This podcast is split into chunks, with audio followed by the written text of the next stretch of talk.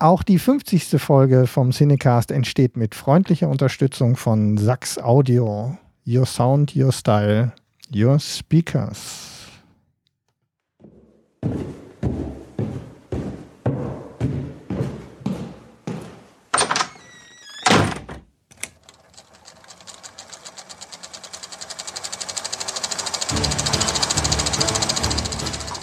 Watson, wenn man alle logischen Lösungen eines Problems eliminiert, ist die unlogische, obwohl unmöglich, unweigerlich eine neue Folge Siedecast.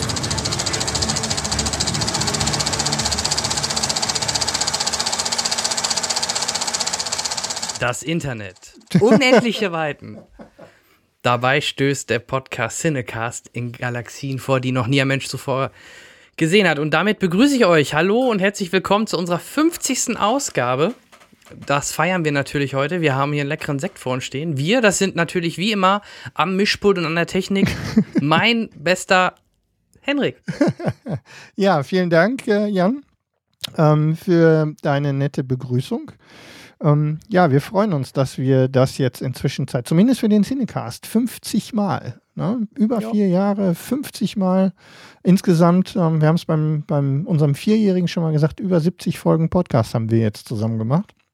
Genau, wir machen da halt auch bisschen, monatlich und nicht wöchentlich, ja. dann hätten wir natürlich 50 Schnellfolgen. Ne, ja, da, ist ein bisschen, äh, da ist ein bisschen Podcast-Zeit den Bach runtergegangen. Genau. ja, und natürlich ähm, muss natürlich ein bisschen ordentliche Unterstützung äh, her. Und äh, diesmal haben wir uns Unterstützung aus München besorgt. Ähm, genau, und wir spielen da natürlich passend seine, ich nenne es mal Fanfare Eine kleine ein. Erkennungsmelodie. Guess who's is?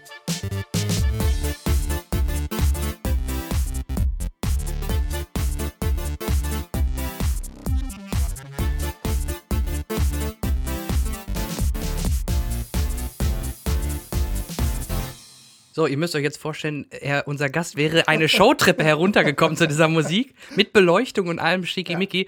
Ja. Hallo Marco. Hallo, ja, George Lucas mein Name. Oder John Williams, seit es meine Erkennungsmelodie ist. Äh, ja, hallo, freut mich sehr, hier zu sein. Ja, wir freuen uns, dass du uns heute beim 50. Jubiläum äh, zur Seite stehst. Das hat natürlich auch noch ein paar andere Gründe, denn 50 äh, Jahre sind nicht nur äh, 50 Jahre, 50 Folgen haben nicht nur wir auf dem Buckel, sondern ähm, eins meiner Lieblingsfranchise, nämlich Star Trek, hat auch 50 Jahre auf dem Buckel. Und es so viel zusammen in dieser Folge, es ist unglaublich. Und wer den Marco nicht kennt, ähm, Marco betreibt einen wunderbaren YouTube-Channel, nämlich Nerdkultur. Und ähm, ja, Marco, vielleicht erzählst du uns mal eben und unseren Hörern, was du da so treibst. Ähm, tja, also wie man der Melodie schon gehört hat, es geht sehr, sehr viel um Star Wars. Star Wars war auch so ein bisschen mein Durchbruchthema. Ich glaube, der Kanal, obwohl er noch so jung ist, erst äh, sieben, ne, fast neun Monate schon, äh, ist er einer, wenn nicht der größte Star Wars YouTube-Kanal in Deutschland tatsächlich. Und mittlerweile sogar, kann, ich mich ein klein bisschen aus dem Fenster lehnen, der zweitgrößte zu Game of Thrones.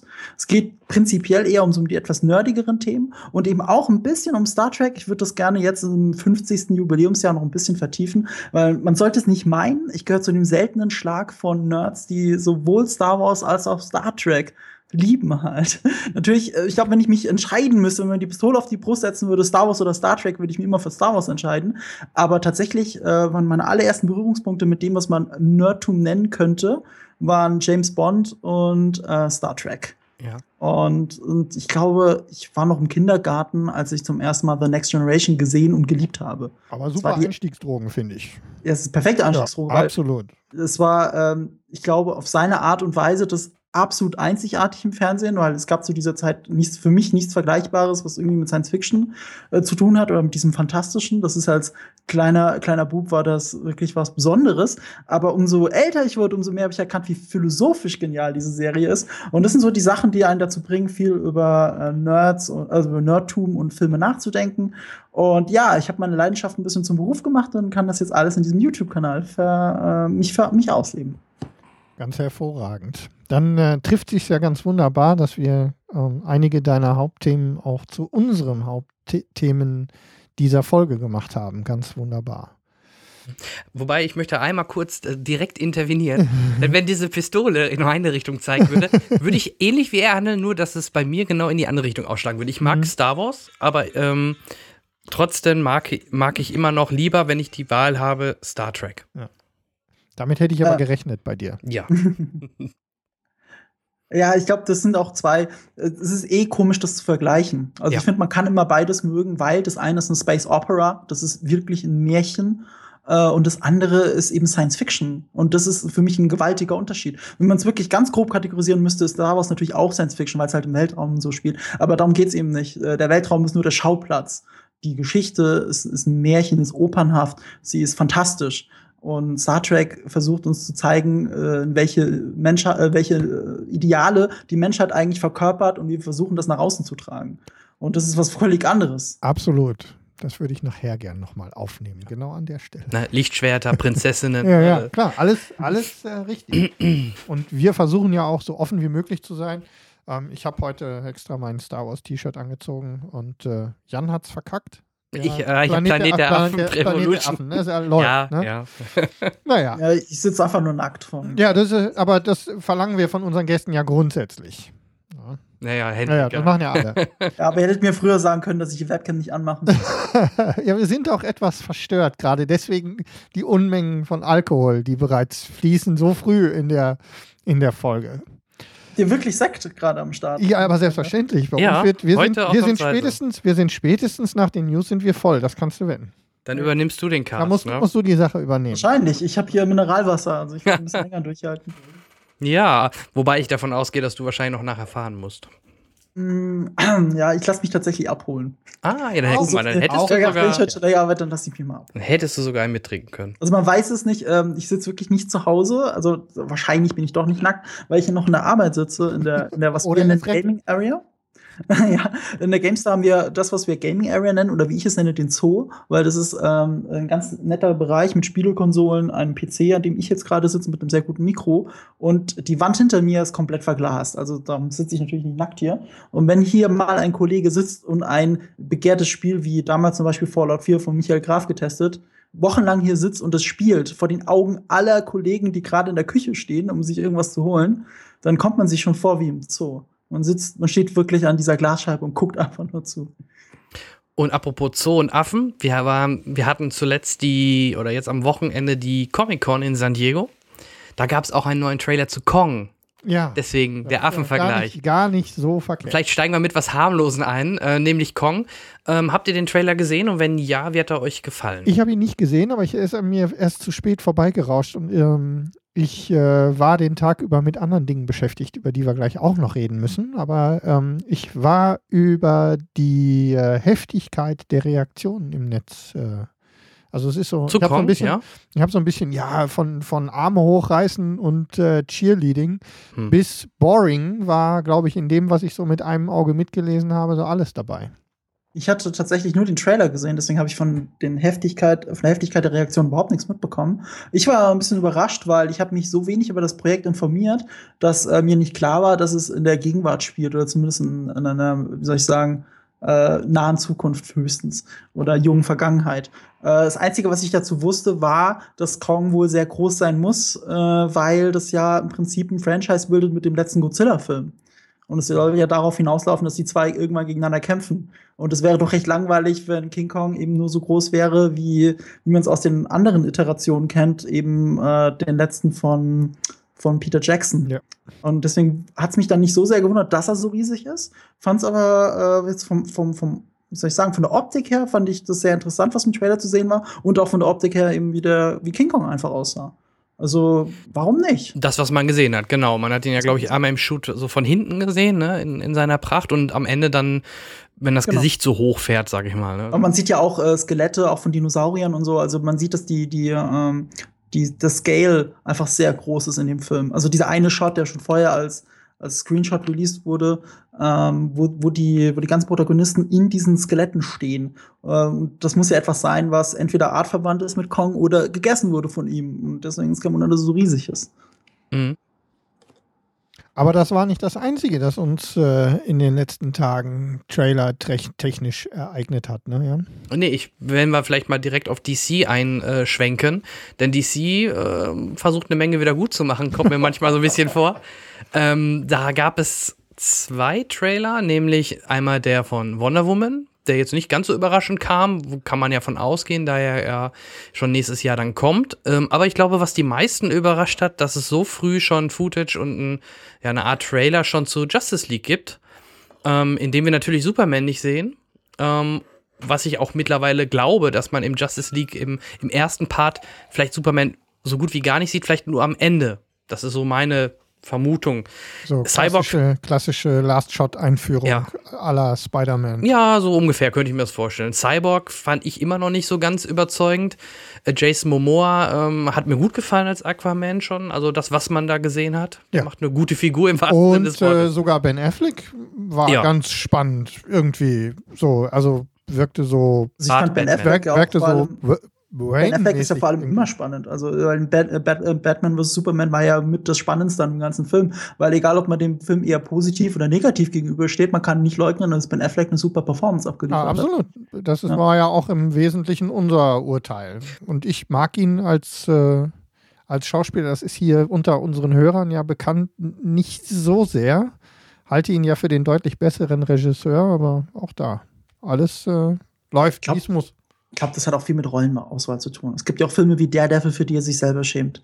Also Ja. da ist es, da ist es schwierig zu sagen, ob es jetzt an ihm liegt oder nicht eher doch am Drehbuch. Ich glaube, er ist an für sich ein sehr guter Schauspieler. Er hat nur nicht immer die, das glücklichste Händchen bei der Rollenauswahl gehabt. Aber ich meine, wie oft ist er mittlerweile Oscar prämiert? Also mindestens zweimal. Einmal für Argo als Produzent, einmal als Drehbuchautor für Good Will Hunting. Ja. Und nominiert war noch mal für The Town in irgendeiner Form. Mm, Was war Da denn mit könnte ich mich jetzt täuschen. Argo war er. Argo war nominiert, Nominiert. Regie und hat ihn bekommen als Produzent. Ja. So, Okay. so ist richtig, oder? Ich meine auch. Ja. Ja. Genau. Nein, also der Mann hat's ich- drauf. Ich, ich will damit, ähm, wie gesagt, ich ähm, gebe nur die meine die bekannte Meinung zu dem so zu dem Gesamtbild, das ich äh, von ihm habe als Schauspieler wieder und ähm, das äh, schließt, wie gesagt, ich hab, halte große Stücke ähm, auf ihn als Regisseur und vor allem das, was er insgesamt äh, so getan hat in der Branche und für den Film alles bestens. Wie gesagt, scheint dann halt eben ein bisschen Pech zu haben und daran leidet halt eben sein Ansehen als Schauspieler bei mir. Alles, wie gesagt, das, was ich jetzt in dem Trailer gesehen habe, gefällt mir wirklich gut. Ja, auch Gone Girl Leidet hat mir aber- mit Ja. gut gefallen. Ja, ja. Gone Girl war super Regiedebüt. Ähm, äh, und zeigt auch eigentlich, wie, was für ein toller Schauspieler sein Bruder ist. Also im Zweifelsfall würde ich auch sagen, dass Mhm. Casey Affleck noch besser ist. Ja. Äh, den fand ich mich auch ganz großartig in ähm, The Ass- Assassination of Jesse James by the Coward Robert Ford, was glaube ich. Ja. Ähm, genau, ich fand diesen Film großartig. Der ist total untergegangen, obwohl er sehr langatmig war, aber fand ich toll. Ähm, ich finde, Ben Affleck gehört halt ein bisschen zu den Schauspielern, die das Problem haben, auch man schaut sie an und egal wie gut sie verkleidet, egal wie ihre Haare aussehen, ähm, sie, man, man denkt zuerst, es ist Ben Affleck. Man denkt nicht, man denkt nicht an die Rolle, die er gerade spielt. Wenn man Johnny Depp anschaut, denkt man zuerst an Johnny Depp. Wenn man Tom Cruise anschaut, sieht man zuerst Tom Cruise. Ja. Der kann so gut spielen, wie er will. Er ist im allerersten Moment John, äh, Tom Cruise und muss im Laufe des Films eben das verdienen, dass er eben nicht nur Jo- Tom Cruise ist, sondern die Rolle. Und das ist bei Ben Affleck auch so. Ja, oder ein Tom Hanks. Sehe ich Ja. immer Tom Hanks. Denk- Denk- Man denke an andere Schauspieler. Es gibt Schauspieler wie äh, Daniel Day-Lewis, der, der, der spielt gefühlt, wenn er mal einen Film macht, und das ist, glaube ich, höchstens alle zwei Jahre, dann ist er ein komplett anderer Mensch. Also man würde ihn fast nicht wiedererkennen, wenn man nicht weiß, dass das ist. Absolut. Und zu den Schauspielern gehört eben Ben Affleck nicht. Ja.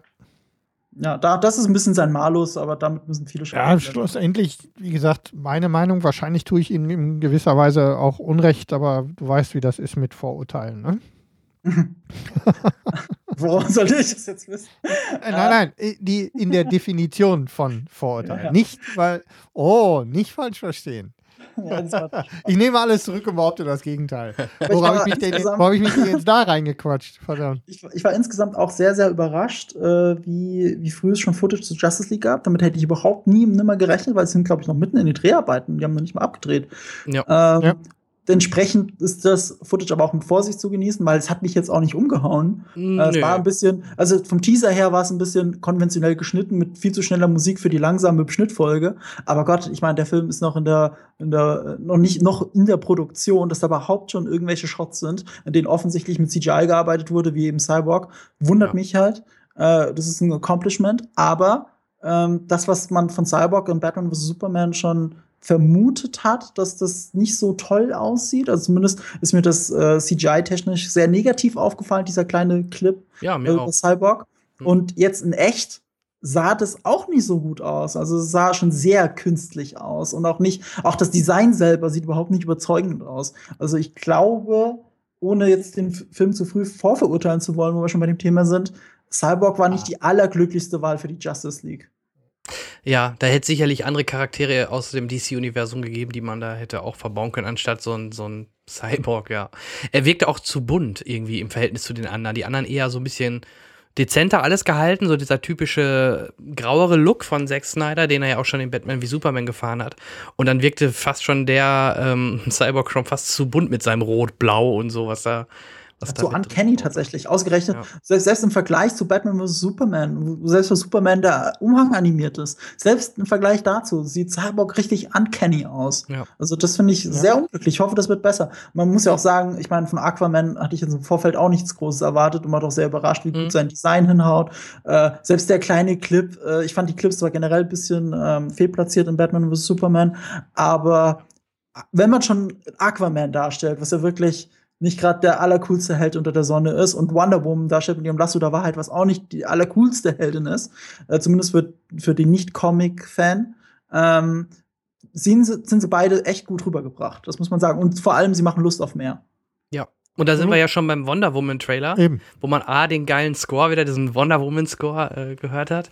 Und ähm, Chris Pine, da sind wir, haben wir wieder das nächste Bindeglied ja, zu nachher. Heute geht unser Captain Kirk. Ein, eine, eine Kette ähm, jagt die nächste. Der Trailer ist okay. Ich finde, die Action-Szenen sahen gut aus, wenn sie äh, gekämpft hat, sogar mit ihrem Lasso. Das wirkte jetzt nicht zu albern. Mhm, ja. Ähm, von daher auch dem Film gebe ich eine Chance. Also war interessant, alleine auch dann so mit diesem Gender zu spielen hier. Ach, du bist ein Mann? Mhm. Ja, sieht man das nicht, so nach dem Motto. Also hatte schon Humor und ähm, ich habe da, hab da schon Lust drauf. Und ich finde Gal Gadot richtig gut als Wonder Woman, wie, wie, wie ihr gerade schon ja. alle sagtet. Bei Batman wie Superman war sie auch einer der Lichtblicke, wobei sie in dem Film halt komisch, finde ich, so ein bisschen reingekommen ist und auch ein bisschen komisch erklärt worden ist alles. Dann fliegt sie weg, dann kommt sie wieder. War alles schon so ein bisschen suboptimal bisschen gelöst. Ne? Ich habe ja. jetzt die Extended noch nicht gesehen, deswegen weiß ich nicht, ob da irgendwie mehr drin sein wird, aber. Bei 30 Minuten? Ja, aber wer weiß, ich glaube, das, das wird glaube, woanders da, verbraten, die 30 Minuten. Ich glaube nicht bei Wonder Woman. Nee. Oder hast du es schon gesehen? Ich habe es tatsächlich noch nicht gesehen. Nicht, ähm, ich hatte zwar die Möglichkeit, aber ich warte noch so ein bisschen, dass mir die PR-Agentur die, die Blu-ray zuschickt und dann werde ich äh, eine Rezension zum Blu-ray-Start in Deutschland machen, der ja wesentlich später ist. Ich glaube, der ist jetzt 4. August. Genau. Ähm, ich bin sehr gespannt, weil ich war, war sehr gewünschten Gefühlen bin ich aus, aus Batman vs. Superman rausgegangen. Ich habe auch eine extrem lange Kritik dazu gemacht. Ähm, so ein bisschen, ich habe es ich hab's übertitelt mit brillante Katastrophe, weil aus, Film, aus filmhandwerklicher Sicht ist der Film eine komplette Katastrophe. Also wenn es jetzt um Drehbuch geht, Plot Convenience, ähm, Charakterentwicklung, dieses forcierte äh, Justice League reinbringen, was wirklich unglücklich ist, mit diesen, ich sag mal, YouTube-Clips per E-Mail verschickt. Äh, das ist alles nicht so toll. Ja. Und vor allem die Auflösung der Konflikte, ich sag nur äh, Namensgleichheit, das ist wirklich nicht gut. Ja. Aber der Film sieht brillant aus. Ich glaube auch, äh, ich glaube, ich habe gehört, dass das Ghosting in, äh, des 3Ds nicht so toll war im Kino, weil so kam es mir nämlich bei der Vorstellung vor. Du weißt ja, äh, dass wir im Kino oder dass ich als Filmvorführer seit 13 Jahren im Kino arbeite. Wir haben nach ein paar Tagen die 3D-Kopie aus dem Programm genommen und haben nur noch die 2D-Variante gezeigt. Ja. Ich habe das in eurem Podcast tatsächlich gehört und es hat mich dann auch nicht gewundert. Und dann leidet ja 3D sowieso drunter, dass die Helligkeit noch niedriger ist und, und darunter leiden insgesamt ein bisschen Kontraste. Ich finde ja die Bilder brillant, also wirklich brillant. Mhm. Es gibt Phasen in dem Film, die sind fantastisch fantastisch inszeniert von Zack Snyder. Allein die ersten fünf Minuten. Also, wenn der Film ein bisschen mehr diese Qualität halten würde, wäre das ein fantastischer Film. Und so komme ich aus einem Film raus, wo ich das Gefühl habe, ich will ihn lieben, weil er teilweise so genial ist, aber ich kann es nicht wirklich. Und ich hoffe, dass der Ultimate Cut mir ein bisschen mehr die Motivation der Charaktere mitbringt. Ich habe nichts dagegen, dass Batman auf einmal anfängt zu töten. Das ist zwar eigentlich, ähm, soll ich sagen, ähm, das ist, das darf man eigentlich nicht. Das ist, das ist äh, Blasphemie gegenüber der Figur. Aber wenn man es schon macht, dann muss man es auch gut erklären. Ähm, muss es auch nicht durch Sagen erklären. Ich muss als Zuschauer fühlen, warum das so ist. Ich kann es mir denken. Der Film suggeriert es immer mal wieder mal. Also Jason Todd tot, also der Robin, mhm. ähm, die, die, dass Superman einfach äh, das, die größere Macht ist, gegen die Batman nicht ankommen kann und stattdessen dann in Gewalt ausbricht. Äh, dass er das versucht halt zu kompensieren.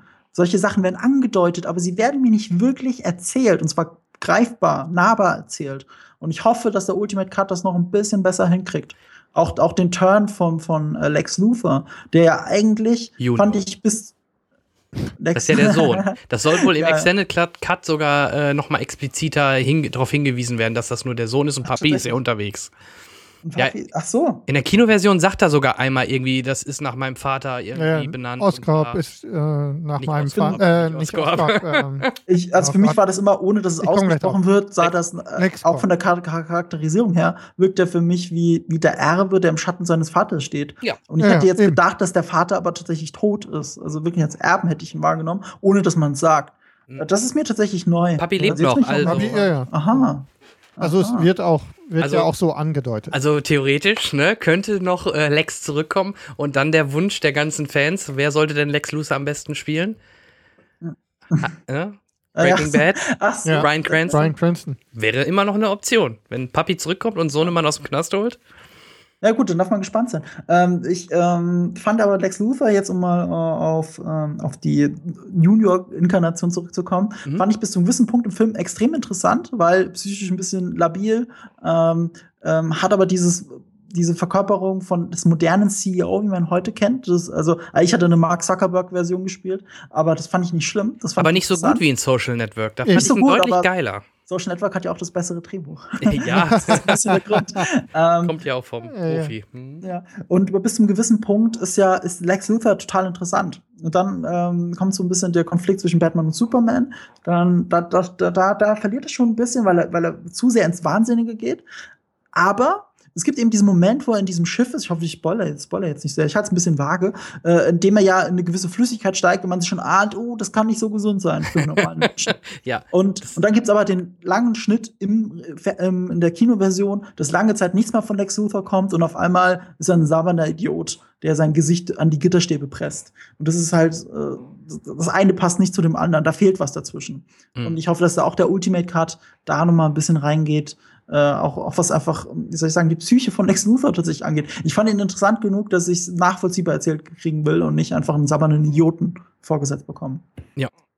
Aber merkst du was, Henrik? Seit vier Folgen rutschen wir immer wieder in Batman. Ja, es, zieht sich, es zieht sich irgendwie durch. Das ist einfach so ein interessantes sich, Thema, wo du jedes Mal drüber ja, sprechen Und wir haben ja auch wirklich, wirklich Zeit reingesteckt in, in den. War ja auch eine wirklich spannende Folge. Ne? Das, ja. Und und ich kann immer nur sagen, ich dran. bin damals, ich habe meine Frau mit reingeschliffen und sie hatte vor, den, den Impact vorab, die Kritik. Ich habe ja vorher schon gesagt, erwarte nicht so viel. Man of Steel äh, hatte sie gesehen, fand sie nicht gut. Sie fand Batman wie Superman sogar besser als Man of Steel. Und das ist immerhin von jemand, der sonst in diesem Nerd-Kosmos nicht so drin ist, schon, schon eine Aussage, ne? Ja, absolut. Okay, äh, wie, wie kamen wir dahin? Ach ja, Wonder Woman. Aber Habt ihr beiden den Trailer gesehen? Wie fandet ihr denn jetzt losgelöst von Batman wie Superman den Wonder Woman Trailer an sich? Henrik. Ja, ne, wie du schon gesagt hast, es hat mich jetzt ähm, nicht so, also er hat mich nicht so überrascht. Ähm, und ja, Stimmung war okay. Also ich hatte ein bisschen Angst vorher, aber grundsätzlich. Ich also, bin, äh, bin, auf jeden Fall ähm, deutlich äh, mehr gespannt als äh, als ich, also ich habe jetzt weniger Angst vor dem Film als vorher. Das ist ja für mich auch schon mal ein gutes Zeichen. Also ich war überrascht, äh, wie gut der visuelle Erzählstil von Zack Snyder äh, beibehalten wird. Hätte man mir erzählt, das ist jetzt ein Zack Snyder-Film, dann hätte ich es fast geglaubt. Mhm. Also wegen dieser diese Mischung aus Slow-Mo und ähm, ähm, Fast Forward. Das, das kam mir schon so vor. Also es sah sehr, sehr, sehr, sehr Snyder-mäßig aus. Das Einzige, was das von, von der Brillanz her war das jetzt nicht ganz so comichaft, wie man es von Zack Snyder kennt, die starken Kontrast und so. Dafür war es noch fast normal mit einem blaustichig, äh, blaustichigen Farbkorrektur.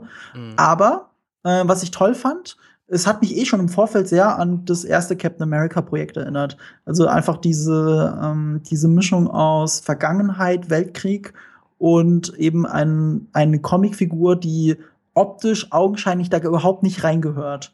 Und eigentlich auch eine Figur ist, die genauso 50 Jahre später immer noch relevant ist für, für die anderen Superhelden. So. Und das ist ein ähnlicher Kontrast, finde ich. Nur bei Captain America, dem ersten Captain America-Film, den fand ich jetzt nicht an allen Stellen so glücklich. Und was ich wirklich schade fand, schon im Kino, dass man die Nazi-Thematik gleich durch Hydra ausgestochen hat. Also wirklich relativ früh. Man hat ja äh, die zwei Nazi-Offiziere gesehen und dann äh, sind die schon von Hydra, von Hydra getötet worden. Und damit ha hat Hydra übernommen, sie waren jetzt der Hauptfeind und nicht eben Hitler, den ja Captain America noch ausnocken wollte, wie in den Propagandafilmen. genau. Und äh, das ist ein bisschen zu sehr ins Fantastische abgerückt, weil, weil man hat ja das Gefühl, man weiß ja, wie der Zweite Weltkrieg aussah und egal wie gut die Vertuschungstaktik von Hydra ist, diese Soldaten mit den äh, mit diesen abgefahrenen äh, Waffen, das ist ein bisschen too much. Die sehen alle ein bisschen zu comichaft aus. Äh, dann ist dieser Zweite Weltkriegskontrast nicht mehr da. Du hast nicht mehr diese Comicfigur Captain America inmitten des Zweiten Weltkrieges, sondern du hast die Comicfigur Captain America gegen andere Comicfiguren. Das, mhm. war, das war verschenktes Potenzial. Und wenn ich jetzt aber Wonder Woman sehe, dann ist sie das einzig Comichafte, beziehungsweise das Amazonenvolk. Und drumherum tobt der Erste Weltkrieg mit richtigen Wehrmachtssoldaten. Und das finde ich total interessant. Das hat mich unglaublich überrascht, weil das ja auch in diesen kleinen Kampfschnitzeln, die man gesehen hat, ja wirklich gut aussieht. Das hat mich jetzt sehr an Battlefield One erinnert, das ich neulich in der Alpha-Version hier in der Arbeit gespielt habe. Ein bisschen Steampunkig, äh, weil es doch ein bisschen too much ist im Vergleich zum richtigen Ersten Weltkrieg aber immer noch geerdet. Und das fand ich interessant. Auch für ein Superhelden-Szenario. Da wird es den Wonder Woman DLC für geben. ähm, ja, ich, ich, stimme dir da soweit zu, äh, sogar zu, weil ähm, für mich war es auch eine Mischung aus Thor, weibliche Art von Thor im Captain America 1 Universum, also ja. sprich, äh, na, wie du schon sagst, Amazon im Ersten Weltkrieg und ja, ich finde. Also fühlt sich wirklich gut an für mich. Ja, ich denke auch. Also da, da werden wir auf jeden Fall einen guten Film bekommen. Ähm, und bei Justice League müssen wir halt noch warten. Was man halt sieht, halt an Justice League, an Wonder Woman und jetzt im Kontrast zu Batman wie Superman, ähm, die, die drei wirken sehr wie aus einer Welt. Das Düstere, ähm, die Art, wie die wie die, wie die Kämpfe gezeigt werden, auch Man of Steel habe ich ganz vergessen. Ähm, diese vier Filme, also bei DC ist alles ein bisschen holpriger als bei Marvel. Also dieses große Konzept ist nicht so ganz gut ausgearbeitet, wie es bei Marvel eben ist. Das ist eben der große Vorteil von den Marvel-Filmen. Die haben einen Zehn-Jahresplan ja. und das ziehen die Knaller durch. Und Warner erfindet sich so immer so ein bisschen neu mit jedem Film, wo sie, sie tasten sich heran. Aber man hat das Gefühl, dass alle vier Filme gut zusammenpassen. Dass sie wirklich zusammengehören. Und das muss man denen lassen. Ja, also das ist halt einfach DC Warner fühlt sich halt ein bisschen mehr jetzt unter Zeitdruck und deswegen geht man die Sache von, von der anderen Seite quasi an. Ne? Man macht zuerst ein Mash-up mehr oder weniger und dann die Einzelfilme. Ähm, ja, also das kann schon klappen, vor allem. Ich glaube, wenn sie jetzt erst langsam anfangen würden, so wie Marvel vor zehn Jahren, ich glaube, das wäre dann zu spät, weil irgendwann flacht das dann doch ein bisschen ab. Ne? Ob es vielleicht doch nicht abflacht, das beweist dann Marvel, finde ich, mit der neuen Idee, nämlich ähm, Inception 2 einfach äh, Cap, äh, Do äh, Doctor Strange Doctor zu nennen. Ähm, hat mir vom Setting her richtig viel Spaß gemacht. Ich mag ja, ich mochte Inception, ich mag die, die Art, wie das dort gezeigt wird, mit den Stadtverbiegen, ganz klassisch, ne? Mhm. ähm, hat mir sehr gut gefallen. Also, ähm, und äh, Cumberbatch geht sowieso immer. Den hat man ja auch wieder gesehen. Auch bei Sherlock äh, gibt es einen T äh, Trailer zu Staffel 4. Mhm. Habe ich mir auch mal angeguckt, gefällt ja, mir auch schon wieder gut. Und äh, Cumberbatch darf immer gerne auch einen Superhelden spielen. Ich freue mich auf Doctor Strange. Ja, ich auch. Ähm, Dr. Inception, wie wir ihn alle nennen, das ist, glaube ich, wirklich ja. der älteste ja. Witz. Es ist schon stark geklaut, muss man sagen, aber der Kontra aber hier ist auch wieder dieser Kontrast zwischen einer absoluten Comicfigur mit ihrem roten Mantel und den mhm. glaub, blauen Klamotten, also der ja tatsächlich, äh, und diesen weißen Schläfen. Ähm, dann, dann das Ganze in so einer Inception-mäßigen Umgebung ist schon wieder interessant, einfach weil, das, weil der Kontrast wieder da ist. Und da bin ich wirklich gespannt, weil Marvel sich auch hier wieder äh, ein bisschen was traut. Das haben sie bei Ant-Man ja auch schon gemacht, das haben sie bei Guardians of the Galaxy gemacht. Man wirft Marvel immer vor, dass sie den sicheren Weg gehen, aber das tun sie eigentlich nicht. Sie machen auch Filme wie eben Doctor Strange, wie Ant-Man und wegen Guardians of the Galaxy, die ein Stück weit schon mutig sind und wo sie einfach gucken, die anderen sind ja eh erfolgreich genug drumherum. Jetzt machen Ja. wir was und gucken mal, ob es funktioniert. Und wenn es gut funktioniert, was, was wahrscheinlich wird, aber so richtig gut funktioniert, dann kriegen die auch eben noch größere Rollen in den Mashups. Dann kriegt eben Ant-Man eine noch größere kleine Nebenrolle in Civil War, als er es sonst vielleicht bekommen hätte. Vielleicht wäre er sonst gar nicht vorgekommen, wenn der Film nicht entsprechend erfolgreich genug gewesen wäre. Sie trauen sich schon ein bisschen was und ähm, so, so ein Anführungsstrichen Inception-Kopie ist trotzdem für, für so einen großen, für so ein großes Studio wie Marvel oder eben für die große Firma Disney ist schon ein Wagnis. Und ich finde ich eigentlich ganz toll, dass das spannend, dass sie das machen. Ja, in Civil War hatte er sogar die, Achtung, Gänsefüßchen, größte Rolle. Aha. oh, ja. Nein, also ähm, ich, moch, ich mochte aber auch Ant-Man allein, allein, dass sie einen, Co äh, einen Comedian dort diese Rolle gegeben haben, war einfach die perfekte Idee. Also mit Paul Rudd haben sie alles richtig gemacht, meiner Meinung nach. Und ähm, genau das gleiche, das Casting wieder jetzt auch für Doctor Strange ist einfach perfekt. Also da kann man gar nichts gegen sagen. Und es wird halt, wie du schon sagtest, interessant, wie sie dann den Doctor Strange in ich weiß nicht, ob schon, ob das überhaupt bestätigt ist, aber ich denke doch, der wird doch früher oder später auch Richtung ähm, Avengers dazustoßen oder, oder ist das überhaupt nicht geplant? Also äh, er ist bestimmt beim Infinity War dabei. Dadurch, Ja. dass Infinity War überladen ist mit Figuren, was man ja jetzt schon weiß, Mhm. ähm, das, das würde mich wundern, wenn er nicht dabei ist. Die Frage ist, wie groß wird seine Rolle? Wie, wie beliebt ist er dann beim Volk? Das ist dann schon Ja, eher die Frage. Und da, das sehe ich, sehr, da sehe ich, bin, da bin ich sehr optimistisch. Ein Cumberbatch kann eigentlich nur äh, beliebt sein, also meiner Meinung nach. Das ist einfach ein, mittlerweile ein Publikumsmagnet, der Mann. Absolut. Wir werden sehen. Super. Ähm, ich würde jetzt ein, äh, gut, es Das gab war noch, wahrscheinlich die längste Ja. News-Rubrik, die wir seit langem hatten. Aber trotzdem- es ist ja so viel Potenzial drin. Im Genau, Moment. es gab die neue Star Trek-Serie, da kommen wir gleich noch zu. Aber gibt es noch etwas, was ich vergessen habe oder wo ihr noch mal drauf hinweisen wollt? Oder ist euch irgendwas noch im Gedächtnis geblieben bei der Comic-Con? Comic-Con. Außer Captain Marvel k- wurde Brie Larson vorgestellt und solche Geschichten. Äh, neue Charaktere-Release bei Guardians of the Galaxy 2. Ähm, ja. aber auch nichts, ne, was jetzt richtig explodieren Ähm, würde. Also es ist nicht so sinnemäßig, aber ich finde es sehr interessant. Ich, Legion von dem Showrunner von Fargo. Also ähm, ist vielleicht auch nicht der unglaublich krasseste Trailer, ist eben eine Fernsehserie, aber finde ich auch ein sehr mutiges Projekt von Marvel, da doch ins Network-Fernsehen zu gehen, also weg von Netflix und versuchen eine Serie zu etablieren für die breite Masse, die aber nicht so simpel ist, in Anführungsstrichen, wie Agents of Shield, sondern schon Ja. eher einen gehobenen, ge gehobeneren Geschmack ansprechen möchte. Das finde ich eigentlich ganz toll. Wobei, äh, ich, man darf eigentlich nicht Marvel in dem Moment sagen, weil es ist zwar Marvel, aber es gehört nicht zu diesem Marvel Studios Universe, sondern es ist ja, wenn ich jetzt nichts Falsches sage, es geht es geht ein Mutantenuniversum von 20th Century Fox. Stimmt. Also eigentlich Jetzt gehört es zu den. X-Men. Ja, ich hatte Genau, den Namen gerade nicht mehr im Gedächtnis. Stimmt, das ist ähm, die, die Idee, äh, X-Men als Serie mehr oder weniger rauszubringen, ne? Über 20th Century Fox läuft. Das ist Marvel, aber wie du schon sagtest, nicht Disney Marvel Studios. Genau. Ja. Ja, okay. Äh, Ach, da wurde auch was gezeigt oder? Ja, Äh, es gibt gesehen. einen Trailer, den habe Okay. ich heute Morgen Okay. gesehen. Dann Äh, es sieht sehr interessant aus. Es Ja. ist auch nicht unglaublich, weil man merkt, man merkt, dass es ein Fernsehtrailer ist, aber es ist optisch sehr interessant. Es ist von der, ich weiß nicht, es lässt mich auch ein bisschen fragen zurück, okay, wo, in welche Richtung geht es? Es hat mehr von einer Mystery-Serie als von einer Comic-Serie. Also, das fand ich schon sehr interessant. Und würde ich empfehlen, mal reinzugucken in den Legion-Trailer. Und ich bin gespannt, wie diese Serie wird, weil, ganz ehrlich, nach Fargo 1 und 2, also Staffel 1 und 2, äh, mit dann von dem Showrunner äh, eine, Comic-Serie kommt, die auch noch im Trailer so, so unglaublich spannend und interessant ist, dann frage ich mich schon, was kommt da raus? Ja. Ja, also Fargo ist sowieso, das hat man letzte Folge lustigerweise auch schon mit Max erörtert. Fargo ist eine geile Serie. Also da war die zweite Staffel genauso gut wie die erste und ähm, Und vor allem der- anders. Ja, Sie war so anders. Ich hatte Angst, war weil- trotzdem fantastisch. Genau, und ich hatte Angst. Oh, ich dachte mir, oh, die beiden Hauptdarsteller, Martin Freeman ist auch nicht mehr dabei und äh, Vergangenheit, 70er Jahre kann klappen, aber dass sowas auch nicht klappen kann, hat man ja dann bei, ähm, sag mal. True Detective? True Detective, genau. True Detective. Bestes Beispiel, Ja. da hat es nicht funktioniert.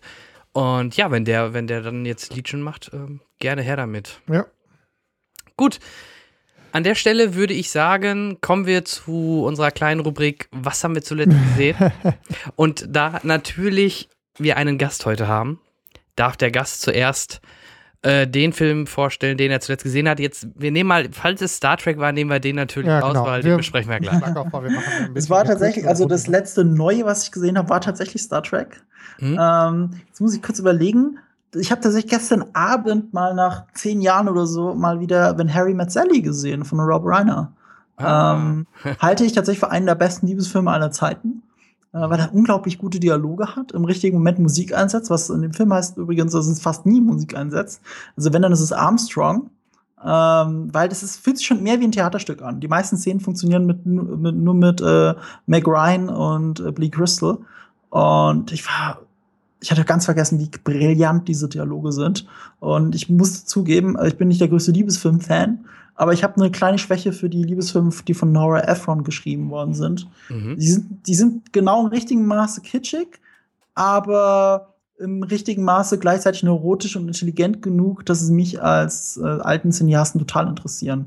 Auch wenn sie gerne bei sich selber klaut, wie man E-Mail für dich und Schlaflosen Seattle ganz gut sieht. Ja, also ich bin auch kein Gegner von Liebesfilmen. Also ich, ich gucke mir auch ganz gerne gute an. Ähm, aber ich müsste jetzt auch schon wieder überlegen, welcher jetzt in der letzten Zeit gut, gut heraus. Also ähm, in den letzten Jahren ist mir sehr im Gedächtnis geblieben, tatsächlich Crazy Stupid Love. Ja. Ich total unterschätzt. Nee, ja, Weil, genau. Ja, stimmt. Also, obwohl der in den USA recht erfolgreich war, ich glaube, äh, in Deutschland kennt das kaum jemand. Und ich, und ich, fand, ich fand den Film also fast schon brillant ja. in dem, was er erzählen will. Und dafür, dass es eigentlich oberflächlich betrachtet eine leichte Liebeskomödie ist, ist er eigentlich intelligent, spannend, äh, tolle Charaktere, denen man allen folgen möchte. Mhm. Und ja, Crazy Stupid Love würde ich mal ganz weit oben ansetzen. Ja, das stimmt. Den halt, also wenn, wenn mich jetzt heutzutage immer mal einer fragt, ich, das ist auch immer einer der Filme, Liebesfilme, die ich empfehlen würde, weil der einfach äh, super ist, super Schauspieler. Äh, Emma Stone war es, meine ich, ne? Äh, Steve Carell und genau wie heißt der Blondie? Äh, Ryan Gosling. Ryan Gosling, genau, richtig. Genau. genau. Auch fantastisch witzig in diesem Film. Äh, wenn ich noch ein bisschen weiter zurückgehe, so die letzten zehn Jahre, dann würde ich sagen, äh, 500, Days of, 500 Days of Summer ja. noch ganz weit oben bei den Liebesfilmen. Ja. Ja, und Alles Filme, die nicht so beim Kanal zu tun haben, aber man kann ja auch mal einen Liebesfilm mit Du, das ist ja kein Problem. also, ähm, da habe ich auch immer noch einen, so, so einen Alltime-Favorite, den wir jedes Jahr zu Weihnachten gucken und das ist halt tatsächlich Liebe, so blöd es klingt äh, toller, äh, toller Cast äh, und wurde immer wieder versucht zu kopieren mit Valentinstag und so, aber selbst die Amis sind an diesem englischen Original nie, nie dran gekommen. Also. Ja, ja, die ganzen Feiertagsfilme gehören ja. gefühlt alle zu einem riesigen Franchise, aber sind leider alle kommen sie nicht an Liebe ran. Äh, ich persönlich, mir fällt gerade ein, dass einer der besseren Liebesfilme der letzten Jahre äh, Don John ist in meinen Augen, auch wenn es in vorder vordergründig nur um Pornografie geht, aber es ist in Wirklichkeit eine Liebesgeschichte und eine Geschichte in Richtung Selbstfindung des männlichen Hauptcharakters und wie er Liebe bei einer Frau findet, mhm. äh, bei einer richtigen Frau und eben nicht nur bei seinen virtuellen Frauen. Und da ist zum Beispiel Scarlett Johansson als als oberflächliche Zicke mhm. äh, tatsächlich fantastisch in ihrer in ihrer, ich soll sagen, ich finde sie authentisch. Ich habe das Gefühl, Menschen wie sie habe ich schon kenne ich und habe ich schon auf der Straße, ich andauernd, muss ich nur umgucken. Und sie spielt das so gut, weil man ist ja sonst nur das Love Interest von, äh, von Scarlett Johansson gewöhnt. Also insofern Den auch. Ich mir mal. Ich, ich habe hab mitbekommen, wie er lief, genau, Don John, aber ja. ich habe ihn nicht gesehen irgendwie. Es ist das äh, Regiedebüt auch von äh, Joseph Gordon-Levitt. Ja, War von ihm auch ein Herzensprojekt. Mhm. Das merkt man. Also ähm, er hat das Drehbuch geschrieben und hat ja Regie geführt, hat eben die Hauptrolle gespielt und das ist, muss man eigentlich peinlich prekiert sein, aber ich finde es interessant, wie authentisch er das Ganze, wie soll ich sagen, alles rund um Masturbation bei Männern das einbaut. Ihm, äh, er fängt, er zeigt das so oft in kurzen Ausschnitten, eben die ganzen Pornos zusammengeschnitten, wo man sich dann peinlicherweise erwischt zu denken, den einen oder anderen Clip hat man schon gesehen, äh, obwohl es so schnell zusammengeschnitten ist. das ist mir völlig fremd. Das Interessante ist zum Beispiel, äh, er schafft es auch visuell, oder audiovisuell das Ganze zu ritualisieren. Also für ihn, äh, für die Hauptfigur Don John ist ja Pornos gucken sowieso ein Ritual, von dem man nicht wegkommt. Und es wird für den Kinozuschauer wird das auch noch ritualisiert, indem äh, jedes Mal, bevor er sich ein Porno anschaut, klappt er ja sein MacBook auf und dann kommt dieser MacBook-Startton, den man ja so kennt. Also ich kann ihn jetzt nicht nachmachen, aber, aber man, man, wenn, man, wenn, man, wenn man einen Mac hat, dann erkennt man es sofort wieder, das Geräusch. Mhm. Und der Film konditioniert dich darauf, dass jedes Mal, wenn du den Ton hörst, genau weißt, was jetzt passiert. Okay. Und äh, das war dann so stark, dass in, mitten in der Kinovorstellung dann bei genau beim erneuten Klingeln dieses Tones dann die ersten Leute rausgegangen sind. also, wenn man, wenn, man, wenn man zu sehr von dem Thema angewidert ist, äh, was da eigentlich ein sehr nahbares Thema in unserer Gesellschaft sein sollte, ähm, dann, dann fangen eben die Leute an, aus dem Kinosaal zu gehen, obwohl das insgesamt ein fantastischer Film ist. Und das nur auf Pornografie zu reduzieren, ist eigentlich, eigentlich ähm, nicht gut. Ich warte jetzt auf den Scherz von Jan, weil ich hier während der Aufnahme vor zwei Macs sitze. Ja, ja. das wäre ja was passiert, wenn das Geräusch kommt. What a shame, auch ein guter Shame. shame. Ja. Ähm, Der Film ist jetzt auch ganz nach oben bei mir gerückt. Den werde ich mal für anschauen. Und Glückwunsch, Marco. Du bist herzlich eingeladen zu unserem Liebesfilm-Special. da spricht der Fachmann. Ja, ähm, ja super. Ähm, ich habe einen Film gesehen. Ich strengel mich mal eben vor. Ich bitte darum. Der geht auch so ein bisschen Richtung Liebe. Ist eine Fortsetzung, läuft aktuell im Kino. Nämlich die Liebe zu unserem Planeten Erde. Von, von unserem deutschen Export in Hollywood, Independence Day 2. Mit Staub drauf. Ach, Leute, also ich bin ein Riesenfan vom ersten Teil. Ich habe jetzt auch. Ähm, oh, ich mochte den übrigens auch. Ja, also der war, da war ja auch fast alles richtig gemacht. Der war natürlich patriotisch, zum Teil kitschig, aber tolles, toll aufgebaut, normale geerdete Charaktere. Es spielt halt in der Gegenwart, das ist, finde ich, ein Riesenvorteil im Gegensatz zum neuen, weil es in Anführungsstrichen in der Zukunft spielt. Die Menschheit ist weiterentwickelt. Nur alte Autos haben sie noch. An, warum die Autoindustrie nicht auf die Alien-Technologie angesprungen sind, da hätte man sich die Reifen sparen können und mit dieser Hover-Technologie auch was machen können. Nein, die Autos bleiben alle uralt. So what? Äh, ja. Ähm, also alle modernen Errungenschaften sehen aus wie, also Hubschrauber sehen aus wie Hubschrauber, ja. nur wird man die Rotorblätter eben durch äh, große glänzende Teller ersetzt. Genau, äh, genau. Düsenjets man, sehen aus wie Düsenjets, nur ja. hat man eben die Düse durch äh, große glänzende Teller ersetzt. Also genau. es ist relativ einfallslos, das Design. Leider, leider, genau. Und ähm, ich habe echt immer erst gedacht, weil im Trailer gibt es so einen äh, Shot, da sieht die Präsidentin aus wie Sandra Bullock, aber das ist gar nicht Sandra Bullock. Nee, das ist die, ähm, ich weiß nicht, wie sie heißt, aber sie war die ähm, Ex-Freundin von Dr. House in der dritten Staffel oder zweiten Staffel. Okay, ja. Ich glaube, dritten Staffel House. Mhm. Oder erste sogar. Nein, ich war. Bei Dr. House bin ich raus. so. Aber, ähm, nee, war sie nicht. Und der Cast, Liam Hemsworth mag ich eigentlich so halbwegs, der ist okay. Der neue Will Smith, nenne ich ihn mal, ging meiner Meinung nach, wirkte eher wie ein Unsympath, äh, wirkte blass. Meinst du, mit, neu, äh, meinst du mit neuen Will Smith seinen Filmsohn? Ja, sein Film, ja, ja, ich meine seinen Filmsohn. Der eigentlich neue Will Smith in dem Film war ja eigentlich Liam Hemsworth, weil er die Rolle übernommen hat mit dem Humor und äh, dem Fliegerass. Das, das ja stimmt. Ja, okay, dann habe ich mich falsch ausgedrückt. Ich meine halt schon den Sohn und der wurde dann, finde ich, doch relativ blass dargestellt und ja, ähm, ich will auch da jetzt nicht spoilern. Die Story ist. Ähm da gibt es nicht viel zu spoilern. Man kann auch sagen, äh, der Film erzählt eins zu eins den ersten Film nach, oder? Ja, ja. Also, dann, er lässt sich halt am Ende mit einem Kniff, ich sag nur mal, ähm, große Kugel, äh, lässt er sich halt was offen äh, für weitere oder für vor allem eine Fortsetzung, die er wahrscheinlich aber, vermute ich fast, nach dem Einspielergebnis nicht unbedingt kriegen wird. Ähm, Oder in den nächsten 20 Jahren vielleicht. Ja, vielleicht in 20 Jahren wieder. Ob dann ähm, Bill Pullman nochmal auftaucht, weiß ich nicht. Ich habe die deutsche Version gesehen. Da fand ich. Nicht mit dem Kopf in so einem Glas, mit so einer. So ja, ich, ich liebe Jeff Goldblum. Ähm, ich fand es halt nur schade, bei Jurassic World hat er leider nicht mitgemacht. Da hätte er nochmal zu Ruhm und Ehre kommen können. Äh, bei Independence Day 2 hat er mitgespielt, nur leider ist halt auch die deutsche Synchronstimme ja erst vor kurzem gestorben. Anne Elsholz, ja. Ja, und das ist, das merkst du halt natürlich auch. Sie haben es ähm, halbwegs äh, akzeptabel ersetzt, die Stimme, aber an das Original, an dieses Zynische, vor allem auch was im Deutschen dann immer geil rüberkam, fand ich jedenfalls bei Jeff Goldblum, das fehlte halt dadurch leider, leider. Ja, er fehlte, das stimmt, aber ja. ich, seine Gags waren aber auch nicht so gut wie früher. Das muss ja. man schon sagen. Die also, wirken aber auch alle erzwungen, der, der oder der, der Vater von ihm, was sollte das mit dem Bus und ach, das, ja, das ah. war, äh, es war, das habe ich in meiner, also ich habe auch eine Video-Review dazu gemacht und eine, äh, die Kritik nochmal verschriftlich auf die Hamster veröffentlicht. Und es hat mich selber sehr überrascht, wie viel das geklickt wurde tatsächlich. Der mhm. Film ist ja nicht so gut im Kino gelaufen, interessiert aber mehr Leute als meine Star Trek Review, komischerweise. Das ist Und äh, es ist extrem schade. Unverdient. Andererseits, ja, andererseits habe ich mir sehr viel Mühe gegeben, äh, zu analysieren, woran der Film scheitert. Mhm. Äh, es ist auch schwierig zu beantworten. Es, es ist zwar natürlich dieses Nacherzählen des ersten Filmes unglaublich im Schatten stehen. Er versucht eigentlich alles Gute aus dem ersten Film zu wiederholen. In irgendeiner Art und Weise. Also die besten Gags und die besten Sprüche haben immer ein Äquivalent im zweiten Film tatsächlich. Und das ist sehr lazy. Ja. Also äh, es ist ja eine Sache, wirklich hommagemäßig daran zu gehen, aber eine andere Sache ist es, keine bessere Idee zu haben, einfach die alten Ideen nochmal reinzubringen. Und der Film überkompensiert das Fehlen von Will Smith. Und das macht er meiner Meinung nach dadurch, dass sie auch den allerkleinsten Nebencharakter aus dem ersten Film nochmal reinzerren, egal ob er zur Handlung gehört oder nicht. Und da, ist, da schließt sich der Kreis Jeff Goldblums äh, Film Daddy also ich glaube Judd Hirsch, Ja. gehört nicht in diesem Film, weil er bringt nichts zur Handlung. Jetzt könnte man sagen, das war im ersten Film auch so.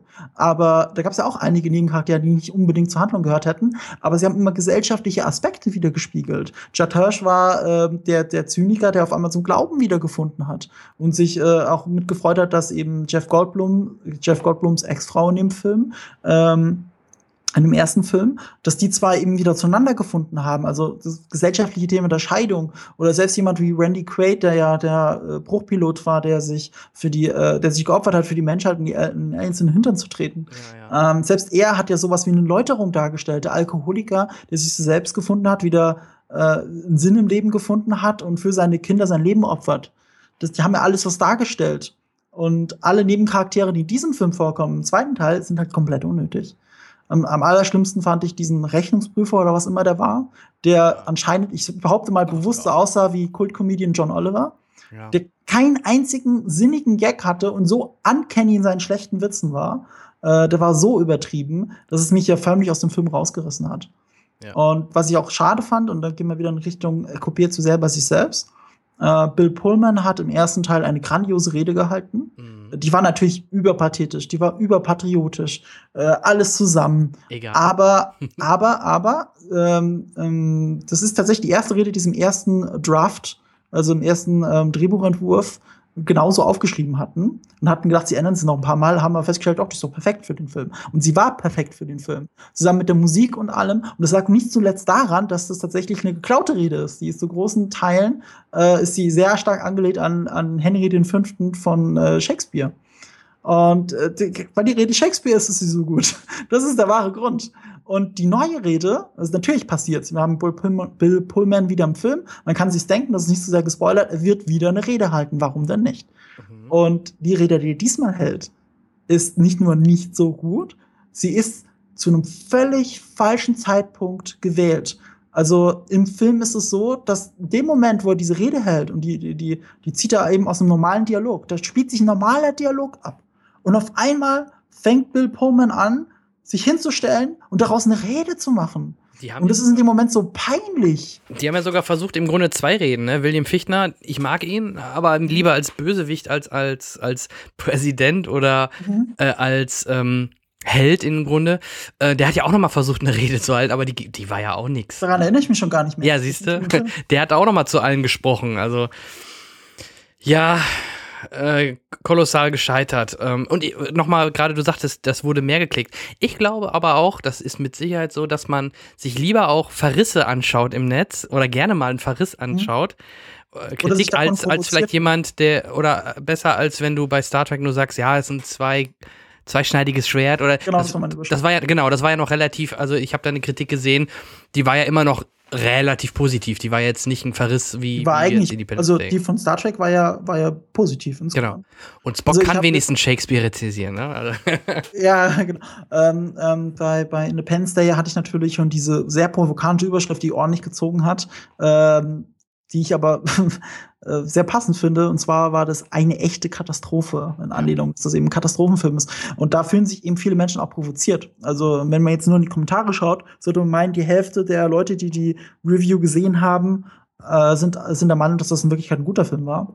Ähm, wenn man sich jetzt auf Daumenverhältnis anschaut, dann stimmt das wahrscheinlich nicht so ganz. Äh, das sind ze- negative Kommentare, werden ja zehnmal häufiger geschrieben als positive Kommentare. Und Leute, die kommentieren, das sind auch nur ein Prozent der Zuschauer und das auch nur in den ersten Tagen. Also darf man das nicht überbewerten, wenn man negative Kommentare liest. Ähm, die haben sich da natürlich gehäuft, aber mit den, ganz ehrlich, mit Verlaub gesagt, äh, den schwachsinnigsten Argumenten. Äh, wenn, wenn ich schon, wenn ich schon höre, der Film will nur unterhalten. 99,9 Prozent aller Filme wollen unterhalten. Ja. Selbst ein Drama will dich im besten Fall unterhalten. Es will dir was erzählen, es will, dass du davon gefesselt bist. Du sollst davon unterhaltend sein. Ich schaue mir keinen Film an, weil ich schlauer werden möchte, sondern weil ich unterhalten werden möchte. Selbst eine gute Doku unterhält dich. Eine Ja. gute Doku. Und jeder Film möchte unterhalten. Dann zu hören, ja, aber das Motiv von dem Film ist, er möchte dich unterhalten, ist, äh, es tut mir leid, das ist kein valides Argument. Und dann zu hören, ja, du musst halt dein Gehirn ausschalten und an der Kasse zurücklassen. Das habe ich wortwörtlich sehr oft gelesen. ja, den Spruch. Aber das ist doch das Käse. kennen wir auch. Ja, den ersten Independence Day natürlich, da war auch kein, also wenn man jetzt wirklich nach Logik geht und nach Anspruch, war das kein cineastisches Meisterwerk. Aber er hat in, in richtigen Momenten eben alles richtig gemacht. Er hat mich abgeholt mit seinen pathetischen Ansätzen, er hat mich abgeholt mit seinem Patriotismus irgendwie. Man hatte das Gefühl, man will selber den Aliens in den Hintern treten. Ähm, er hat in richtigen Momenten mit der Angst der Menschen vor Alien-Invasionen gespielt. Er hat eben eine echte Gesellschaft gezeigt, die, äh, die einer übernatürlichen Bedrohung ge gegenübersteht, und zwar hilflos. Das war total spannend. Und, und wenn man sich, ich meine, wie viel besser waren denn die Schatten dieser Schiffe, die sich über, langsam über die Städte hinweg bewegt haben? Ja. Wie viel besser war das denn als diese ganzen Kontinente, die aus den Angeln gehoben werden im zweiten Teil? Das ist so herzlos inszeniert, so unspannend inszeniert. Die 3D-Effekte sind einwandfrei, so vom, vom, äh, von, wie soll ich sagen, wie sie gemacht sind. Also sie wirken nicht mhm. zu uncanny, aber sie sind uncanny inszeniert du schaust dir das an und denkst so, ja, ist eher alles irgendwie CGI. Und es ist aber unspannend vor allem. Es ist vor allem unspannend. Die können mit dem Raumschiff zwischen den größten Trümmerteilen hindurchfliegen, an den ganzen Wahrzeichen vorbei. Es ist nicht spannend. Aber der Schatten, der sich langsam über die Städte bewegt, das ist spannend. Richtig, oder wenn dann ein Wahrzeichen äh, ganz besonders vernichtet wird, aber nicht, wenn eine Stadt auf eine andere knallt. Das ist dann nicht mehr, ja. das ist einfach nur Müll. Das ist, und der Film hat jetzt schon viel mehr Aufmerksamkeit bei uns im Podcast, als er verdient hätte. ähm, das Einzige, ja. wen ich wieder gerne gesehen habe, da hängt, da, da, hängt mein Star Trek-Herz dran. Ich freue mich halt immer, Brent Spinner, äh, Spiner zu sehen. Auch wenn er ein bisschen übertrie übertrieben hat ähm, oder übertreibt, aber ansonsten, ihn, ihn mochte ich dann immer noch halbwegs. Ich bin auch der Meinung, äh, er hat zwar die allerpeinlichsten Gags gehabt. Ja, aber es waren wenigstens Aber die waren, die waren wenigstens noch einigermaßen zum Schmunzeln. Äh, weil die meisten Gags sind tatsächlich einfach nicht gut in dem Film. Der ist voll mit Comic Reliefs. Ja. Ähm, die sind aber schlecht pointiert. Die, die passen nicht zu, passen nicht meistens, äh, sind tatsächlich nicht so gut einfach wie die im ersten Teil. Ja. Und ähm, Brent Spiner hat es aber durch so ein Charming durch seine, durch seine, seine Figur ist einfach charming, Dr. Oaken. Äh, dadurch hat er es ein bisschen gerettet. Ja, einer der wenigen äh, Charaktere, wo man sagt, ja, da empfinde ich eine gewisse Sympathie. Also, mhm. äh, was du gerade auch meintest hier, der, der Warlord oder so, das sind Charaktere, die, die, die waren total über, total Quatsch die vor allem in der deutschen Synchro auch nicht gehen. Der Warlord. ähm, es ist immer schwierig, äh, Menschen, die Englisch sprechen und dieses Afrikaans noch drin haben, weil Afrikaans ja auch dem Englischen nicht so un unähnlich ist. Mhm. Äh, zumindest, ich, ja, ich spreche jetzt wie ein Laie, aber ich kenne ein paar Südafrikaner und Namibianer, die, die können alle Afrikaans und ja, Afrikaans klingt da so ein bisschen Englisch. Mhm. Und in der englischen Version klingt er eben authentisch, behaupte ich jetzt mal, ohne es gesehen zu haben. Aber in der deutschen Fassung, wenn man versucht, Afrikaans so, so einzudeutschen, klingt es wie aus einer billigen, billigen Sketchshow. Das klingt einfach nicht authentisch und er kann sagen, was er will. Er kann von seinem toten Vater reden und im Krieg im Afrika, man kann ihn in dem Moment nicht ernst nehmen. Da versagt die deutsche Synchro leider total, weil sie versucht haben, Afrikaans einzudeutschen. Da hätten sie ihn einfach normales Hochdeutsch sprechen lassen, sprechen lassen sollen. Ja, ja. Das stimmt. So, damit schließe ich das Kapitel Independence Day 2. Ich glaube nicht, dass wir über den dritten Teil sprechen werden in zwei Jahren oder so. Glaube ich nicht. Und wenn doch, wer weiß, wer da Geld gibt, aber ich, ich glaube es einfach nicht. Und äh, mit diesen Worten, Henrik, hast du noch, ein, ja, möchtest wir, du noch? Äh, ich, ich, möchte schon, aber wir, wir sind abgetrieben in der Zeit, deswegen ja. ähm, nehme ich kurz. einfach, machen wir es ein bisschen kurz, wie üblich, merkst du? Ja, wir machen es immer kurz. Ich schalte immer in, meine, in meinem Review-Teil in den letzten Folgen, aber dann. Ähm, das nächste Mal kommst du als erstes, versprochen. Okay, okay. aber Marco, das ist das, was wir im Vorgespräch meinten. Ne? Ja. ja, es zieht sich dann doch, wenn, wenn man ins äh, Diskutieren und Plaudern Plaudern kommt, dann ähm, da ich in letzter Zeit ein bisschen den Serienbeauftragten äh, mache hier in unserer kleinen Veranstaltung, möchte ich das diesmal wieder tun. Ich habe bei in den letzten beiden Folgen schon über Preacher gesprochen. Auch eine Comic basierende Serie, die wir zurzeit im Streaming sehen können. Und an der Stelle möchte ich äh, dann auch wieder eingreifen und zwar dieses Mal auch basierend, diesmal auf einem DC, zumindest in, ähm, bei Vertigo, also einem, einem Imprint von DC, erschienenen ähm, Comic-basierende Serie Lucifer, die wir zurzeit bei Amazon Video sehen können, ähm, wo ich mir die ersten Folgen angeguckt habe und äh, muss zugeben, ist deutlich weniger schräg als Preacher, mit, mit viel mehr Humor ausgestattet. Mhm. Darüber haben wir ja, ich weiß, warum du schmunzelst, weil ja deine Frau so abgeprallt ist an meiner Empfehlung zu Preacher. Ja, das war nichts für sie. das war jetzt zu, zu over the top. Ja, und ähm, es wird ja auch noch heftiger. Also ich ähm, allen, die, ich bleibe weiter dabei, da, beide Daumen hochzustrecken für Preacher. Ähm, kann ich da gleich einkrätschen? Bitte? Ich auch mal, kann ich Klar. gleich bei Preacher ein bisschen einkrätschen? Ähm, ich finde, das ist eine der besten Serien des Jahres, auf jeden Fall jetzt schon, ohne dass ja, es zu Ende ist, die Staffel. Ich, ich habe äh, nicht ganz so euphorisch, aber mit Sicherheit mit ähnlichem, äh, mit ähnlicher Freude darüber gesprochen. Ich finde sie auch Also ich feiere das fürchterlich. Gern also ähm, sie ist erstens schräg natürlich, das ist immer toll, weil, weil damit kann die Serie dich immer überraschen, weil sie so unglaublich schräg ist. Aber sie ist auf angenehme Weise so unglaublich langsam erzählt. Und also, fantastisch inszeniert. Also diese gesamte, diese gesamte Optik, die sich durchzieht. Also es ist alles so wunderbar staubig. Von jeder, jede einzelne Figur ist, ist ähm, so ganz seltsam mit so einer mit so einer, irgendwie mit so einer Schicht überzogen, wo du immer denkst, da muss ich irgendwie durch nach und nach. Also ich finde das, ich finde das wirklich grandios. Ich feiere mit das. dieser, mit dieser langsamen Kamera und diesen äh, langsamen, diesen ausgefuchsten Kameraperspektiven, ja. und diesem langsamen Erzählstil erinnert es eben im besten Sinne an Breaking Bad, Better Call Saul und den Fargo äh, Staffeln. Ja, absolut. Das ist das, da, Preacher schwimmt in einer Liga mit diesen Serien. Man kann Plus noch dieses Comic-Element dazu.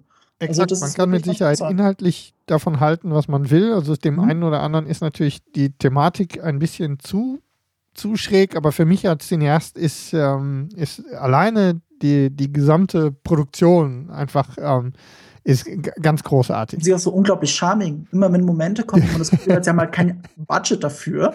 Wie eben vielleicht die allererste Szene, die man in, in, in, der ganzen Serie sieht, ist ja dieser, soll ich sagen, dieses abstürzende Himmelsobjekt. Yep. Äh, wenn man schon nicht das Budget hat, um das, um das äh, wirklich, äh, wie soll ich sagen, nicht uncanny zu inszenieren, dann machen sie es halt im Look von einer 50er Jahre Science-Fiction-Serie. Das war lustig. Ja. Das, ist, das, ist, schon gesehen. toll, das ist kreativ. Ja. Oder wenn, wenn diese Kampf, also auch, ich bin immer noch überrascht von dieser Kampfszene in dem Hotel, äh, darf man jetzt auch nicht zu viel verraten, aber das ist einzigartig. Sowas habe ich noch nie gesehen. Diese Kampfszene in dem Hotel mit dem Raum, der sich langsam stapelt voller. ja, das, ist der Wahnsinn. Unglaublich kreativ. Die Serie schafft es einen dadurch zu überraschen, dass sie, dass sie ähm, Wendungen nimmt, mit denen du niemals rechnen würdest, weil es so out, out of order ist, so over the top. Und sie inszeniert es gleichzeitig so fantastisch, dass man das Jan Gefühl hätte, die ganze Zeit die Augen. dass man das Gefühl Ey, ihr Nerds, nimmt euch ein Zimmer, Jungs. Also, oh, könnte, aber Nein, es ist wirklich kennt ihr, denn die, kennt ihr denn das Comic, das, äh, die, die, Vorlage? Äh, ich habe ich hab das mal durch, ich habe es in die Hand bekommen zwischendurch. Ich habe es nicht, also nein, okay. gelesen. Ende. Und Marco, du? Ich kannte es vom Hörensagen und habe mir bewusst, habe ich mich nicht mehr eingelesen in die äh, in, die, in die Vorlage, weil ich Angst habe, dass mich gewisse Sachen spoilern könnten. Ich sag nur Arschgesicht. Genau. Äh, ich, ich meine zu wissen, worauf das hinausläuft, aber ich will es erleben und nicht auf einen Wikipedia-Eintrag sehen oder den Comic in die Hand nehmen. Mein letzter Satz zu Preacher. Ich habe die ersten zwei Folgen gesehen, mir gefällt das, aber ich habe mit einem gesprochen, der die Comics kennt. Und in den Comics ist nämlich genau das Gegenteil, was Marco gerade sagte. Da ist nichts mit langsam. Nee. Da, da, da geht es Schlag auf ja, ja, Schlag. Das, das ist das Gegenteil von der Serie. Die werden ja auch kritisiert. Das habe ich ja in der, als ich die Serie vorgestellt habe, vor zwei Folgen, ja. ähm, habe ich ja schon davon gesprochen, dass die, ähm, dass die, dass der, die, die Comics ähm, extrem kontrovers auch diskutiert werden, weil es halt, ähm, naja, stellenweise schon das, was wir hier als blutig empfinden, ist ähm, in den Comics, glaube ich, äh, massenhaft gewalttätig. Ja. Und ähm, also durchaus. Aber als Serie, ausgenommen von, den, von der Diskussion, die wir mit den Comic-Nerds äh, da mit Sicherheit führen können, ich feiere. Aber wir kamen von ähnlich göttlich eingefahren sozusagen und zwar aus der entgegengesetzten Richtung von Lucifer. Beim Teutan. um den Weg mal ein bisschen wieder zurückzufinden. Ähm, und zwar geht es aus der entgegengesetzten Richtung bei Lucifer zur Sache. Und zwar ist es so, dass der namensgebende äh, Charakter, nämlich äh, der Teufel persönlich, einfach gelangweilt äh, von seinem Dasein in der Hölle ist, auf die Erde hinauffährt, erstmal ähm, erstmal einen Nachtclub aufmacht und ähm, entspannt sich erstmal den Freuden der, des, der Menschlichkeit hingibt. Und dabei jetzt nach und nach, absolut Jan? Jan macht die ganze Zeit im Hintergrund obszöne Gesten. Das ist, das ist ein, ein Vorteil, wenn man einen Podcast macht und vor allem, wenn man ihn mit Jan zusammen macht. Ja, klar. Die Niveaulosigkeit, wenn eine Flasche Sekt und äh, Grevensteiner ähm, Grevensteiner Radler im Ja, ist Spiel doch klar, dass der Teufel erstmal einen auf Bordell macht. Oder? Lange Rede, kurzer Sinn. Ähm, nach und nach, ähm, vor allem in, ähm, mit, der, mit der Erkenntnis, dass je länger er auf Erden weilt, er sich auch immer mehr gefühlt und gefühlt den Menschen annähert, ähm, verstrickt er sich zusammen mit äh, der durchaus äh, attraktiven LAPD äh, ähm, Polizistin ähm, Chloe Decker heißt sie. Lauren German heißt die Schauspielerin, die ausgesprochen attraktiv ist. Ähm, in die, wie sagt man, Lösung von, ähm, von Fällen, setzt dabei natürlich die Fähigkeiten, die er als Engel im wahrsten Sinne des Wortes hat, natürlich noch mit ein und hat damit die Möglichkeit, ähm, viel von den Dingen zu steuern, ähm, die so in dem Rahmen ähm, stattfinden. Was ich finde, ist, dass Tom Ellis, der den Lucifer ähm, spielt, ähm, Tim Allen? na, das wär's, ne? Tim Allen spielt Lucifer, Ja, ja. Tom Ellis heißt der Schauspieler. Ähm, ich muss zugeben, den gesamten Cast habe ich vorher ähm, nicht wirklich wahrgenommen. Ich habe mal ein bisschen nachgelesen, sind Sachen dabei, die ich gesehen habe, aber ähm, in der Intensität ähm, nicht. Aber er gibt der Rolle die entsprechende Größe und vor allem ähm, an den richtigen Stellen ähm, so ein bisschen was humorvoll Diabolisches. Denn Humor ist ähm, eine von den Sachen, die im Gegensatz zu Preacher, also bei Preacher ist ja bis auf ein paar eher Dinge, die einem im Hals stecken bleiben als Humor, ähm, finden da ja nicht statt. Ähm, Ah, hier, muss ich kurz reingrätschen. Preacher hat eine sehr interessante Art von Situationskomik. Also da können ja, zum das, Beispiel das zwei wollte ich Figuren nebeneinander stehen, das ist einfach witzig. Das wollte ich, wollte ich damit sagen. Also die ganzen, also diese ganze Vampir-Humoristik, die da immer so mitspielt, wollte ich damit ein bisschen ähm, umschreiben. Das stimmt schon. Also für mich ähm, als, als eher Comic angehauchte oder Comic basierende Serie wieder mit ein bisschen mehr Humor, ein bisschen seichter im Verhältnis zu Preacher, aber auf jeden Fall ähm, eine, ja, ich würde sagen, eine gute Empfehlung für einen entspannten Nachmittag und da kann der Jan auch seine Frau mitnehmen, zumindest mehr als zwei Folgen lang. Okay, aber ich wollte eigentlich erst 12 Monkeys gucken noch. Äh, oh, da bist du aber auch auf dem Weg in, Aber- in strange äh, Ja, aber- Umgebung. Das ist doch geil mit Zeitreise. Wenn ich Absolut. mal eine Serie empfehlen darf, die ich jetzt gerade zu Ende gesehen habe ähm, am Wochenende, äh, die man gut mit einer Freundin schauen kann, dann ist es Strange Things auf Netflix. Habe ich auch noch auf meiner Gestartet. Liste. Ja. Ja. Noch nicht geschaut? Nee, noch Das nicht, ist- noch nicht. Das ist, kann man jetzt schon sagen, das ist äh, äh, eine der besten Mystery-Serien seit, pff, ich sag mal, Lost. Auch wenn Oh. Lost nicht immer glücklich war. Oh, Aber ich, ich liebe trotzdem Lost. Ich habe alle Staffeln zu Hause. Ähm, es ist erst hochspannend. Es ist nicht sogar von Abrams produziert, aber ich will mich da nicht so weit aus dem Fenster lehnen. Erinnert äh, auf angenehme Weise an an 80er-Jahre-Filme wie Poltergeist oder eben äh, Stand By Me. Einfach die Dynamik der, der Jungs. Ähm, ist unglaublich spannend, hat, hat äh, wie soll ich sagen, erzählt auch was. Also, es hält dich nicht so lange hin wie Lost. Also Lost ist ja eine Serie, die da ewig lang die Karotte vor die Nase hält, Ja. um von den 22 Folgen pro Staffel in den ersten zwei und den letzten zwei wirklich was zu erzählen. Äh, bei Strange Things mit den acht Folgen ähm, und mehr oder weniger eine in sich geschlossene Geschichte Mhm. äh, ist das ist es schon mal eine andere Hausnummer und die Serie verleitet sofort zum Binge-Watchen. Also ich habe es in zwei Abenden durchgeschaut, zweimal vier Folgen. Und ich Oh. kenne, der Kollege Michael Obermeier hat, hat die ganze Serie an einem Tag geschaut, weil er nicht davon losgekommen ist. Okay, jetzt hast du mich noch heiß Hat uns doch ja jemand auch ans Herz gelegt, weil Winona Ryder, glaube ich, wieder so ein bisschen an die Oberfläche gespült wurde damit, ne? Die- So, Spielt aber leider Gottes eine nervige Rolle. Ah, aber, okay. aber zumindest auffällig mal wieder. Solange nichts Ja, natürlich, also sie spielt sie nicht schlecht, nicht, dass ich ja falsch verstanden werde. Ihre Rolle ist, ist bewusst eine, äh, eine leicht nervige Person. Einfach weil sie, also gut, verständlicherweise sie, ja, ja, ich will nicht spoilern. Naja, solange sie ähm, nichts mit Golfbällen macht, ist alles gut. Gut, ich ähm, schlage Aber auch vor- sichtlich gealtert, Entschuldigung, muss ich Ja, dazu sagen. Ich war ein bisschen überrascht. Ich habe so lange schon nicht mal bei Non Rider gesehen. Das, dass ich überrascht war, wie sehr sie gealtert ist. Ich habe in den ersten paar Minuten überlegt, ob sie das wirklich dann ist. Sie, Musste also man sieht, sie schon noch mal, sieht sie also noch mal deutlich älter aus als in Star Trek, oder? Ja, 2009 ist ja auch schon wieder sieben fand Jahre. sie seit Ja. 2009, äh, also ich fand sie jetzt mit Sieben 2009 Jahre. Star Trek, fand ich sie immer noch äh, jung und knackig wie zu besten Zeiten. Und vielleicht habe ich sie auch falsch in Erinnerung. Ähm, Ja, das kann. Ja, nee, jung und knackig war sie da auch schon nicht, aber da kann Ja. natürlich auch was mit Maske gemacht worden sein, das weiß ich jetzt nicht mehr so genau. Und vor allem so eine Riesenrolle hatte sie ja im Endeffekt auch nicht, wenn man ehrlich ist. Ähm, Und immerhin auch nur ein Jahr jünger als ich. also, Also- ihr habt mir heute schon jedenfalls jede Menge Ja, Stoff läuft, gegeben ne? für. Also, st- äh, ähm, Strange, Things. habe ich auf jeden Fall sowieso auf der Liste. Mhm. Weil irgendwer hat auch was geschrieben, das ist so eine Mischung aus, äh, weiß nicht, Stephen King und Goonies und keine Ahnung. Also, hm, ja, stimmt. Goonies ist da auch ein bisschen drin, das muss man sagen. Stephen King würde ich auch sagen. Ja. Guter Vergleich. Äh, es, Cool. es ist spannend. Es ist uneingeschränkt zu empfehlen. Ich wüsste nicht, welche Menschen das nicht gefallen sollte, ja. tatsächlich. Und für mich kam es auch extrem überraschend. Ich hatte das jetzt überhaupt nicht auf dem Schirm. Hab da nichts Ähm, vorher von gehört. Ich hatte es seit dem Trailer auf dem Schirm. Da- Das war auch wieder so, jeder, der den Trailer gesehen hat, das waren eben nicht viele vielleicht, Mhm. äh, war schon angefixt, weil das halt unglaublich, es ist wirklich, äh, vom, man stellt sich die erste, sagen wir mal, die Trailer zu Super 8 vor. Oder die ersten zwei Drittel auch des Filmes. Ja. Das ist schon die Atmosphäre, diese 80er-Jahre-Atmosphäre, diese im besten Sinne Spielbergsche Atmosphäre, die der Film auch mitträgt.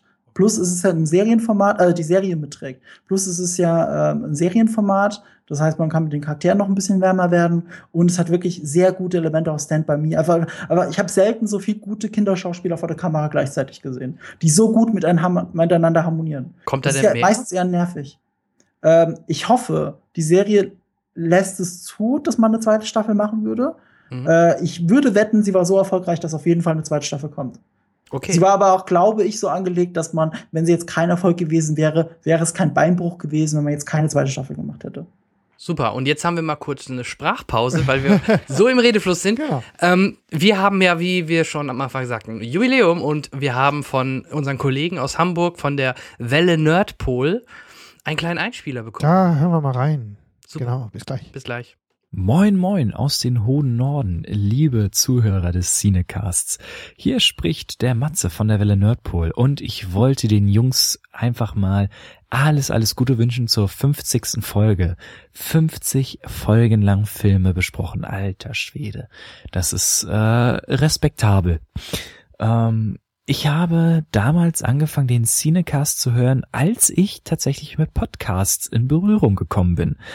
Äh, Und zwar hatte ich eigentlich immer nur den Plauschangriff damals von Game One gehört, von äh, Gregor Katzios. Und Filme waren dann so ein bisschen mein Steckenpferd.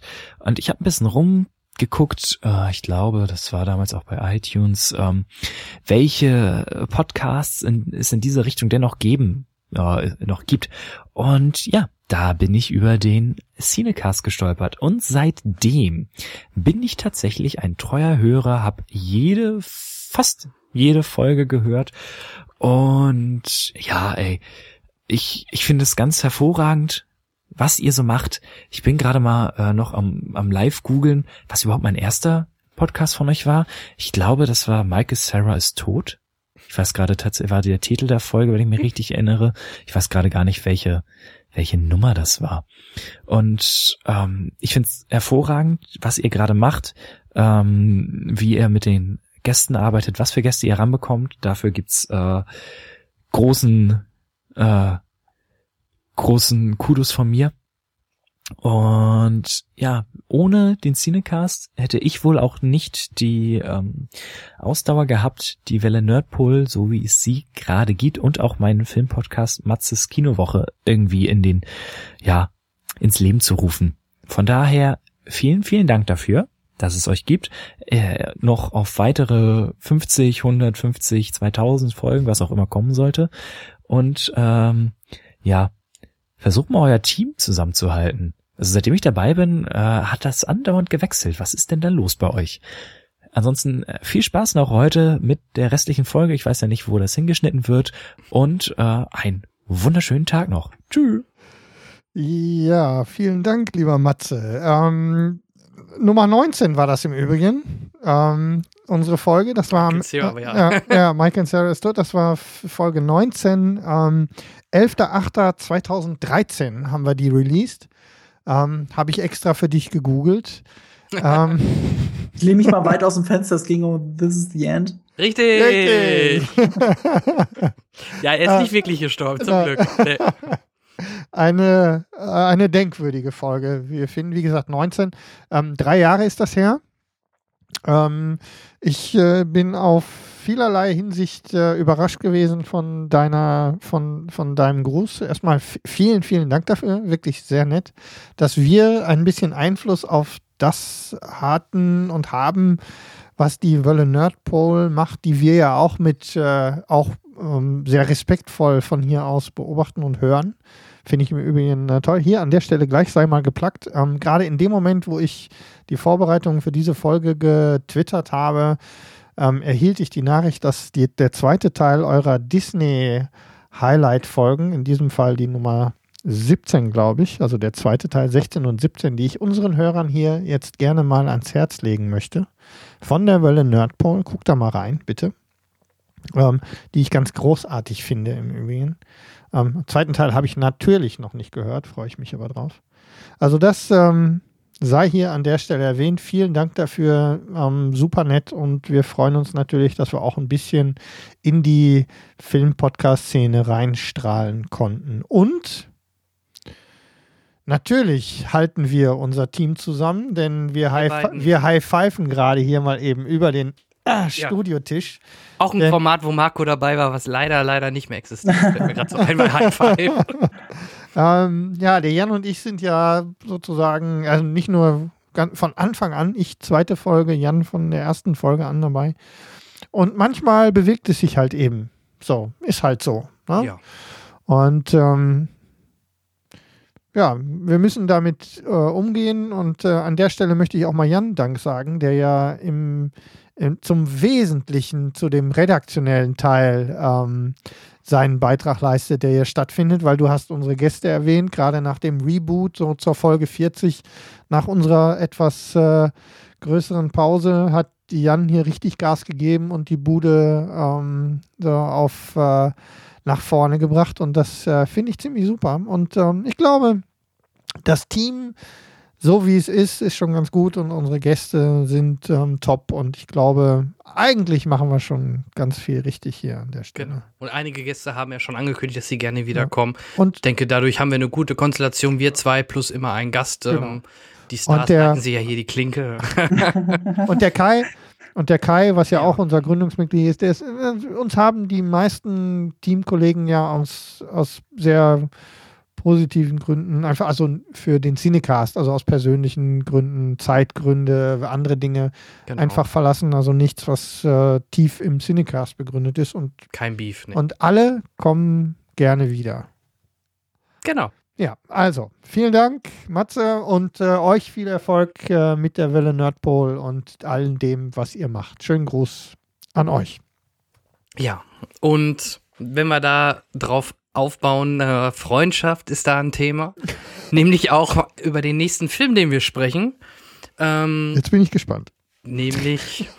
Oder darf ich Ich- noch ganz kurz reingreifen? Ja, klar, Ich hab- natürlich. Ich trage gerade etwas mit mir. Mir ist, mit, mir ist in der Pause eingefallen, dass ich die ganze Zeit Strange Things gesagt habe. Dabei heißt die Serie Stranger Things. Also, das Ja. ein bisschen aufpassen. Äh, außerdem habe ich vergessen zu erwähnen, wie toll die Musik ist in dem Film. Weil zum einen der Soundtrack, also wirklich die ausgewählten Musikstücke, sind super ausgewählt und immer super und sinnig platziert. Es macht immer Sinn, welcher Song an welcher Stelle gespielt wird. Und gleichzeitig ist der Score, also wirklich die komponierte Musik, dieser Synthesizer-Score, ist fantastisch. Ich glaube, muss man unbedingt den Soundtrack von Stranger Things zu sagen. Ist wirklich- das vom bekannteren Komponisten, den wir ich habe da ehrlich gesagt noch nicht nachgeschaut. Mhm. Aber es, es erinnert mich sehr äh, ähm, an, ach Gott, wie heißt denn das Spiel nochmal? Hotline Miami tatsächlich. Oh, okay. Ja, wie gesagt, ich werde eh reingucken, dann werde ich es hören. Ähm, aber das ist auch eine schöne Überleitung. Vom guten Soundtrack äh, kommen wir zu Michael Giacchino, der wieder bei Star Trek 13, ich weiß nicht, warum im Netz immer dauernd von Star Trek 3 äh, gesprochen wird, das ist Blasphemie. Ähm, natürlich reden wir von Star Trek 13 und zwar von Star Trek Beyond. Und ähm, es wird auf jeden Fall interessant, weil ich habe von Henrik im Vorgespräch beziehungsweise über eine Nachricht bekommen, dass er den Film nicht so gut fand. Ich bin unterbegeistert, um Das finde ich interessant. vorsichtig auszudrücken, aber wir müssen das natürlich auflösen. Aber wir werden, Genau. wir werden sehen. Sag uns doch mal, worum es geht. Genau, worum geht es? Die Enterprise äh, ist in ihrer Fünfjahresmission. Knapp zweieinhalb Jahre, etwas über Halbzeit sind vorbei. Captain Kirk merkt langsam, hey, äh, es ist relativ monoton, immer das Gleiche und überlegt halt eventuell sogar den Kapitänsposten an den Haken zu, ähm, zu hängen, was ja später sogar William Shatner bei Star Trek auch gemacht hat, denn er wurde nachher auch Admiral. Ähm, das ist erstmal so der, der Start in dem Film. Was mich überrascht hat, dass es diesmal kein so ein Intro gab und dann auch nicht den Schriftzug. Das fehlte bei Beyond komplett. Äh, ansonsten, worum geht's? Ähm, ich will auch da nicht zu viel vorab nehmen, dafür ist der Film zu frisch, ich will nicht spoilern. Sie werden aber, was man im Trailer schon sieht, äh, notgedrungen auf einem Planeten stranden. Die Enterprise, kann ich schon mal sagen, äh, sieht danach nicht mehr so gut aus. Das sieht man auch schon im Trailer, von daher ist das auch Guckt kein euch Spoiler. einfach zwei oder drei andere Ja? Folgen oder Filme an. Star Trek 7. Gleich gespielt. Ja, äh, auf jeden Fall äh, kaputt. Und ähm, ähm, der Bösewicht, gespielt von Idris Elba, versucht, jetzt will ich will ich auch nicht zu viel verraten. Er, er möchte gerne. Nee, ich sag gar nicht, was Spoilern er wir nicht? Auf jeden Fall, er attackiert die Enter oder die Enterprise wird halt attackiert, die landen auf Mhm. dem Planeten und versuchen von dort wieder zurückzukommen. So, mehr möchte ich da gar nicht äh, zu sagen zu der Story. Du machst Die mir Story jetzt ist eh- schwer, ne? Wenn du sagst, wir spoilern nicht, dann macht ja, wir fangen schwer. erstmal vielleicht spoilerfrei an. Wir können ja gerne gleich nachher nochmal eine Spoilerwarnung raushauen und du kannst dann gerne nochmal rumspoilern. Ähm, aber ich würde erstmal die allgemeinen Eindrücke für diejenigen äh, von uns geben, die den Film nicht kennen. Absolut. Das Ganze ist ähm, von Justin Lin. Yes. Ähm, bekannt durch Fast and Furious, der Regisseur. Der hat das Zepter übernommen von J.J. Abrams, der weiterhin als Produzent im Hintergrund fungiert. Der ganze Film, was ich ganz spektakulär im Vorspann fand, ist von Alibaba Studios. Das sah so, Ja, so fehlplatziert ja, die aus. Chinesen haben da, die Chinesen haben da so viel Geld reingesteckt. Alibaba, Chinesen, Ja. genau. Da war ich doppelt irritiert, wie ich das im Nachgang gelesen habe. Also Ähm, drei chinesische Ja, Produktionsfirmen genau. in das alles in allem. Also da ging es ne? schon, da ging's Ja. schon los. Ja, keine Knete gekriegt. Pff, weiß ich nicht, ja. Komisch. Obwohl der, der, der Into Darkness war ja erfolgreich genug. Also Knete. Auf jeden Fall Skydance ist wieder dabei, Bad Mhm. Robot ist dabei ähm, und halt dann diese zwei chinesischen Geldgeber, wer auch immer. Ähm, das Interessante an der ganzen Geschichte ist, dass der Film jetzt natürlich passend fertig werden musste zum 50-jährigen Jubiläum. Man hat ihn, glaube ich, sogar schon mal um zwei Wochen nach hinten nochmal verschoben. Ähm, Wobei, wo ich dann zu meiner kleinen, also ich bin generell sehr positiv angetan von dem Film. Ich liebe den Cast. Ich liebe die Interaktion zwischen Pille und zwischen Spock. Ich liebe auch, auch, auch dies, ich finde es, interessanterweise ist es positiv, dass sogar Chekhov ein bisschen mehr Screentime bekommt, da Anton Jelkim leider ja verstorben ist durch diesen schlimmen Unfall, was wir letzte Folge auch schon besprochen hatten. Finde ich es aber gut, dass er mit Captain Kirk dann auch viel Screentime sogar noch bekommen hat ähm, in Filmen davor war er zum Teil noch deutlich weniger präsent. Ähm, Mhm. Dann, wie gesagt, die Chemie zwischen den Charakteren ist wieder super. Die Action ist ganz gut gemacht, aber ich finde, ich weiß nicht, woran es liegt, als ob die ein bisschen schlampig gearbeitet haben. Das CGI wirkt an einigen Stellen nicht so gut wie in den ersten beiden Teilen. Frage, Oder? hast du in, in 3D oder 2D gesehen? Ich habe ihn in 3D gesehen. Alles klar. Aber ich glaube, Komme ich gleich nochmal Mhm, drauf. aber ich glaube, dass es. Ja, genau, du sprichst auf die hektischen äh, Schnitte oder auf die Action-Szenen, die waren zu hektisch für 3D, das war wieder das nächste Problem. Nur das zweite Problem ist, in 3, er lief bei uns in den Kinos nur in 3D, du hattest keine Wahl. Äh, aber da ich das wusste, habe ich mich relativ weit nach hinten gesetzt, ähm, habe ja meine schicke 3D-Brille und äh, dadurch, dass wir diese neue 3D-Scheibe bei uns im Kino haben, war das 3D oder das Bild war ziemlich hell. Da geht mehr Licht, 70 Prozent mehr Licht durch. Also es war, war, also das Bild war okay. Es war halt nur nicht viel 3D da, muss man ehrlich sagen. Aber es war okay. Ähm, aber trotzdem wirkten einige Effekte irgendwie bisschen billig. Und was ich im Nachgang gelesen habe, einige Sachen sollten angeblich billig wirken. Gerade so, erinnere dich an ähm, Spock und ähm, Dr. McCoy, wenn die durch die Steinlandschaft laufen, Ja. die wirkten doch sehr künstlich. Das kann man jetzt wiederum als Parodie auf TOS äh, sehen. Ah, frisch TOS lackiert. ja, frisch lackierte Steine, Mhm. Pappmaché. Das wirkte halt ein bisschen günstig. Ähm, kann man sich jetzt streiten, ob das zum Teil ein bisschen extra gemacht worden ist, weil so ein paar Anspielungen, selbst der Xindi, Chinesisches Geld. der. Xindi-Krieg, Mhm. die Enterprise ist ja die einzigste Serie, die, die neueste Serie ist die einzigste Serie, die noch im Kanon oder in dieser Zeitlinie Bestand hat, weil Ja. der, der, die, die, die, die, die Splittung der Zeitlinien kam ja erst zu Kirks Zeit. Von daher, Enterprise Ja. ist sogar komplett gültig in der Serie. Mhm. Und daher finde ich halt auch das, was man im Trailer kurz sieht, diese NX-Klasse, die da rumfliegt, die sie dort finden, finde ich cool. Also, es fand, Ja. das hat mir schon Spaß gemacht. Also, deswegen, Spaß hatte ich. Ich fand die Charaktere wieder super. Das ganze, die ganze Chemie erinnerte mich sogar an den leider etwas schlechteren Film Star Trek 5, weil da auch dieses familiärere mehr war. Äh, row, row, row your boat, ne? Am Lagerfeuer und so weiter. Mhm. Ja. Also dieses familiäre und wir bleiben zusammen und so. Oder die Cliffhanger-Szene sehr ähnlich. ja, Ja. oder, oder die, äh, die Szene, die ich jetzt nur andeute, das Bild, was Mr. Spock am Ende sieht, Ja. war toll. Also das, das hat mich natürlich richtig glücklich gemacht und ähm, deswegen fand ich den Film rundum gelungen. Ja, er war anders als die Abrams, die mehr auf äh, Erdterritorium war und immer so ein bisschen größer wirkten irgendwie. Beyond wirkt ein bisschen kleiner, ein bisschen familiärer, ein bisschen Die Bedrohung ist halt auch eine andere. ja, Also, obwohl die ja eigentlich, wenn man im Nachhinein überlegt, die Bedrohung ja schon äh, fatal enden könnte, hätten die es nicht verhindert. Aber selbst wie sie den Song, Mhm. den ich ja nicht mehr hören kann eigentlich seit, Ah. Enterpri- äh, seit Star Trek, Sabotage. Ja. Selbst das fand ich Ja, dann im zum wieelten Mal? Zum, dritten, zum dritten Zum Mal? zweiten, oder? Zum, mindestens Zum zweiten Mal. Zum zweiten Zum zweiten Mal. Also Einmal die haben den Captain, Trailer Captain Kirk mit, ein, zum also Chris. Pine mit eingeführt auf dem Motorrad. Ja, als kleiner Junge, Ja, wenn er da genau. richtig In der ersten fährt. Szene im ersten Genau, da war Sabotage Ja. und äh, ja klar, im Trailer hat man den, den, aber wie sie den Titel dann im Film eingebaut haben, fand ich nicht so schlimm, wie ich es erst befürchtet habe. Ich fand das sogar von der Idee her ganz lustig, aber okay, kann man sich natürlich Ja. drüber streiten. Okay. Also Ich saß an der Stelle im Kino und habe gedacht, eigentlich ist es total cool und passt und der Trailer hat ja doch mit dem Film gemein, als man Ja. zuerst gedacht hätte. ja, Äh, aber ich habe sofort dieses, dieses ungute Gefühl im Bauch gehabt, das wird eine Menge Leute richtig abfucken, Mhm. muss man sozusagen. Eine Menge Leute. Funktioniert. Aber mich nicht tatsächlich.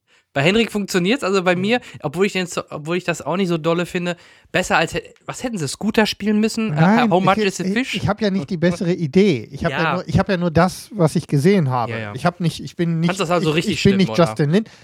Nein, das ist noch nicht der Teil, den ich richtig schlimm finde. Ich finde, es, es war, es war mir zu, na, da hat einer den Akkuschrauber angesetzt und diesen Song da dran geschraubt und der geht einfach nicht mehr ab. Mhm. Aber ähm, ich würde sagen, wir blenden jetzt zu dir über, weil Markus, äh, Markus, ja, Marco, Marcos. Marcos, Da war, ähm, da war ein äh. Tenor kenne ich ja schon so ein Ja, bisschen, deswegen würde ich jetzt erst das komplette Gegenteil mal von dir hören, Ja, also was du zu Star Trek Beyond Ja, sagst. wir, wir hängen den Marco da hinten dran. Also, jetzt muss ich natürlich vorsichtig, vorsichtig sein wegen der Spoilerei und so. Ich versuche den Weg, weil, weil du es jetzt angekündigt hast, ihr habt gesagt, ich bin unterbegeistert. Von dem ersten Teil, von dem, was du gesagt hast, bin ich sogar ganz bei dir. Was mir gut gefallen hat, ist der Teil, der Star Trek ist. Das sind immer diese beiden Pärchen, die mit den beiden Hauptdarstellern zusammen funktionieren. Das ist ein Star Trek. Der gesamte Rest, die gesamte Action, das gesamte Konstrukt insgesamt. Für mich ist dann Star Trek immer, und das hat, hat mir natürlich der Marco vorhin am Anfang so ein bisschen in dieser Star Wars Star Trek-Geschichte immer so ein bisschen in die Karten gespielt. Star Trek sta- stand für mich immer so ein bisschen auch ähm, für den Umgang mit, mit größeren Themen. Also die Widerspiegelung von Dingen, die ich auch in, in meinem oder in einem für mich reflektierbaren Leben wiederfinde. Das kann man politisch diskutieren, das kann man irgendwie sonst diskutieren. Und davon ist in Beyond nichts mehr über. Für mich ist Beyond ein guter Actionfilm. Also eine Raumschiff-Variante von, bleiben wir dabei, Fast and Furious. Aber kein Star Trek-Film. Alles, was mit Star Trek zu tun hat, also ähm, ich meine, ich finde ja sogar diese Raumstation fürchterlich. Also das Echt? Schlimmste, was Ich ich fand je die cool. aber so, nein, so macht Ja. man das nicht. Das sieht gut aus, aber das niemand käme auf die Idee, das so zu machen. Ich komme. Also zu Der bauen kleinere meinst du Teil. jetzt, Ich finde das klein- herrlich der kreativ. kleinere Teil, ganz also ehrlich, so- es ist auf jeden Fall kreativ. Das ist Ja, aber Fall. da Genau, sind, aber genau. die, aber die kleinen Teile da drin finde ich kreativ. Mhm. Diese Geschichte mit dem, mit diesem Durchflugkanal, wo man dieses riesige Schiff unter Wasser, Das sah da cool das sieht richtig cool aus. Ja. Aber diese verwundenen Gänge, wo riesige Städte so aufeinander zeigen wie in Im Inception, Grunde zu modern. Überleg mal bei DS9, wie die Station aussieht. Naja, ich, will es nicht zu weit Ja. zurückdrehen. Du weißt, was ich meine. Zu viel. Dann so Sachen wie der, ähm, was mich also wo ich, weil ich dich gefragt habe, ob du es in 3D gesehen hast, ich habe es, ja, ich habe dir davon erzählt, ich bin jetzt nicht bei in unserem Stammkino gewesen, also in dem, den du arbeitest, sondern ich bin mit meinem Schwager, bin ich in Dortmund im Kino gewesen und dunkel. Ich habe nicht gesehen, was passiert. Du siehst es nicht. Es ist äh, erstens keine Schade. 3D-Effekte und du siehst es vor allem dann im letzten Drittel, diese riesigen Geschichten, diese Schwarmnummer, über die wir auch noch reden müssen. Weil, wie groß ist der jetzt eigentlich? Ja, im Weltraum waren es viel zu viele Ne, so, Schiffe. es ist ne? dann Ja, einfach ja, viel auch zu viel.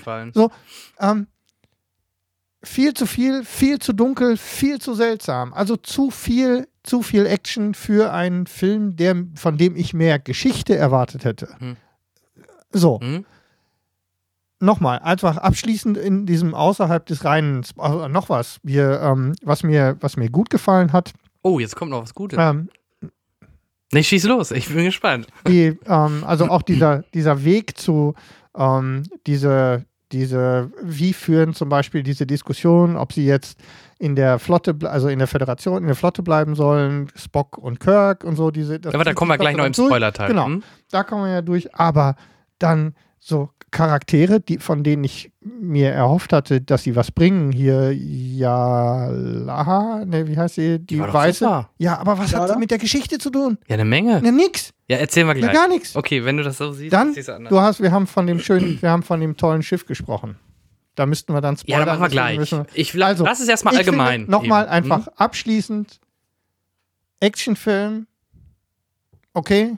Star Trek-Film, nein. Also für mich von den Ja, dreien. Mhm. der schlechteste. Okay. So, Marco, jetzt darfst du noch äh, spoilerfrei kurz deinen Kommentar dazu geben. Es laufe ich natürlich Gefahr, dass ich mich jetzt extrem wiederhole, weil ich jetzt meine Video- Video-Review schon alles so genauso beackert habe. Nur raus damit. meine, meine, meine Prognose, also um es mal äh, analytisch zu sehen, war von dem Film, ähm, er geht an vielen Stellen den guten Schritt zurück in Richtung richtiges Star Trek und weniger Abrams, dieses geerdete Abrams-Katastrophenmäßige Ja. äh, Action von, von hinten bis vorne. Er geht wirklich einen guten Schritt im Tempo zurück, gerade am Anfang. Und auch von den Themen her. Zwar ist äh, der Bösewicht immer noch insgesamt ein bisschen eindimensional, aber man hat versucht schon so ein bisschen das Föderationsthema, das Philosophische, so ein klein bisschen im Bösewicht reinzukriegen. Das ist natürlich nicht perfekt gelungen, aber es war interessant. Also zumindest hat es zum Nachdenken wenigstens ein bisschen angeregt. Ähm, ich fand es auch interessant, wie kreativ sie gearbeitet haben, also weg von der Erde. Dann zeigt man eben Zivilisation wegen die angesprochene Raumstation auf kreative Weise. Man zeigt eben, was im Weltraum möglich ist. Und das ist etwas, konnte ich dann im Kino auch staunen. Und das war für mich eben auch Star Trek zum Staunen, so wie es ja sein soll. Es geht eben nicht durch die Wiederholung von den Raumstationen, die wir schon kennen, wie Deep Space Nine, sondern durch, äh, durch Zeigen von Raumstationen, wie sie denn in einer großen Science-Fiction-Welt auch möglich wären. Das fand ich super kreativ. Ähm, auch bei den Gegnern ist man ja auch wieder mit, hat man jetzt mal wieder mit Masken gearbeitet und äh, das war auch im besten Sinne ein Schritt zurück. Waren die Masken, fand ich jetzt aber auch, haben sehr viel dem Schauspiel von Idris Elba zum Beispiel genommen als Bösewicht Krell. Wie wollte ich gerade sagen. Also, Boah, Ja. ich, ich hatte gehofft, Im dass du- nachher erkennt dass man ihn ja, oder in Ganz- diesem Video. Ganz, ganz Ja. fürchterliche Geschichte. Aber machen wir Ja, gleich im Spoiler-Part. lass, lass mal Marco eben zu Ende reden. ähm, ähm, ah, also insgesamt zwar ein gutes Stück zurück Star Trek, aber es gibt eben Sachen, da habe ich schon im Film gemerkt, da werden sich die Hardcore-Fans dran stoßen. Und ich zähle mich aber auch zu den Hardcore-Fans. Es gibt aber eben die Hardcore-Fans, die die neuen Filme mögen. Und es gibt eben die Hardcore-Fans, die die neuen Filme als nicht Star Trek sehen. Mhm, die Einfach. gibt Deswegen es, immer ja. dieses Star Trek 3, weil das gehört ja quasi nicht zur Legacy von Star Trek. Das ist Freunde was Neues. Trackcast zum Ja, Beispiel. Ja, die sind da ganz, Ähm, äh, die sind da sehr. Da hart- hat ja eh jeder seine eigene Meinung. Und ich hatte bei dem Film schon durchgehend das Gefühl, äh, als Fortsetzung funktioniert er perfekt für mich. Als dritter Teil von, also als wirklich als Fortführung von der Geschichte, die sie angefangen haben, funktioniert der perfekt für mich.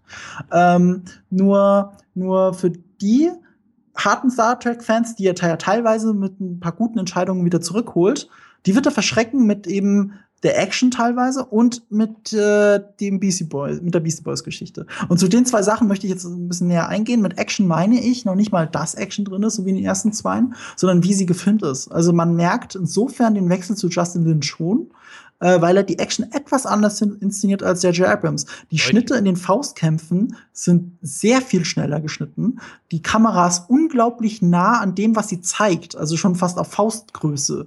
Das ist dann so schnell und so nah, dass es selbst für einen harten Born-Veteran wirklich Mhm. zu viel sein müsste. Und ich bin jemand, der mag die Born-Filme. Ich kann auch mit dem schnellen Schnitt dort leben und der Wackelkamera. Aber in 2D. Aber da wirkt es deplatziert. Ja, ja, aber in es 2D, ist, das das, ist ein Riesenunterschied. Ja. ja. Genau, das ist ein Riesenunterschied, weil bei dem 2D, 3D war ich mir auch sehr gemischt. Ich finde es bei Außenaufnahmen, alles was so im Weltraum passiert, finde ich 3D immer eine tolle Sache. Ja. Ähm, das war auch in dem Film so, weil Justin Lin teilweise tolle Bilder zaubert, wenn die Kamera an, an, der, an der Außenhülle der, Star- äh, des, der Enterprise befestigt ist und richtig fest sitzt, wie bei einer Autokarosse in manchen Szenen in Fast and Furious oder in einem anderen. Film. Die Ja, Ausfahrtszene. fantastisch. Genau, die. Ausfahrtszene, eben gerade die Ja, Ausfahrtszene. wir Oder wenn die ganzen Szenen, Rettungskapseln losgeschossen werden und die Kamera ist fest fixiert innerhalb der Rettungskapsel, filmt aus dem Guckloch raus und zeigt dann die Enterprise, wie sie eben abstürzt. Das sieht man ja alles im Trailer, ist jetzt kein Spoiler. Äh, das sind fantastische Aufnahmen, auch in 3D. So, jetzt aber bei diesen nahen Kampfsequenzen ist die Kamera einfach zu nah dran. Die Bildwiederholfrequenz wird ja wohl das Normale sein, was Kino hat, dieses 24 Bilder pro Sekunde. So ist es. Das dann noch in Eingestellt. 3D mit der Bewegungsunschärfe, die du eben hast, dann äh, ist zu much. Das, das, dann nützt das 3D auch nichts. Das ist kontraproduktiv. Und das war einfach eine schlechte Entscheidung, das so zu machen. Also entweder man macht den Film gar nicht in 3D oder man, was mir lieber gewesen wäre, hat die Faustkämpfe ein bisschen, ähm, soll ich sagen, übersichtlicher gestaltet. Weil der schnelle Schnitt hat denen nicht geholfen. Ich hatte Ja, nicht das Gefühl, boah, was ist das für ein Kampf? Sondern ich hatte eher das Gefühl, ah, das hat, das hat äh, J.J. Abrams besser inszeniert, nachvollziehbar. Und Chris Pines Kampfstil hat ja auch an Kirk so ein bisschen erinnert, dieses raue. Man hat das Gefühl, er weiß eigentlich nicht, was er tut, aber es ist effektiv. Und äh, das hat mir dann ein bisschen gefehlt. Bis dahin, so bin ich auch, bis dahin bin ich auch einigermaßen bei dir. Das ist alles prima. Nur, ähm, Ab jetzt spoilerfrei, würde ich sagen. Naja, wir, wir machen hier mal eine Spoilerwarnung. Also ich setze hier, wenn ihr jetzt äh, euch nicht, ma nicht spoilern lassen wollt, dann ähm, müssen wir hier, könnt ihr hier äh, mit der Kapitelmarke, die ihr hier findet, äh, dann einfach die nächsten Minuten weiterspringen. Ähm, die äh, Problematik, die bis hierhin äh, alles soweit okay. Ähm, ich habe ja nichts gegen eine ordentliche Faustkampf-Action. Die ist durchaus, da können wir noch diskutieren über, ähm, über Uhuras Einsatz an der Stelle, weil sie wirkt ja Gott sei Dank ein Du hast bisschen dir zurückgenommen. GPS-Sender geschenkt. Ich Ja, ja, das so ja also ähm, ja, auch diese, sie opfert sich, ne, um dann die, die, die äh, Untertassensektion abzutrennen mit so einer ganz, mit so einer kurzen ähm, äh, gar nicht, Martial bei der sogar Einlage- ging. ja, ja, eben.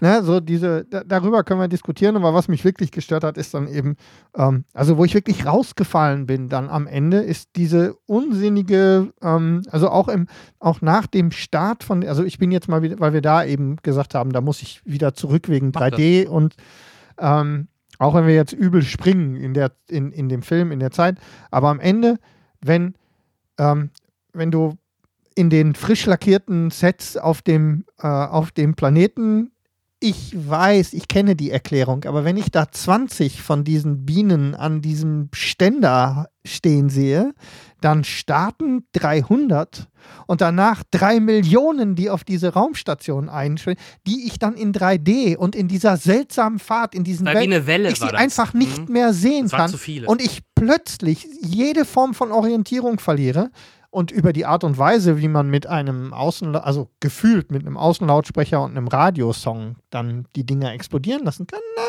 Nee, nee, aber nee, nee, ich nee, weiß, nee, ich nee, weiß, nee, ich kenne die. Nein, nein, Das wurde ich ja hab's übermittelt. Du hast es zwar gehört. Ich hab's Im Weltraum hört man die Musik ja, ja, natürlich ich, ich hab's nicht. übertrieben. Ich hab's übertrieben. Ich weiß, dass ich mich darauf auf einen Streit einlasse. Ja. Aber, aber es wird ja auch so, so erzählt er ja für die ganz Blöden die Art, wie das da passiert. Und das ist eben, daran störe ich mich einfach. Weil ich meine, noch dümmlicher als, also um wieder zurück in diese, um wieder zurück auf diese, diese billige Set-Geschichte zu kommen, äh, meinem Ernst, noch dümmlicher als diese Nummer mit dem Motorrad und ich fahre im Kreis und ich mache so ein bisschen äh, Staub das war da ganz cool. ja, okay. Na, Also, McGuffin, das ist wieder der Moment, wo, ja. das ist der Moment, wo, wo ich dann wieder zurückkomme, dass Yala in dieser ja. Geschichte nichts beiträgt. Sie hat ihren eigenen Strang, sie ist jetzt da. Da kommen wir dann zu der Geschichte, du fandst das toll mit dem 100 Jahre alten Schiff. Ich fand das auch super. Jetzt musst du mir nur erklären, wie dieser Idris Elba in dieser Plastikmaske, bei der man bei den Nahaufnahmen die Ränder an den Augen sehen Hat konnte. man das? Guck, Ja. habe ich nicht gesehen. Dann war Ähm, da euer wie 3D der- doch ganz gut. Ja, am besten, du musst mir diese, du musst mir diese, du musst mir diese Bildgeneratoren erklären. Der ist da vor 100 Jahren abgestürzt. Ja. Der lebt da, weil in jedem dieser Dinger, da sitzen zwei Millionen, da sitzen zwei Millionen, außer in jedem dieser Bienen sitzt ein Mann. Mm, Doch, ja. das sind ja keine ferngesteuerten. Das ist ein Ein-Mann-Raum, ja. weil sie fahren ja auch mit dem Ding. Stimmt, die werden Das ja heißt, auf dieser, man sieht, ja. man sieht 20 von diesen Soldaten, insgesamt sind zwei Millionen da drauf und er ist vor 100 Jahren abgestürzt und weiß nicht mehr, wo dieses, wo dieses Raumschiff liegt. Die kann da über, die kann da über Monate und Jahre machen, was sie will, ähm, weil es ist ja bekannt, sie sind ja dahin. Erklär mir das. Ich Ja, kann aber das nicht verstehen. das Das, ist mir das, bei holt der- mich einfach raus aus diesem Da hast du Film. recht, das ist Plot Convenience, das ist keine Das- Frage. Aber ganz ehrlich, Plot Convenience war schon immer so ein Ding von den Star Ja, Trek-Filmen. aber bitte, So, da Aber das- ganz ehrlich, das ist mir gar nicht doch so, aufgefallen. meine Kritik geht darum, Ja, dass ich ja. in dem Moment, wo ich das gesehen habe, wo ich mich gefragt habe, dass der da mit zwei Millionen Leuten, von denen man nur 20 sind, sitzt, 100 Jahre auf diesem Planeten rumläuft, weil der, darum geht es ja. Vielleicht Dass, ist das wir ja nicht, eine. dass er nicht mehr weiß, wo er mit diesem Raumschiff vor 100 Vielleicht ist Jahren das eine Nebenwirkung von diesem äh, Transplantation. Ja, okay, verstehst du, was ich meine? Ja, in dem Moment ja. falle ich aber auf guck mal, da habe ich gar nicht drüber Warum, nachgedacht. warum, also ich, Ich falle verstehe jetzt gar nicht, warum Film sie überhaupt hätte kümmern sollen. Aber ich, Warum muss ihn das jetzt kümmern, dass da ein Schiff ist? nein, aber sie, ja, aber es ist sein Schiff es ist gewesen. sein hat, er schon, Schiff. Ja, ja. hat er schon recht, ne? Schon Es ist sein aber- Schiff soll und da sitzt kümmern? jemand, das ist der ja- alte Technologie für ihn. Ja, aber es geht ja auch um, Ja. es geht ja auch um die, sie läuft da rum und möchte gerne an sie ran, um ihre Leute zu, da rauszuholen, zu rächen. Aber da an dem, so, hat Marco schon recht. Warum soll, was, was interessiert ihn überhaupt aber noch das alte braucht, Schiff? ja, aber wozu braucht die dann diese, wozu braucht sie dann diese Tarnvorrichtung? Ja, um einfach äh, ihr Zuhause, so wie sie es ja, nennt, äh, aber da zu ist ja sonst niemand außer den anderen. Ja, also mir dass die anderen nur da darum, nicht hinkommen. Mir also, geht es nur darum, dass ich Ja. in dem Moment dann aus diesem Film falle, weil ich mich frage, was soll das? Ich sehe 20 von diesen Maskierten, weiß dann am Ende von diesem Film, dass da Millionen sein müssen. Ja, wo ich mir da nicht ganz sicher bin, ob alle wirklich da besetzt ja, waren. aber Vielleicht so waren da sieht ja viele aus, weil Drohnen. in jeder dieser Ja, Bienen. aber es war ja eine Schwarmintelligenz, also Ja. müssten die Nein, doch ferngesteuert aber es worden wird ja sein, so oder? erklärt, dass da in jedem dieser, auch, Ja, aber dann brauchst du keine auch der Schwarmintelligenz. Chef sitzt da ja alleine drin. das mag sein, aber guck mal, wenn da überall jeder selber steuern würde, Pass auf, wir dann machen- hilft doch die Es geht ja nur darum, Schwarmintelligenz nichts. pass auf, schlussendlich, ich weiß es ja nicht, du weißt es Ja, nicht. ich weiß es nicht. Das sind die Dinge, aber so viele können da gar nicht drin Warum ich auf die, richtig, weil man sie auch nicht sieht, weil es billig ist. Das heißt, der Teil, nochmal zu dem, was ich gesagt habe, der Teil der Star Trek ist vor allem diese Interaktion super mit Pille und Spock. Ich habe fantastisch, ich, ich mag das, Ja, weil die ja. beiden so super durch ihren Gegensatz zusammenpassen. Karl Der ganze Teil am Anfang, die, diese, die Sinnkrise von, von Kirk und die sich auflösende Geschichte am Ende. Super, der Teil, der Star Trek ist. Noch so eine Geschichte, fällt mir gerade ein.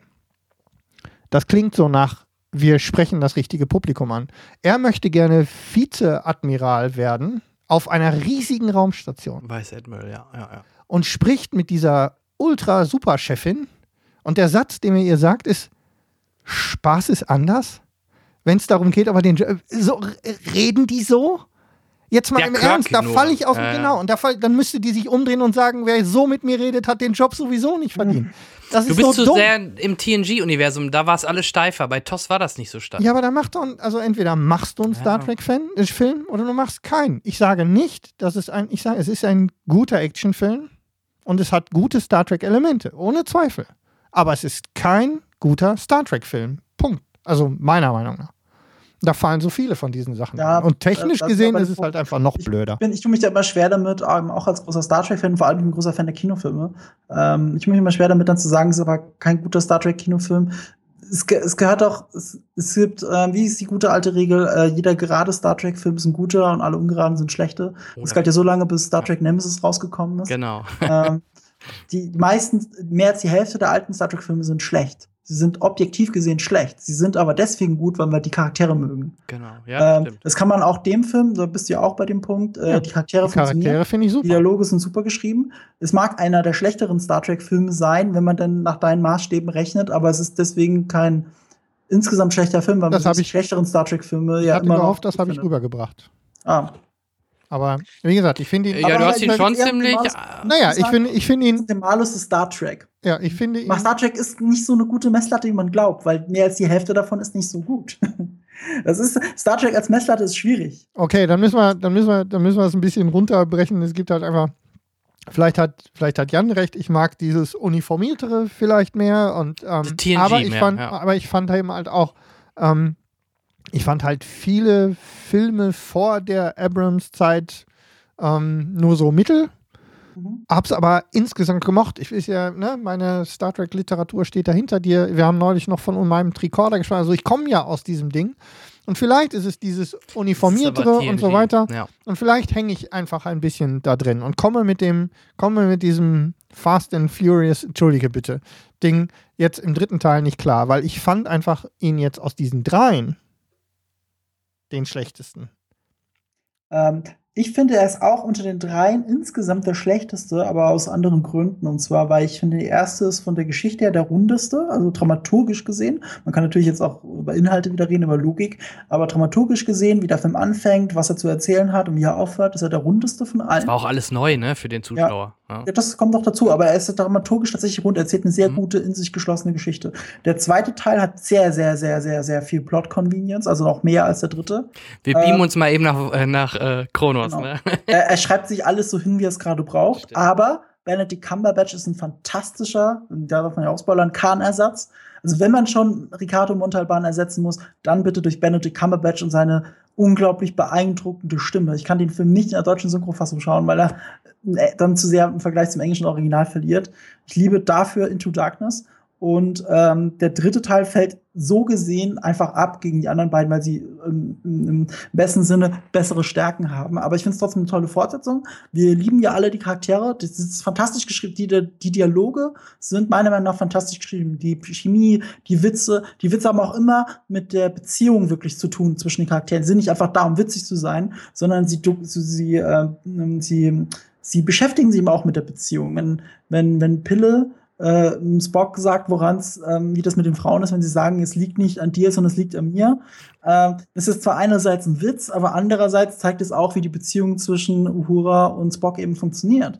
Also die Witze sind nicht sinnlos Und- perfekt reingeschrieben, Oder wie muss man schon sagen. Und Spock natürlich ganz großartige Momente hat, weil sie ja mit dem MacGuffin der Verletzung ähm, ihm die Möglichkeit geben, so ein bisschen sozusagen ähm, sanft seine, Wie seinen er- menschlichen Teil Wie rauszuhängen. Pille und so ein quasi bisschen, die Liebe gestehen genau, wollte, so- ne? so- Und Pille so- nur sagte, den ja. lassen wir jetzt. Wenn die, das, das ist ganz bewusst, dass ich das, was ich gesagt habe. Wenn dir der Star Trek-Teil und der Cast, den ich wirklich toll finde, zusammen Aber das agiert, macht doch viel in dem Film aus. Ja. Ich finde gar nicht so viel Action in aber ich werde so oft rausgeholt aus diesem. Ja, ich fall so oft Ja, einfach, ne, so ist, ich, ich fühle mich wohl und dann kommt er mit so einem Ding und holt mich wieder raus aus diesem Aber das Ding. ist genau das, was ich in der Video-Review auch gesagt habe. Manchmal er geht einen guten Schritt auf dich zu, geht aber gleichzeitig mal zwei zurück, weil diese Beastie Boys-Szene ist sinnbildlich für alles, was den Film betrifft.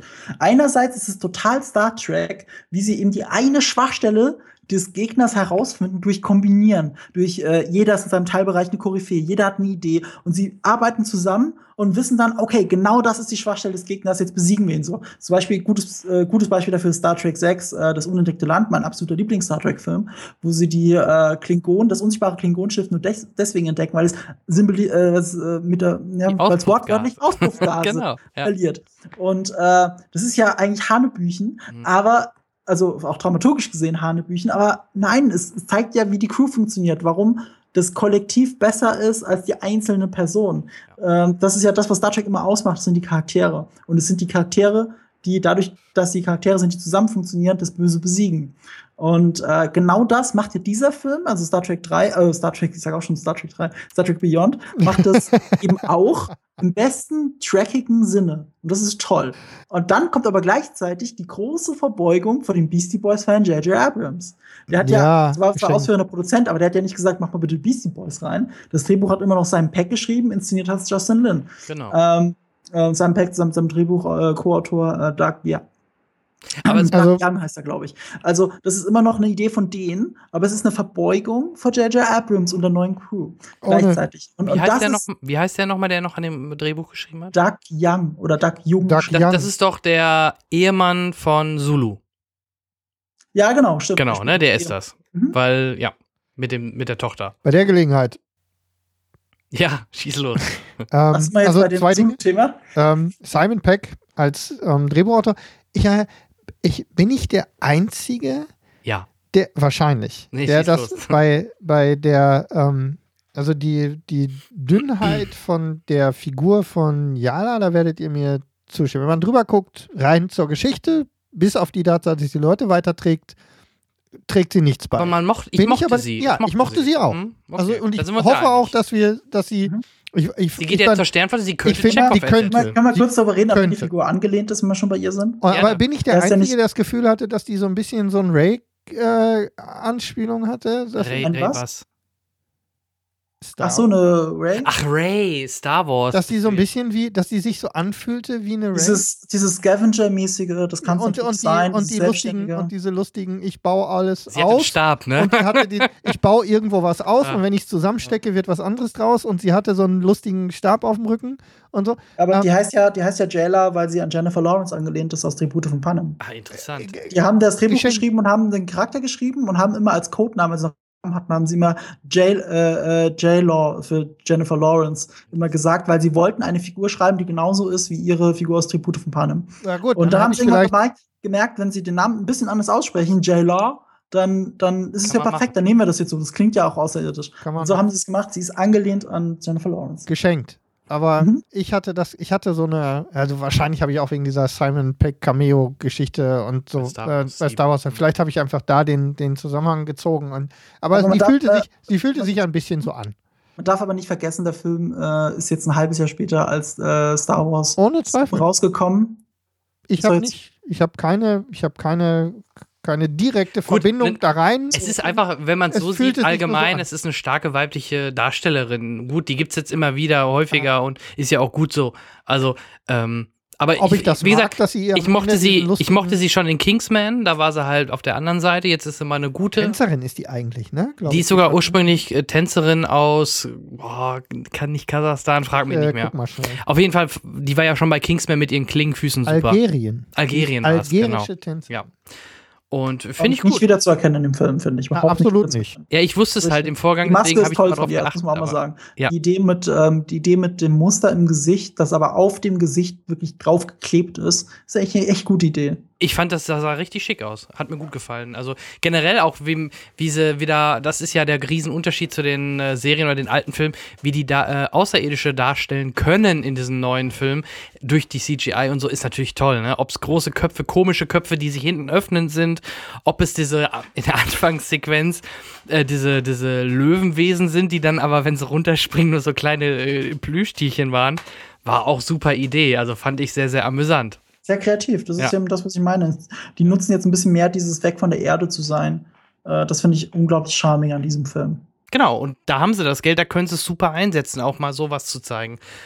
Und wir kommen nicht drum rum, natürlich auch, wie sie den Tod von äh, Leonard Nimoy mit eingebaut haben. Sehr sympathisch, super gemacht, nochmal ein richtig schönes äh, Abschiedsgeschenk, ähm, beziehungsweise einen schönen Abschied von Leonard Nimoy als äh, Mr. Spock, als Botschafter Spock. Und ähm, das, was ich gerade im spoilerfreien Part noch gesagt habe, das Foto auch nachher, was sie gezeigt haben, was auch so zu Star Trek 6 gespielt haben muss Ja, ja, richtig. ne, wo die da auf der Brücke alle standen, super schön. Ähm, Das finde ich gut, weil der Film dann nochmal dir wirklich vor Augen hält, wir gehören dazu. Wir sind Star Trek 13, wir sind nicht Star Trek 3. echt- Genau, ganz genau, so sehe ich es halt nämlich auch. Und äh, ja, also das, äh, für mich war es deswegen auch in der Summe eine positive Erfahrung. Manche Effekte, auch wie Scotty da aus dem Torpedo rausspringt, das sah schon im Trailer schlecht aus. Das sah leider im Film auch nicht so dolle aus. Vielleicht hat das stimmt, tatsächlich. Ja, Ja. das war Uncanny. Ja, Ja, es waren, ich hatte immer mal wieder leider so ein paar Uncandy-Momente, auch nachher bei, der, bei dem Endkampf. Das mit der Gravitation war eine super Idee, aber auch da gab es manchmal so ein paar Bilder, die wirkten irgendwie falsch oder nicht in, als hätte man nicht die Zeit gehabt, das richtig schön zu polischen, weißt du? Also ich weiß auch gar nicht, ob ILM diesmal dahinter steckte oder ob das andere Firmen gemacht haben. Vielleicht hätten sie ein bisschen mehr Zeit gebraucht, um das noch ein bisschen zu polieren, im wahrsten Sinne des Wortes. Und dann wäre das optisch natürlich noch eine Nummer schöner geworden. Aber in der Summe, der Soundtrack, selbst mittlerweile, ich weiß noch, wie Star Trek 11 rauskam, 2009. Ich dachte, wow, warum haben die nicht den Original-Score genommen, wenigstens von Star Trek? Mittlerweile, wenn dann das Paramount-Logo startet und man hört auch jetzt den Score von Michael Giacchino, Mhm. gefällt mir richtig gut mittlerweile. Ich liebe den Score von Michael Giacchino. Ja, ja, ich war halt, genau, mittlerweile absolut. Ich war nur beim, am Anfang war ich doch ein bisschen skeptisch. Ich mag es nicht, wenn die neue Scores entwickeln. Ich weiß noch, auch zu Batman äh, The Dark Knight, beziehungsweise Batman Begins, gab es ja auch einen neuen Batman-Score. Wie, die können die doch nicht machen, die müssen doch den Original Batman-Score Das nutzen. bezeichnet auch immer die Crew. Der Score bezeichnet Mhm. immer ein bisschen die Crew. Die TNG TNG-Crew hat, hat ja. einfach einen anderen Score als die TOS-Crew. Und das passt auch immer so dazu. Und die neue, in Anführungsstrichen neue TOS-Crew hat eben auch einen eigenen Score. Und das finde ich eigentlich ganz charming. Das gehört immer so ein bisschen dazu, dieses, dieses audiovisuelle Erzählen, das, das sind eben andere Charaktere, nicht nur, dass du es siehst, sondern dass du es auch fühlst. Ja, einmal haben sie damit gebrochen. Bei Star Trek 5 ist das im Endeffekt der TNG-Score. Das habe ich verdrängt. ja, das hast du verdrängt, ne? Ja. Aber das macht nichts. Ähm, ja, das würde ich sagen, ähm, ist erstmal zum Film Beyond. Also ich finde, es ist auf jeden Fall in der Summe eine runde Sache. Ich glaube, am Box Office funktioniert es auch. Star Trek 14 wurde auch schon wohl bestätigt. Mhm. Diesmal Wo schreibt das Drehbuch übrigens, das schreiben zwei No-Names. Also, wenn man mal bei IMDb schaut, was die sonst so geschrieben haben, das ist mehr oder weniger sind das Sachen, die alle in Entwicklung sind, aber noch nicht rausgekommen sind. Ja. Und ich, also, ich vermute, dass das diesmal auch wieder eine größere, übergreifende Nummer wird. Alleine, weil sie ja schon angekündigt haben, dass Chris Hemsworth als George Kirk auftauchen soll. Mhm. Und ich glaube nicht, dass das nur ein Flashback oder sowas wird. Ich glaube, dass sie da sich irgendwie einen ganz tollen Twist oder irgendwas überlegen. Vielleicht sogar wieder Zeitreisen. Irgendwie in die Richtung wird es wohl gehen. Vermute ich. Ich fände es eigentlich ganz gut, wenn sie jetzt das Zeitreisethema auch mal beerdigen. ähm, ja. Weil es wird ja eh, das zieht sich ja durch die Filme, äh, dass ja ein Drittel der Filme haben mit Zeitreisen zu tun. War immer sehr erfolgreich, muss man dazu sagen, ne? Star Trek 4. Bestes aber, Beispiel. aber Zeitreisen müssen halt auch immer irgendwo Star interessant sein. Bei ja, Star Trek 4 ja. war es halt eben diese, diese Gesellschaft, diese Parodie auf die Gesellschaft. Bei mhm. äh, Generations, ja gut, da war die Idee eine dumme Prämisse, dass äh, die zwei coolsten Captains sich halt mal begegnen. Ja, äh, und davor auch, äh, nee, danach auch Star Trek 8, ne? Ja, Star Trek 8, ja. da war das ja wieder interessant. War auch mit der beste weil, weil oder ein erfolgreicher, ne? Ja, und ich finde auch äh, mit Abstand einer der aller, allerbesten Star Trek-Filme. Also, Vor allem von TNG sowieso, ja. Von TNG der am Abstand beste. Also so. da kommt ja keiner anderer leider ran. Es ist ein, einerseits ist es mein Lieblingscrew, aber andererseits sind die Filme suboptimal. Ähm, ganz komisch. Aber äh, äh, First, First Contact hat eben äh, diese Aufbruchstimmung, die zu Star Trek ja auch ein bisschen gehört und die Enterprise ja versucht hat zu verkörpern das transportiert auch First, also First Contact gerade gegen Ende, wenn, wenn wirklich der Warp-Antrieb funktioniert. Ähm, da, da, macht Zeitreisen in dem Sinne schon wieder Sinn. Und für den Reboot der Timeline hat es natürlich auch Sinn gemacht. Äh, aber wie man schon gesehen hat, wenn man, also in Star Trek Generations, wenn man die Zeitreise nur hernimmt, um eine komische Prämisse zu legitimieren, schwierig. Ich bin gespannt, was die sich ausgedacht haben, weil ich habe mir gedacht, die, die Jungs, die zwei, die zwei Autoren, die jetzt den neuen Star Trek 4 schreiben, die haben eigentlich nicht, die haben eigentlich nichts wirklich Konkretes vorzuweisen. Die haben nur vorzuweisen, dass sie in anderen Projekten schon involviert sind, die auch nicht ohne sind. Flash Gordon ist, glaube ich, äh, eines der Projekte. Das ist ja interessant. Das heißt aber, wenn die jetzt Star Trek 4 machen, und zwar ähm, schon lange klar, äh, ja, Star Trek 4, 10, hast recht, äh, dann, dann ist der Vertrauensvorschuss schon ziemlich groß. Also was ist die Geschichte, die sie gepitcht haben, die dafür gesorgt hat, dass sie das, den Drehbuchzuschlag bekommen haben? Das muss was wirklich Gutes sein. Gehe ich auch von aus. Und ich denke, dass da auch ein George Kirk schon eine Rolle spielt. Sonst wäre JJ wahrscheinlich auch nicht. Wie kommt man sonst auf die Idee, einen eigentlich schon lange verstorbenen Vater von James T. Kirk wiederzubeleben? Ne? Also nur, nur weil. mäßig wird es ja schwierig, weil der Sohn war noch gar nicht auf der Welt. Ja, deswegen, also es wird, deswegen bin ich ja so gespannt, was, was sie sich da überlegt haben. Ähm, und wenn, wenn das, ich weiß nicht, ob sie dann mit Teil 4 irgendwann auch Schluss machen wollen. Ich weiß ja nicht, wie, oder ob es gerne, es darf von mir aus gerne weitergehen, aber du weißt ja auch, wie das ist. Die Verträge verlängern kostet immer deutlich mehr Geld, die kriegen noch mehr Geld. Dann muss es, und wenn es dann am Boxoffice aber äh, stagniert oder sogar runtergeht, dann wird es halt irgendwann schwer, Fortsetzung weiterzumachen. Ne? Ja, da, da darf man gespannt sein, vor allem weil die Ziele doch ein bisschen höher gesteckt sind mittlerweile. Die haben nämlich gesehen, dass, dass äh, auch eben Fast and Furious ist ein gutes Beispiel, das spielt ja mehr als Star Trek. Ja. Wir sehen, sehen, wie Marvel, was Marvel mit dem Franchise gemacht, also mit einem eigenen Marvel-Franchise gemacht hat. Äh, die, äh, die Produzenten von, bei Paramount sehen, dass Star Trek eigentlich ein größeres Potenzial haben müsste. Jetzt überlegen die natürlich, wie kann man denn dieses Potenzial erreichen? Deswegen ist auch, fühlt sich auch Star Trek 3 ein bisschen an, also Star Trek 13 ein bisschen anders an als die zwei Filme davor. Und ich bin ja. gespannt, worauf das jetzt hinauslaufen wird, ob es dann insgesamt doch mehr als Into Darkness einnimmt oder eher weniger. Ich würde wetten, dass er eher weniger als Into Darkness Wird er wohl. Also ja. die äh, estimated Zahlen fürs Wochenende liegen so bei knapp 60 Millionen, was immer noch mehr ist, als man äh, prognostiziert hat. Aber Into Darkness lag etwas über 70 Millionen und ich meine, der erste sogar, also der elfte, etwas über 75 Millionen. Mhm. Also in der Summe ist er schwächer, aber wenn man bedenkt, was für Bauchlandungen einige Fortsetzung dieses Jahr gelandet haben, glaube ich, ist man bei Paramount mit den Zahlen schon sehr zufrieden. Und man kann ja auch, wenn der Film hat auch bei Rotten Tomatoes eine relativ positives Feedback bekommen, das ist dann immer eher ein Indiz im Gegensatz zu Batman wie Superman, dass der auch über die nächsten Wochen noch ganz gute Zahlen reißen könnte. Ja, also ich denke schon, er wird seine Zahlen machen, so dass wir nicht Angst haben müssen. Vor allem, er wurde ja schon bestätigt. Ähm, da können wir von ausgehen, ähm, dass das schon passen wird. Wahrscheinlich nicht mehr so viel wie 1 und 2, 11 und 12. Ich bin aber, aber insgesamt auch gespannt, äh, wie eben das mit der Crew weitergehen wird. Man hat nämlich schon die, äh, was sind es jetzt, sieben Jahre seit Star Trek, äh, seit Star Trek 11, hat man den schon angesehen. Also man hat mhm. gesehen, dass alle ein paar Falten ins Gesicht gekriegt haben, selbst Spock. Und, äh, und komischer und lustigerweise äh, scheint sich ja Chris Pine auch optisch immer mehr Richtung äh, William Shatner anzunähern. Jemand läuft da mit also, so einem Bäuchlein da rum. Ja, aber sein, sein Kinn war schon, also ich habe mal drauf geachtet, weil ich halt unmittelbar davor die anderen Filme gesehen habe. Ähm, ja, der ist, der ist, der hat schon, äh, der wird älter. Ja. Also der wird auch nicht jünger. Und ich bin gespannt, ob es dann auch in diese Richtung geht, dass die dann noch bis zum Rentenalter, bis die, bis die, bis die Enterprise quasi übergeben wird an eine jüngere Crew, ob sie so lange auch die Filme machen, solange sie erfolgreich genug sind.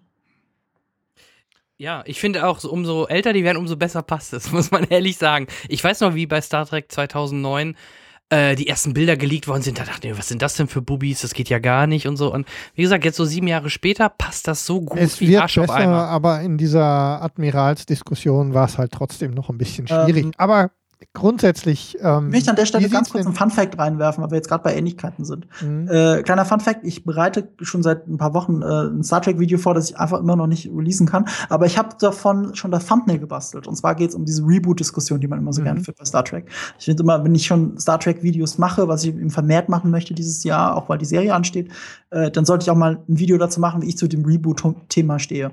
Und da habe ich ein Thumbnail gebastelt, in dem ich ähm, eben den klassischen James T. Kirk, William Shatner, ähm, wie soll ich sagen, dessen Gesicht die eine Hälfte reingeklebt habe an die andere Hälfte von dem Gesicht von Chris Pine. Und äh, das war sich zu ähnlich. Du hast mhm. die zwei, das war beides in Schwarz-Weiß gehalten, du hast das Gesicht quasi in der Mitte gehabt. Und wenn du beide Gesichtshälften aneinander klatscht, und zwar so, dass es aussieht wie, also wirklich äh, täuschend echt aussieht, wie ein, wie, ein, wie, wie ein zweiteiliges Gesicht, wo die eine Seite eben anders aussieht als die andere, äh, dann siehst du das nicht auf den ersten Blick. Du ah. siehst einfach nicht, dass es, dass es zwei verschiedene Personen sind. Dann habe ich einen Riss reingemacht. Also wirklich so, um das Gesicht zu trennen, als würde man vom Blatt Papier ein Stück, ein Stück rausreißen. Dann sieht man es besser, aber man hat es immer noch nicht gesehen, dass es zwei verschiedene Personen sind. Also bin ich hingegangen, habe das eine Gesicht extrem aufgehellt, damit man sieht, das Licht ist komplett anders, es muss eine andere Person sein. Es hat immer noch nicht geholfen. Ich habe diese Affenblindtests gemacht. Ich habe Kollegen gefragt, siehst du, was siehst du in dem Bild? Und manche haben nicht gesehen, dass es zwei verschiedene Personen sind. Also habe ich das ganze Thumbnail weggeworfen und habe die zwei Gesichtshälften jeweils an den Rand rechts und links dran gemacht, so dass sie sich quasi wie gegenüberstehen, mhm. nur parallel zueinander. Dann ging es, dann hat man gesehen, ah, das ist nicht die gleiche Person, weil das einfach, weil die Trennung dazwischen ist. Aber wenn du beide aneinander hältst, ist die Täuschung fast perfekt. Das ist doch super. Das ist doch super. Und das erinnert mich an das Star Trek 7 Poster. Da gab es halt auch die Gesichtshälften von Shatner und Picard. Ja, mhm. Na, so halb halb. Das hätte man dann auch so machen können. Sicherlich ja. extrem spannend. Da hängen ja noch mehr so Überlegungen drin. Wie geht es überhaupt weiter? Das habt ihr gerade schon gefragt. Wie geht es mit der Crew weiter? Wie geht es mit dem Cast weiter? Jetzt, wo auch leider dummerweise, also wirklich sehr traurigerweise, ein liebgewonnener Schauspieler äh, verunfallt ist. Ja. Dann, ähm, ihr müsst mir eben helfen. Habe ich richtig aufgepasst bei, der, bei dem Neubau am Ende, bei der Ausfahrt? Habe ich richtig gesehen? A. NCC 1701. A. Ich habe drauf geachtet. Steht die A. Also ich habe es richtig gesehen. Es ist ne? die A. Okay, mhm. es ist also die A. Also da dann auch wieder zurück zu Marco, die beiden Gesichter sozusagen. Also jetzt lehnen sich langsam aber sicher viele dieser Dinge, an die wir uns erinnern, an. Und wie geht's mit, äh, und dann einfach um ein bisschen jetzt das zu lenken, wie geht's mit äh, der Serie weiter? Was, was erwartet Star uns Trek mit Discovery. Star Trek Discovery? Ja. Also, ich bin unglaublich gehypt, weil es Brian Fuller ist. Das ja. ja. Ähm, ich möchte mal kurz meine Eindrücke schildern. Ich fand das Schiff, vielleicht liegt es einfach an dem frühen Stadium, das CGI wirkte meiner Meinung nach leider ein bisschen schlechter sogar als die NX von Enterprise.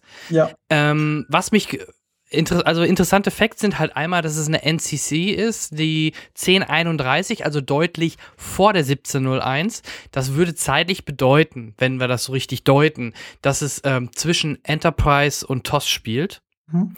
Ähm, was interessant ist, weil die haben ja immer im Vornherein gesagt, äh, dass es in der alten Zeitlinie spielt. So haben sie sich das natürlich einfach gemacht. Es ist egal, äh, Ja, wo ähm, es spielt, weil ja. es spielt ja vor dieser Anomalität, Richtig. äh, dieser Anomalie. Mhm. Und von daher passt das. Also ich vermute fast, dass es in diese Zeit gehen wird. Das bedeutet, ähm, und ich finde halt das Schiff, wenn man das vom Design her sieht, das, das, der, der, der Rumpf sieht stark aus wie ein, äh, ein klingonischer Kreuzer, interessanterweise.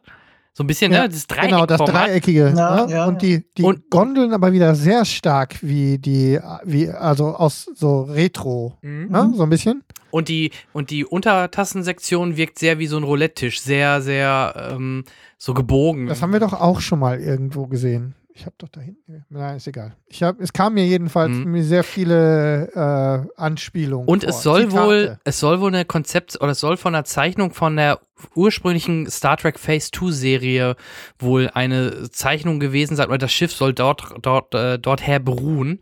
Ähm, also das wurde wohl schon mal entwickelt. Wobei ich ich mag ja manchmal so die, diese etwas schlankeren oder diese andere Designs finde ich halt schöner. Zum Beispiel die Enterprise von, vom Reboot oder halt Mhm. auch gerne die Enterprise E, die halt sehr schlank und langgezogen ist. Es wirkt sehr klobig, aber das muss bei einer Serie nichts heißen. Also gerade weil die Serie kapitelweise, endlich Star Trek Willkommen im nächsten Jahrhundert, eine normale Erzählweise, wie wir mittlerweile Star Trek -Ser oder Serien gucken, nämlich nicht Monster der Woche, Episode Ende, Mhm. nächste Woche geht's neu los. Nein, wir haben endlich schöne aufbauende Story, eine Story, ein Storystrang, der mindestens über eine Staffel geht, wahrscheinlich sogar über mehr. Und ich denke, dadurch, dass sie jetzt sogar weltweit außer Kanada und USA alles über Netflix äh, senden, wird Netflix auch mit Sicherheit Interesse haben, das fortzuführen. Von daher kann ich mir gut vorstellen, dass da nach einer Staffel sicherlich nicht Schluss sein wird. Und äh, ja, ob das in den USA mit CBS All Access so eine gute Idee ist, das, Das sei mal weiß ich auch dahingestellt. nicht so Aber ganz genau. Ich war wirklich ähm, überrascht. gut, dass Aber- wir die, der Rest der Welt von Netflix profitieren, Ja. weil Ja, ja. wir müssen nicht irgendwie so einen komischen, noch weiteren Anbieter wie äh, CBS All Access dann in dem Moment bestellen. Ne? Also. Und ich freue mich halt im Januar drauf. Und was, wenn wir gerade bei Netflix sind, schön ist halt auch Ende des Ja, Jahres kommen Dezember. alle Serien, Weihnachten ist für mich gestorben. kommen sogar gestorben. ja. Ja. Kommen alle Serien nochmal direkt auf Netflix auf Abruf. Das ist natürlich auch eine feine Sache, weil das war immer noch so ein Absolut. bisschen unterpräsentiert. Star Trek-Serien auf irgendwelchen. Ähm, ist es denn von der, weiß man das? Da habe ich jetzt noch nicht nachgeschaut. Ist es denn von der TOS diese remasterte Version von der, von der alten Serie? Wurde noch ja nichts zu gesagt, aber Marco, ganz ehrlich, wenn sie das nicht das- machen, dann wäre es doch peinlich, oder? Ja. Ja, fände ich Da auch, ist- weil ich habe da, da ist so viel reingeschaut Geld und geflossen. Fand, das sieht so cool Ja. Selbst bei, Also, Selbst bei Tele 5 haben sie doch die, die Remastered und auch bei T äh, die TNG Remastered gezeigt. Von daher gehe ich davon aus, dass TOS und TNG sicherlich Remastered laufen werden. 100 und die Masters sind nämlich echt gut gemacht, muss man Ich mal kann auch sagen. die, Mhm, kenn auch die absolut. rechte, ich kenne auch die rechte Situation gerade gar nicht. Aber Ja, ist ja ähm, fast egal. Dadurch, ja. dass wir jetzt wissen, dass Netflix alles zeigt, ähm, also ich meine, das äh, HD-Upgrade, nenne ich es mal, äh, sollte kein Thema sein. Ich Ja. kann mir nicht vorstellen, dass sie nur die SD-Varianten zeigen dürfen. Kann ich da mir ist nicht so vorstellen. viel Geld, da ist so viel Geld geflossen, vermutlich. Also Bei, für, für, von für Netflix. den Gesamtdeal. Möglich, wir wissen es nicht, ja. ja. sagen. Aber das Schöne ist halt, wir wissen, dass wir den in den nächsten Jahren eine Serie und auch noch äh, einen Film bekommen. Und hey, wann hatten wir das das letzte Mal, dass äh, Star Trek so gut, äh, sowohl dann im TV als auch im Kino lief, nach der langen Das- Dürre? Genau, das ist ja immer mein Totschlagargument, wenn wenn es wirklich darum geht, äh, oh, der Reboot, alles scheiße und so. Ey, es gucken mehr Menschen denn je Star Trek. Ich kann meine Freunde mit ins Kino nehmen und die findet Ja. die neue Crew toll. Ich Ja. kann den alten Star Trek Sachen gar nicht zeigen, das versteht die nicht. Aber, aber die Filme, die kann sie mitgucken. Und ich finde das einfach super, dass eine Marke, die nach Nemesis eigentlich totgeritten wurde und nach Enterprise Ja. ist an verschiedenen Sachen gescheitert. Das war immer noch eine ansehbare Serie, aber es hat halt leider nicht gereicht. Äh, finde ich so toll, dass diese Marke jetzt größer ist als jemals zuvor und wir jetzt tolle Filme kriegen. Also wirklich Filme für sich genommen muss man sagen, die sind einfach toll. Mhm. Über das Star Trek-Thema kann man streiten. Und eine sehr vielversprechende Serie von einem Genie. Brian Fuller ist für mich ein Genie. Und der hat auch Star Trek-Erfahrung. Der hat auch äh, bei Voyager was, glaube ich, mitgeschrieben. Also, Genau, Hallo, und dann der, der, der Sohn von Roddenberry ist mit involviert. genau, genau. Und Robert Orkey? Also noch einer von- Orsi, Orsi wird raus. Ossi, ja genau. Also einer von, der, von dem Reboot ist auch mit an Bord. Also eigentlich eine Ich ganz hoffe, gesunde nicht- Mischung. Ich hoffe, dass Rossi jetzt nicht rausgechast ist, weil er ja, er hat ja den ersten Drehbuchentwurf für, ähm, für Star Trek äh, 13 hat er ja geschrieben. Und der war dem Studio zu zu sehr Star Trek. Das war wohl zu langsam alles. Kann ich mir gar nicht vorstellen bei Or. Orsi. Und dann haben sie ihn. Ja, weil Orsi hat doch auch Transformers mitgebaut. Also deswegen finde ich das äh, Das, überraschend. ja auch nur, das ist aber auch nur Hörensagen. Da gibt es ja keine offizielle Stellungnahme, die dann sagt, so, ja, das da, das Drehbuch, das war leider zu langsam. Äh, Ja, aber wobei das ich hätte es mir, ich hätte es mir echt andersrum vorgestellt, dass Orsi eher zu schnell war und dass ein Fan, Star Trek Fan, wie unser äh, Scotty dann eher gesagt hat, hier, wir müssen da mehr Star Trek Elemente reinbauen. Also das höre ich jetzt zum ersten Mal. Okay, aber wenn du das sagst, haben, muss man dazu sagen, äh, die haben es aber Simon Peck angeboten. Also wenn ich Mhm. in einem Interview, äh, in einer Late-Night-Show, ich weiß nicht, war es dann, weiß ich gar nicht mehr, äh, ich glaube Seth Meyer war es, ähm, wenn ich ihn da richtig verstanden habe, dann hat man ihm angeboten, ob er das Drehbuch schreiben möchte, weil er ja Drehbucherfahrung hat, gerade was Dialoge angeht. ja, Ähm, ja. Also die sind schon auf ihn zugegangen, nachdem das von Ossi abgelehnt wurde. Das mag sein, aber ich meine, der hat das doch bearbeitet, der hat doch nicht komplett neu geschrieben, oder?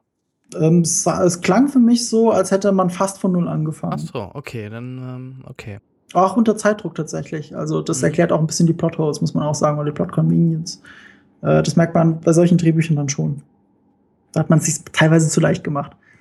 Deswegen sind ja auch, es ist auch relativ normal für, für, für viele Dreh- Hollywood-Drehbücher, dass da selbst im letzten Stadium immer noch ein dritter Autor oder ein vierter Autor hinzugezogen wird, der da auch noch mal drüber guckt, damit die Plot-Convenience einfach nicht so groß ist. Wenn da nur wenige Leute oder nur eine Person sitzt und das Drehbuch ganz allein in seinem Zimmer schreibt ein halbes Jahr lang, dann hat er selber Probleme damit, sich von gewissen Sachen zu trennen, um die Geschichte ein bisschen zu straffen. Und das merkt man schon ein bisschen Star Trek Beyond an, dass die Geschichte nicht perfekt rund ist. Und wie schön das ist, dass man sich auch nach 40 Jahren und mit unterschiedlich alten Star Trek-Fans ähm, streiten und einbringen kann in dieses 50 Jahre. ganze Gedöns. Also ich finde, ich bin, ich bin wirklich, ich bin froh, da, genauso wie du, dass es, ähm, dass da noch so viel Musik drin ist, wie man sagt. Und äh, dass man sich da auch ein bisschen dran reiben kann. Ja, Und es geht weiter. Das Da waren ja. Star Trek-Fans schon immer prädestiniert Ja. für. Ja. Früher war es halt, welche Crew die tollste ist und welche Serie die tollste ist. Äh, und heute ist es halt, taugt der Reboot was oder nicht. Auf einmal ist alles, was man vorher nicht gemocht hat, ist heilig. Also selbst Deep Space Nine und Voyager hatten in den ersten vier Staffeln immense Probleme, eine gute Geschichte zu erzählen. Die haben jetzt dann, die haben ja dann die Prämissen einfach umgeworfen. Deep Space Nine hat den Dominion-Krieg gekriegt und ein Raumschiff, damit mal was passiert. Und äh, bei Voyager haben sie diese Die Konflikte innerhalb der Besatzung komplett gekillt. Und die, und die Borg. den Doktor Ja, und die noch Borg- Die reingegangen. Borg haben sie bekommen. Das war das Genau. große Zugpferd bei Voyager.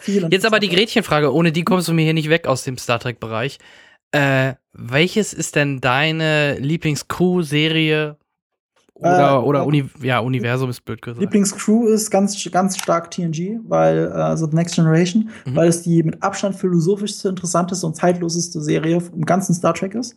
Also TOS ist halt immer noch ein bisschen Abenteuer und die Philosophie ist mehr die Zusammensetzung der Crew, eben die ethnische Zusammensetzung, dass tatsächlich ein Russe mit in der Crew ist, eine Zeit des Kalten Krieges, dass äh, Kirk in eine, eine Schwarze küsst. Das ist, ähm, das ist, das ist insofern philosophisch und wegweisend und ideell, aber richtig, richtig Star Trek wurde es erst mit The Next Generation. Das hat man schon bei der ersten Folge Farpoint gesehen, wo der Hase hinhoppelt. Er ist halt so Ähm, kontextbezogen. Ja, aber die ne? das, alten- was du sagst, ich, äh, ich, ich benutze nicht äh, da dann eher den Begriff integrativ, ne? so dieses, äh, vor allem, weil es in die, Genau. weil, weil das ein Begriff ist, den es zu der Zeit, als die solche Dinge gemacht haben, noch gar nicht gegeben hat. Richtig, richtig. Das war Ja? wegweisend. Das war Genau, weg- und das, ähm, das, das zeichnet äh, TOS so aus. Mhm. Und ich bin da ganz bei dir. halt, ja. Äh, ich bin da ganz bei dir. Ich bin dann auch eher TNG. Ähm, Wobei, da möchte zentriert. genau, also ich, ich, ich bin ein Riesenfan von DS9. Also ich Mhm. mag aber auch Battlestar Galactica, was Ronald D. Moore danach gemacht hat. Und Ja. DS9 Mhm.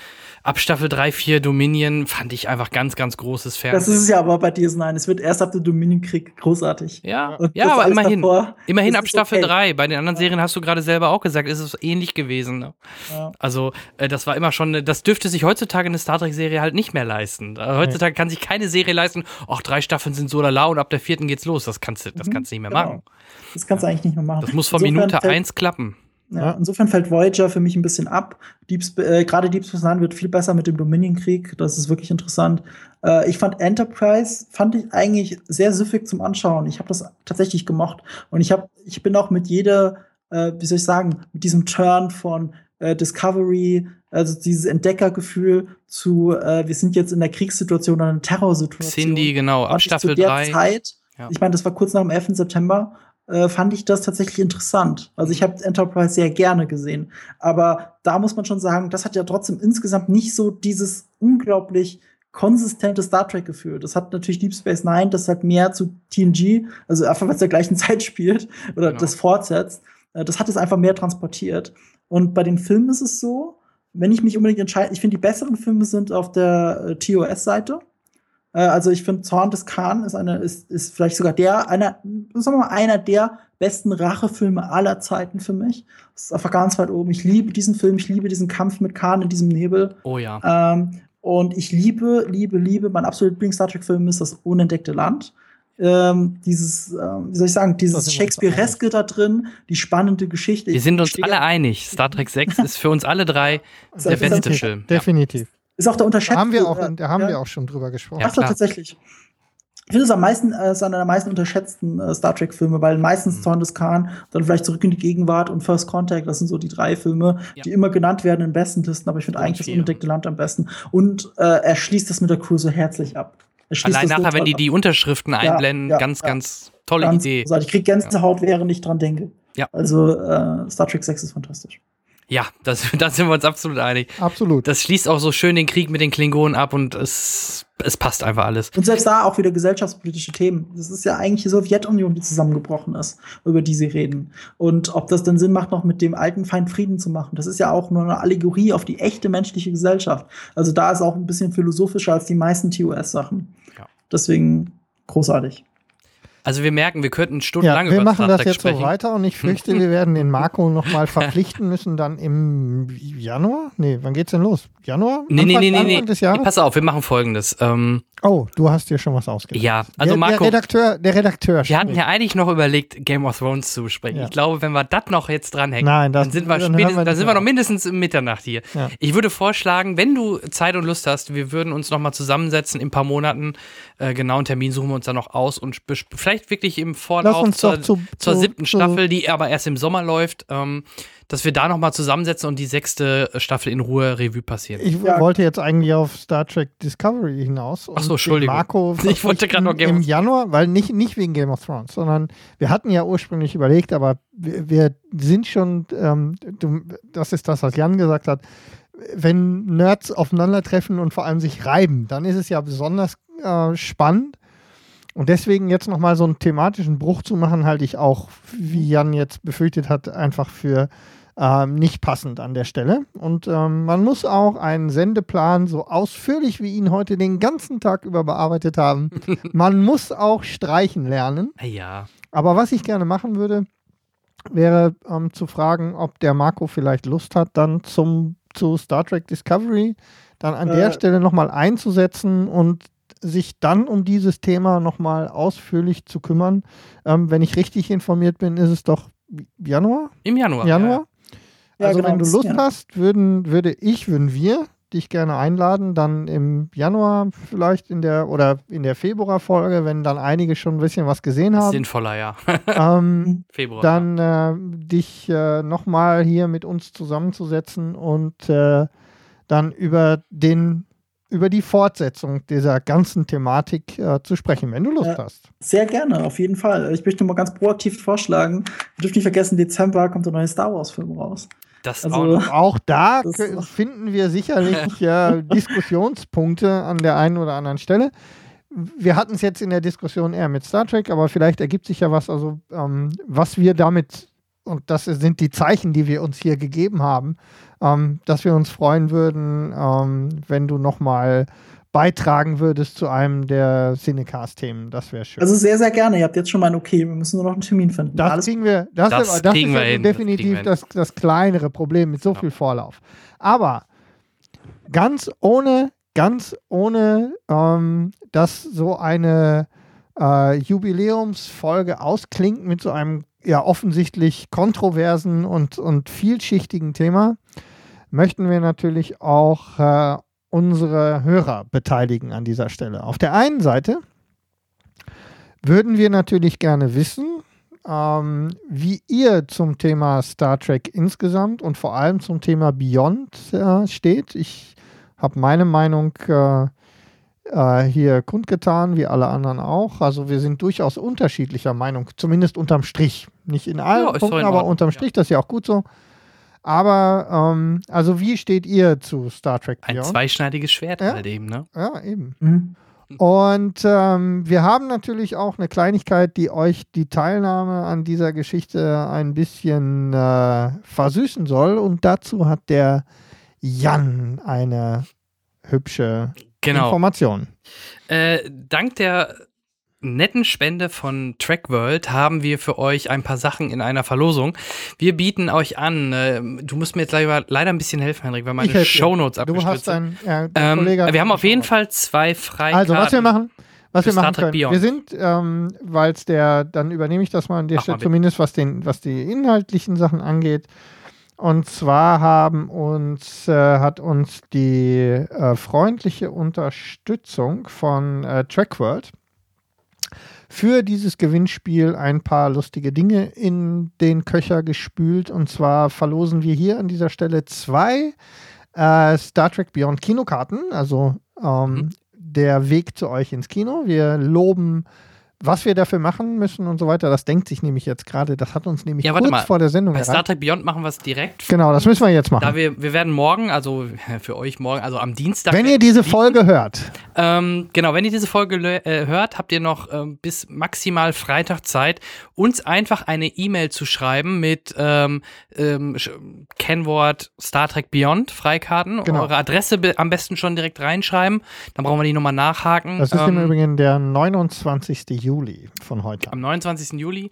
Äh, wir verlosen auch einmal zwei Karten. Machst du natürlich nur völlig Druck, dass ich bis morgen die Folge fertig habe, ne? Natürlich. Drecksack. An folgende Adresse, Henrik. Äh, an äh, info at logenzuschlag.de. Genau. Und äh, dann kommt ihr oder habt ihr die Möglichkeit, diese zwei Freikarten abzustauben. Dann haben wir noch ein paar andere Preise, die sind nicht so zeitkritisch, weil, Genau. wie gesagt, wenn Startup Beyond nicht mehr im Kino läuft, wird euch das nichts bringen. Nämlich, wir haben noch folgende Preise für euch im Angebot. Und Henrik. zwar verlosen wir zweimal die Sci-Fi-Story auf Blu-ray, die äh, ja so, so eine Doku-Geschichte Genau. um diese ganze Sci-Fi. alles mögliche. äh, Battlestar Galactica, genau, Star Trek, ne, alles William was Shatner, lalala, die ganzen, ganze Geschichte, die haben wir zweimal auf Blu-ray, die haben wir einmal auf DVD. Mhm. Dann äh, ist noch im Topf einmal die siebte Staffel Star Trek Next Generation und zwar in Blu-ray in der Steelbox mit dem Klingonen-Pin als besondere, äh, äh, als besonderes Extra. Also das sind die, ähm, das sind die Preise, die wir ausloben äh, im Anschluss an die Geschichte mit den Star Trek Beyond Karten. Genau. Und da ihr bei Twitter schon so fleißig uns gefolgt habt, danke für über 1000 Follower, 1000 fast, Fantastisch, 1100 Unglaublich, ja. und extremer das geht Wachstum. so steil im Moment. Wir feiern das. Wollen wir diesmal mal ein bisschen was Richtung Facebook versuchen? Ähm, schreibt uns doch bitte in der aktuellen oder unter der aktuellen äh, Folge einfach, was ihr gerne gewinnen möchtet. Ähm, und vielleicht auch schreibt gerne dazu, warum, warum ihr gerne das oder dies haben wollt. Ähm, wählt euch jeweils was aus, was ihr gerne haben möchtet und dann kommt ihr mit in die Verlosung. Genau, wir losen das dann einfach auf. Ähm, retweeten, wir machen da jetzt keinen, das muss nicht sein, aber wir würden uns natürlich freuen, wenn ihr uns teilt und genau, weiter. wir machen da keine, aber das ist jetzt keine Voraussetzung für das Gewinnspiel. wir machen da jetzt keine bierernste Nein, nein, Geschichte draus. Wir freuen uns, dass wir ein bisschen was raustun können. Genau. Und ähm, also am besten bei Facebook einfach unter dieser Folge einfach einen Kommentar schreiben. Ähm, Und wer kein Facebook hat, eine Alternative würde ich noch anbieten, Genau. dann einfach auf unserer Homepage im Kommentarbereich. Das absolut, ist auch in das Ordnung. wäre auch schön. Und Genau. ihr dürft da natürlich auch eine Spar Sprachnachricht ähm, Das ist hinterlassen. Ich versuche jetzt einfach die ganzen Alles. Kanäle einfach zu plotten. Denn an der Stelle, bevor wir dann das Thema nochmal wechseln, denn ähm, eine, eine Geschichte, die ich an der Stelle gerne noch mit hinzufügen würde, ist, wenn ihr schon sagt, was ihr von Star Trek, also futuristischen ähm, Geschichten handelt, dann sagt uns doch auch, was ihr, und das ist die große Überraschung von unserem neuen Design handelt. Denn das, was ihr haltet, denn das, was ihr heute, ähm, wenn ihr diese Folge hört, seht ihr uns ja schon mit völlig neuen äußeren Einflüssen. Logo. Wir haben ein neues Logo, wir haben eine neue Webseite.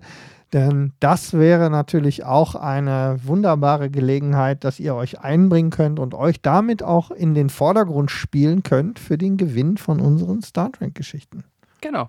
Super. Also, wenn ihr das neue Design irgendwie beurteilen möchtet, unser neues Logo irgendwie kommentiert, alles das führt irgendwie dazu, dass wir euch toll finden und dann kann es passieren, dass ihr einen Star Trek-Preis bekommt. Das ist ein bisschen cheesy, oder? Aber Wieso? wir hauen wir hauen's einfach raus. Passt, wir hauen alles raus.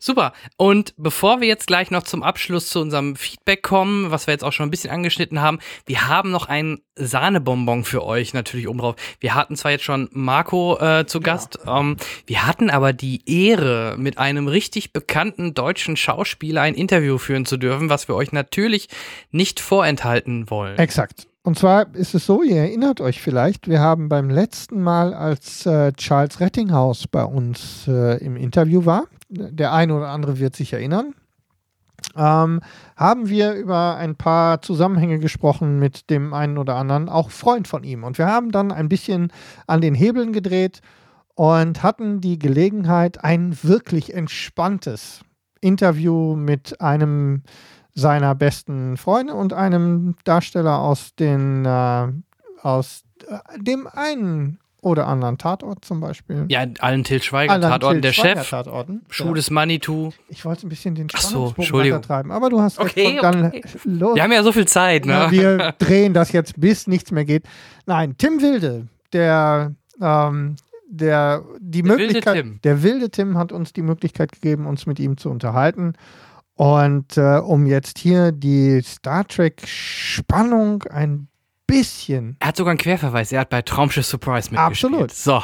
um die, um diese Star Trek Spannung jetzt ein bisschen wieder zu glätten, hören wir jetzt in äh, dieses Interview rein und danach ja, lassen wir die Sendung hier ausklingen. Bis gleich. Vor nicht ganz drei Monaten haben wir genau an dieser Stelle mit unserem ja, fast Freund Charles Rettinghaus gesprochen. Und bei der Gelegenheit kamen wir auf einen guten Freund von ihm zu sprechen, bei dem mir sofort eine große, nein, eine, eine, ähm, eine, ein Close-up eingefallen ist. Und ich wusste sofort, welches Gesicht ich meine. Und das war das Gesicht von Tim Wilde. Und genau dem gucken wir jetzt gerade wieder ins Gesicht in Skype. Schönen guten Abend, Tim. Hallo, ich grüße euch. Freut uns, dass das äh, geklappt hat. Wir freuen uns sehr. Vielen Dank dafür, dass du dir die Zeit nimmst heute Abend. Na klar, sehr gerne. Ist ja schließlich auch Sonntag, Viertel nach acht.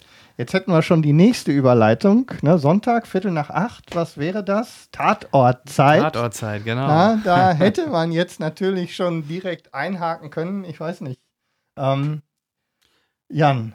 Ja, Henrik. Ähm, Tim, wie, äh, vielleicht erste Frage direkt, weil ähm, jetzt, wir gehen nicht chronologisch durch.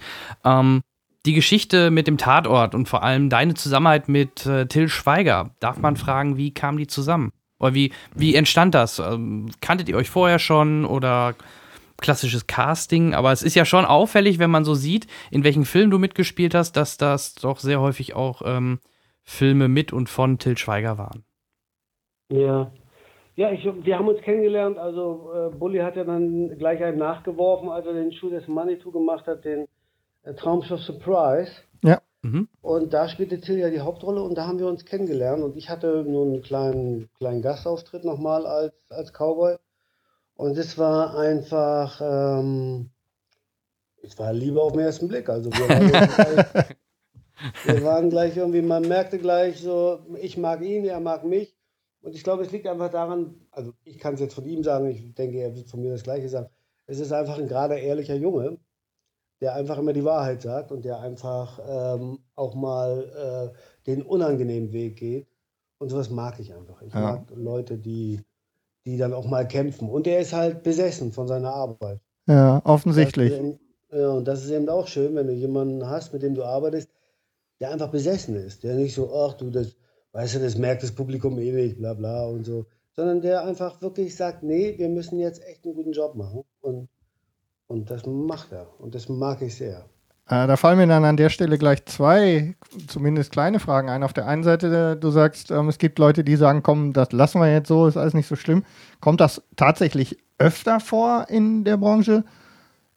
Ja, na, es, es gibt immer so, es gibt so Pauschalsätze, weißt du? Ah. Es gibt so, zum Beispiel, wenn du jetzt irgendwas drehst und dann stimmt aber nicht so ganz hundertprozentig, dann gibt so manche Kollegen oder Regisseure, auch nicht alle, aber ein paar gibt es schon, die dann sagen, komm, das merkt eh keiner, das merkt das Publikum sowieso nicht. Okay. Ich finde, im Zeitalter von Jurassic Park vor 20 Jahren, finde ich, merkt das ja wohl jemand. Und wenn man es vielleicht nicht bewusst merkt, man merkt es halt irgendwie schon. Es bleibt so irgendwie hängen und dann schaltet Ja. man um. Ehrlichkeit. So, Ne? auch in der Ausstrahlung. Ja.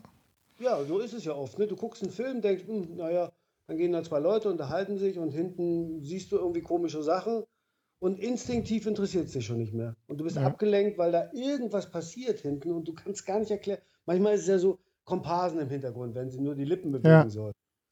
Wenn du dann anfängst, da hinten auf den Hintergrund zu achten und da sitzen Ja. Leute, die nur die Lippen bewegen Ja. und du siehst, dass die nur die Lippen bewegen, das meine ich. Ja. Also, dass sie nicht wirklich sprechen, sondern nur die Lippen bewegen, dann lenkt es mich ab und dann Ja. schalte ich um.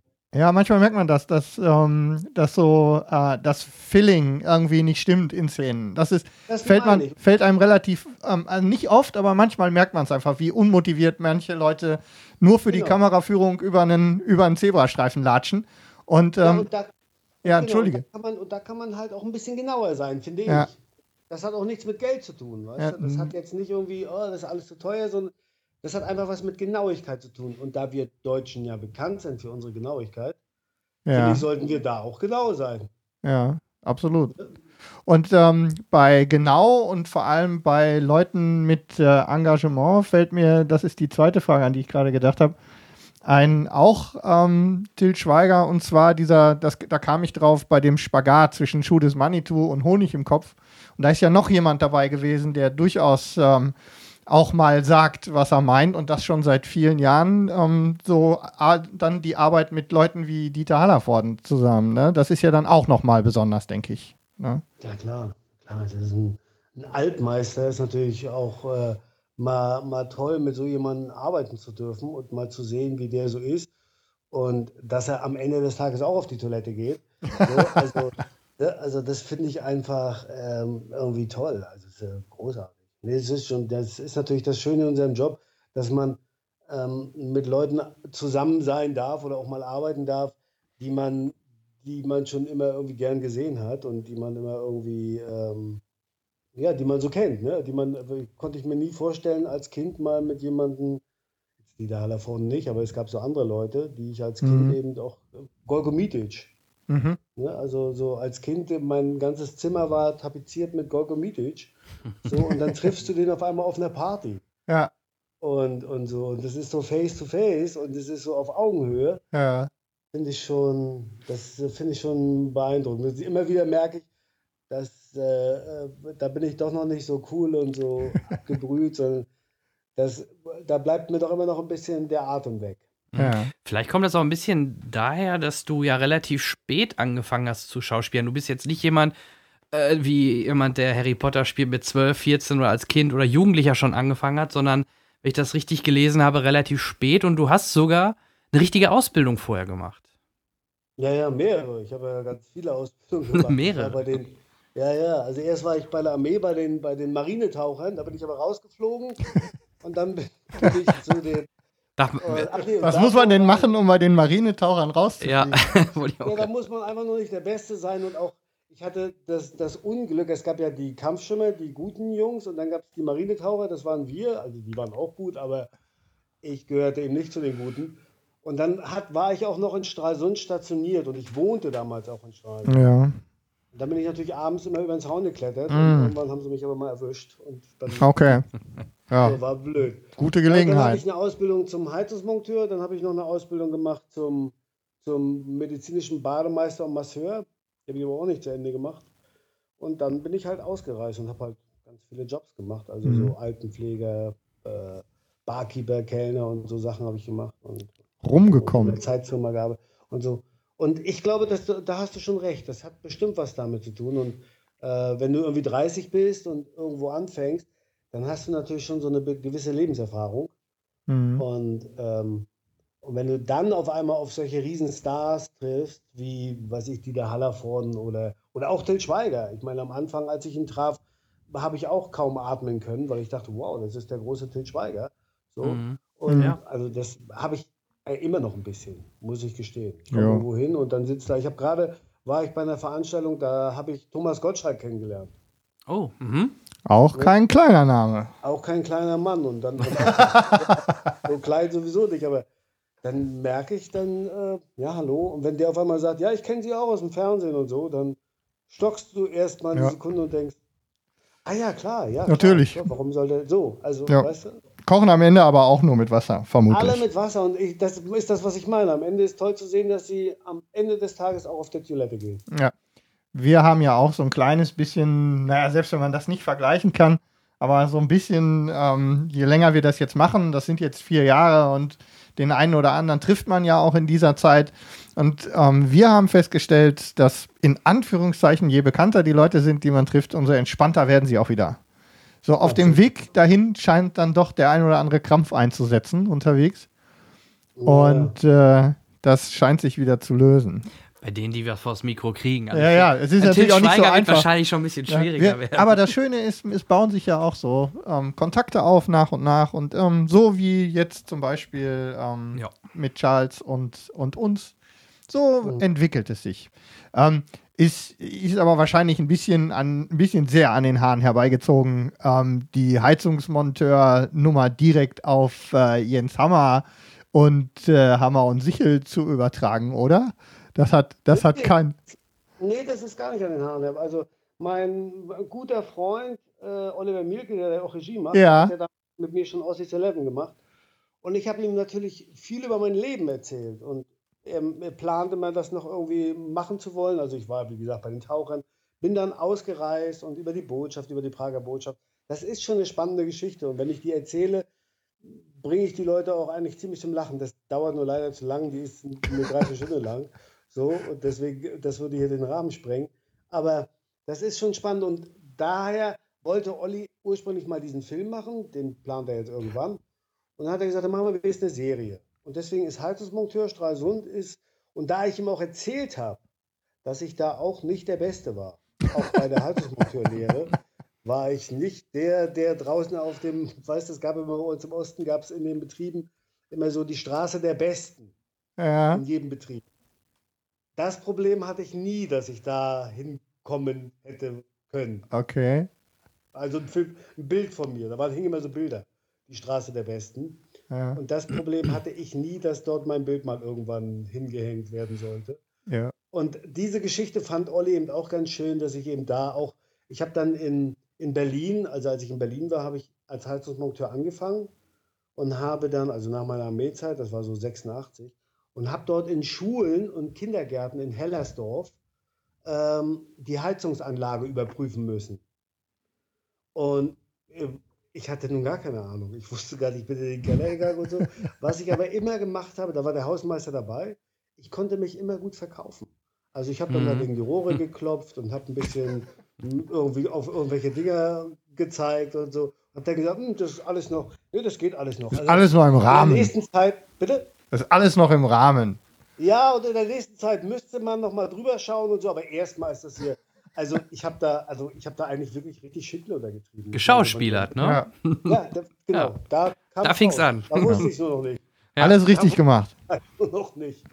Ja, ist nur ähm, dann die Frage, ob man sich dann vorgestellt hat, dass es mal dazu kommt, dass man in, einem, in einer Serie vor einer Kamera steht und im Hintergrund Wolfgang Viereck versucht, einen Küchenschrank zu montieren, der dann natürlich von der Wand fällt.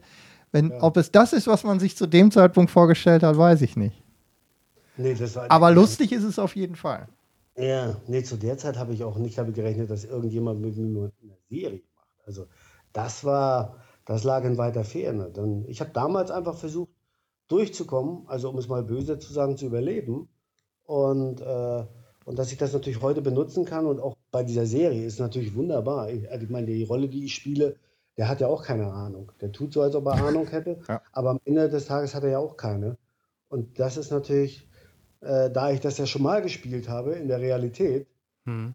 glaube ich, kann ich das Ganze authentisch spielen, weil man glaubt mir, dass ich der Typ bin, der Ahnung hat. Aber es gibt irgendwann eine Folge, wo ganz klar rauskommt, dass der gar keine Ahnung hat.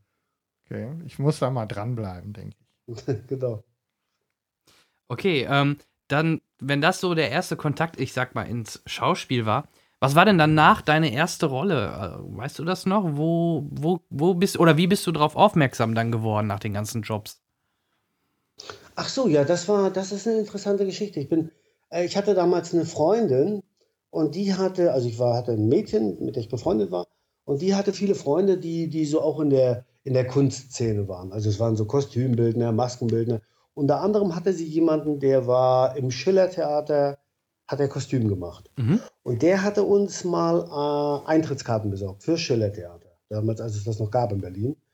Und ich war jetzt damals nicht unbedingt der Typ, der viel im Theater war, eigentlich nie. Also ich glaube, meine einzige Theaterbesuch, ich hatte zwei. Einmal hat mich dann der Schauspieler auf der Bühne rausgeschmissen, weil ich zu laut war, also auch zu Ostzeiten. Und das andere Mal hatte ich die Jugendweihe in, im Theater in Stralsund.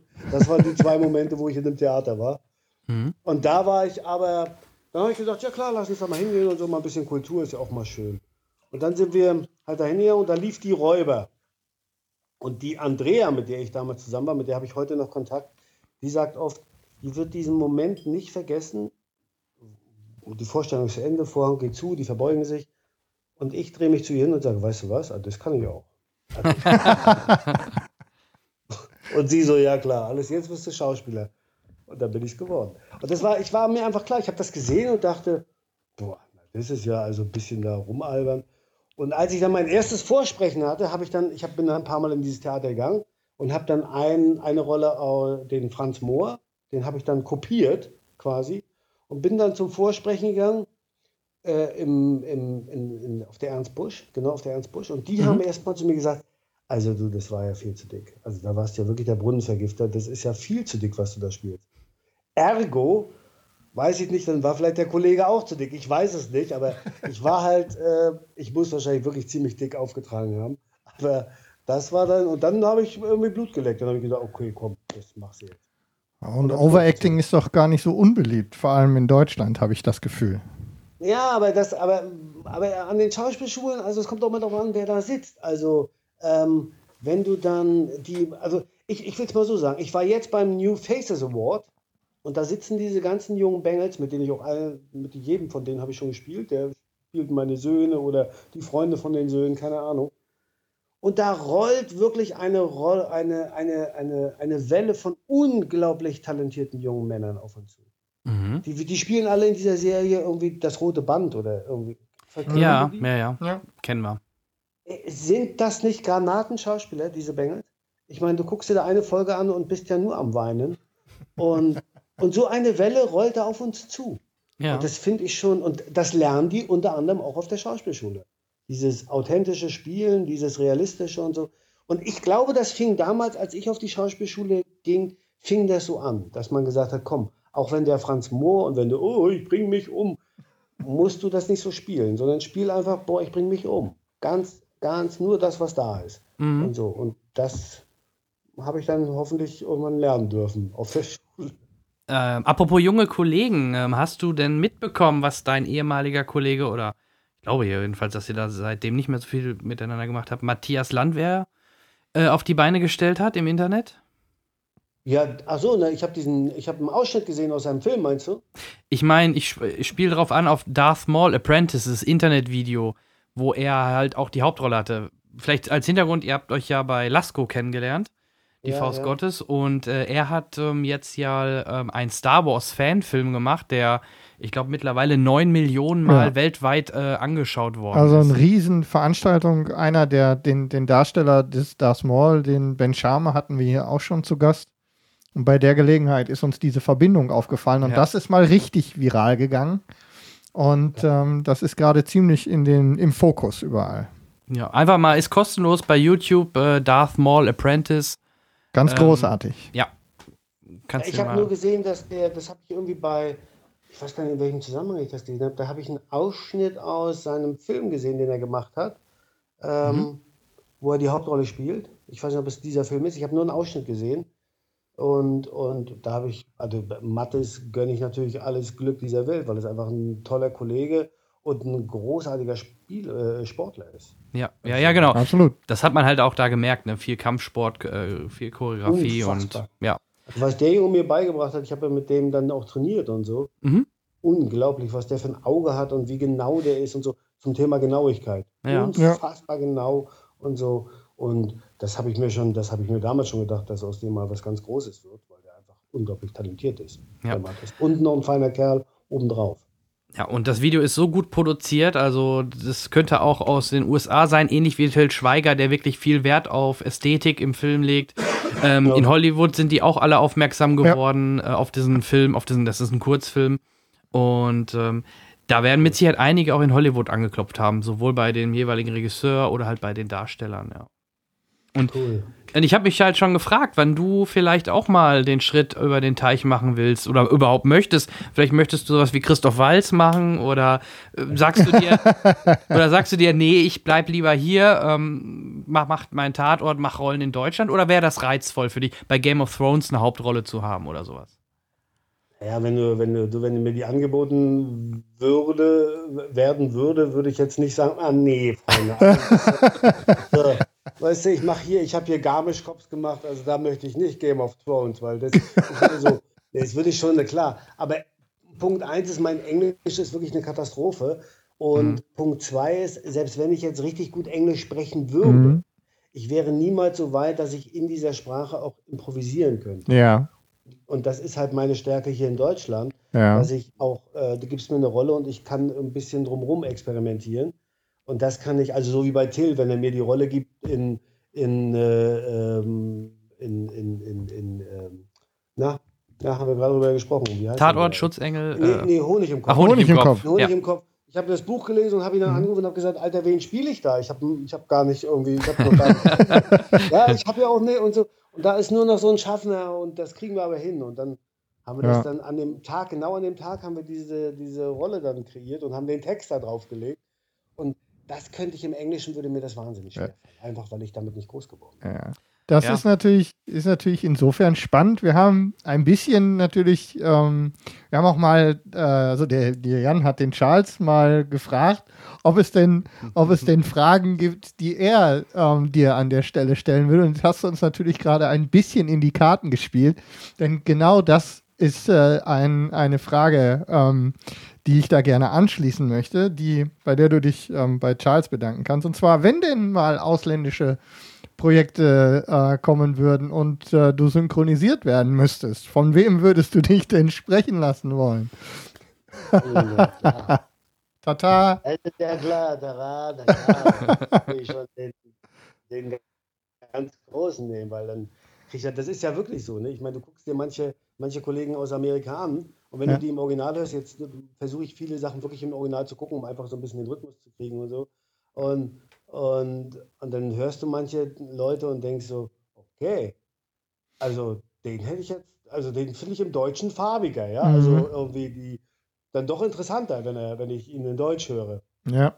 Da wird schon viel gemacht mit Synchron. Das ja, wir sind ja hier. In ähm, Deutschland ja. Ja, wir sind ja hier ähm, auch im, im Cinecast für unsere Affinität für Synchron bekannt.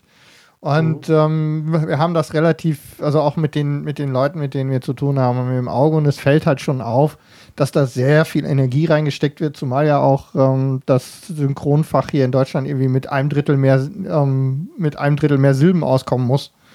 Und, äh, und ähm, da ist schon, da ist schon viel, viel Energie drin. Das stimmt. Ja, ja. Ja, und, äh, und es wird natürlich dann auch ein bisschen stiefmütterlich behandelt. Ich weiß nicht, vielleicht weil wir uns schämen oder so, ich habe keine Ahnung, weil wir sind ja nun, wir gehören mit zu den wenigen Ländern, die überhaupt noch synchronisieren. Die meisten schreiben es ja nur noch drunter. Ja. Ja. Und so, aber wenn du dann mal so irgendwie so, ich weiß gar nicht, das wäre doch für die Amis auch ganz spannend, mal ihre deutsche Stimme kennenzulernen, oder? Ich, manchmal bin ich Kommt ja manchmal vor, Ja, ne? Bei manchen Deutschlandpremieren kann es schon mal vorkommen, dass dann die deutsche Ah, okay. Stimme dem amerikanischen Schauspieler auch vorgestellt wird. Oder wenn die das manchmal vorgespielt bekommen, finden die es meistens auch sehr interessant, dann plötzlich sich zu sehen mit einer anderen Stimme. Ja. Ja. Und oft sind die Total. auch sehr begeistert oder sagen, hey, das ist eine coole Stimme, coole Betonung. Die können natürlich den Text nicht verstehen, aber die merken halt, jo, das passt ziemlich gut. Ne? Ja, Und und, und soweit ich weiß, gibt es ja auch den einen oder anderen, vor allem die auch ähm, in die Produktion tiefer eingebunden sind, die tatsächlich bestimmte Synchronschauspieler ähm, anfordern, dann für ein bestimmtes Land. Vor Mhm. allem in Deutschland. Ja, ja, genau, ja, ja, genau. Das, das Wie sieht's kenn denn mit, wie sieht's denn mit Syn- Synchronarbeit aus? Ist das was für dich? Passiert das? Oder? Das, das ist ähnlich, als wenn du mich einlädst, deine Heizung zu reparieren. also das Okay. wäre, glaube ich, ich habe das jetzt zwei, dreimal probiert und ähm, also mich selber gar kein Problem, weil ich mich sogar oft noch an die Texte erinnere, Mhm. dass ich sogar immer noch weiß, ne Moment mal, da habe ich doch aber noch einen Und dazwischen gesagt, kannst du nochmal und so und dann hört man, ah ja, stimmt. So, wenn ich dann das ein paar Mal gesprochen habe, dann erinnere ich mich noch an den Rhythmus. Ja. Und, aber wenn es dann ein Kollege ist, dann denke ich immer so, oh, wieso macht denn der da eine Zäsur? Wieso kann der da nicht einfach das in einem Fluss durchreden und so? Und schon ist es, also ich war jetzt zwei, zweimal habe ich irgendwelche größeren Sachen gesprochen und grundsätzlich, ich habe mir zweimal das T-Shirt durchgeschwitzt. Also das ist nicht, nicht meins. Ist auch anstrengend, glaube ich. Also ist kein, kein also- leichter Job. man muss das, man muss so ein Feeling haben. Also Charles setzt sich hin und, und äh, guckt sich das an und macht das, als wenn er irgendwie sich ein Brötchen schmiert und äh, bin einfach sprachlos, ne? wie, wie schnell der das macht. Mhm. Ja. Sag mal, hast du eigentlich Flugangst?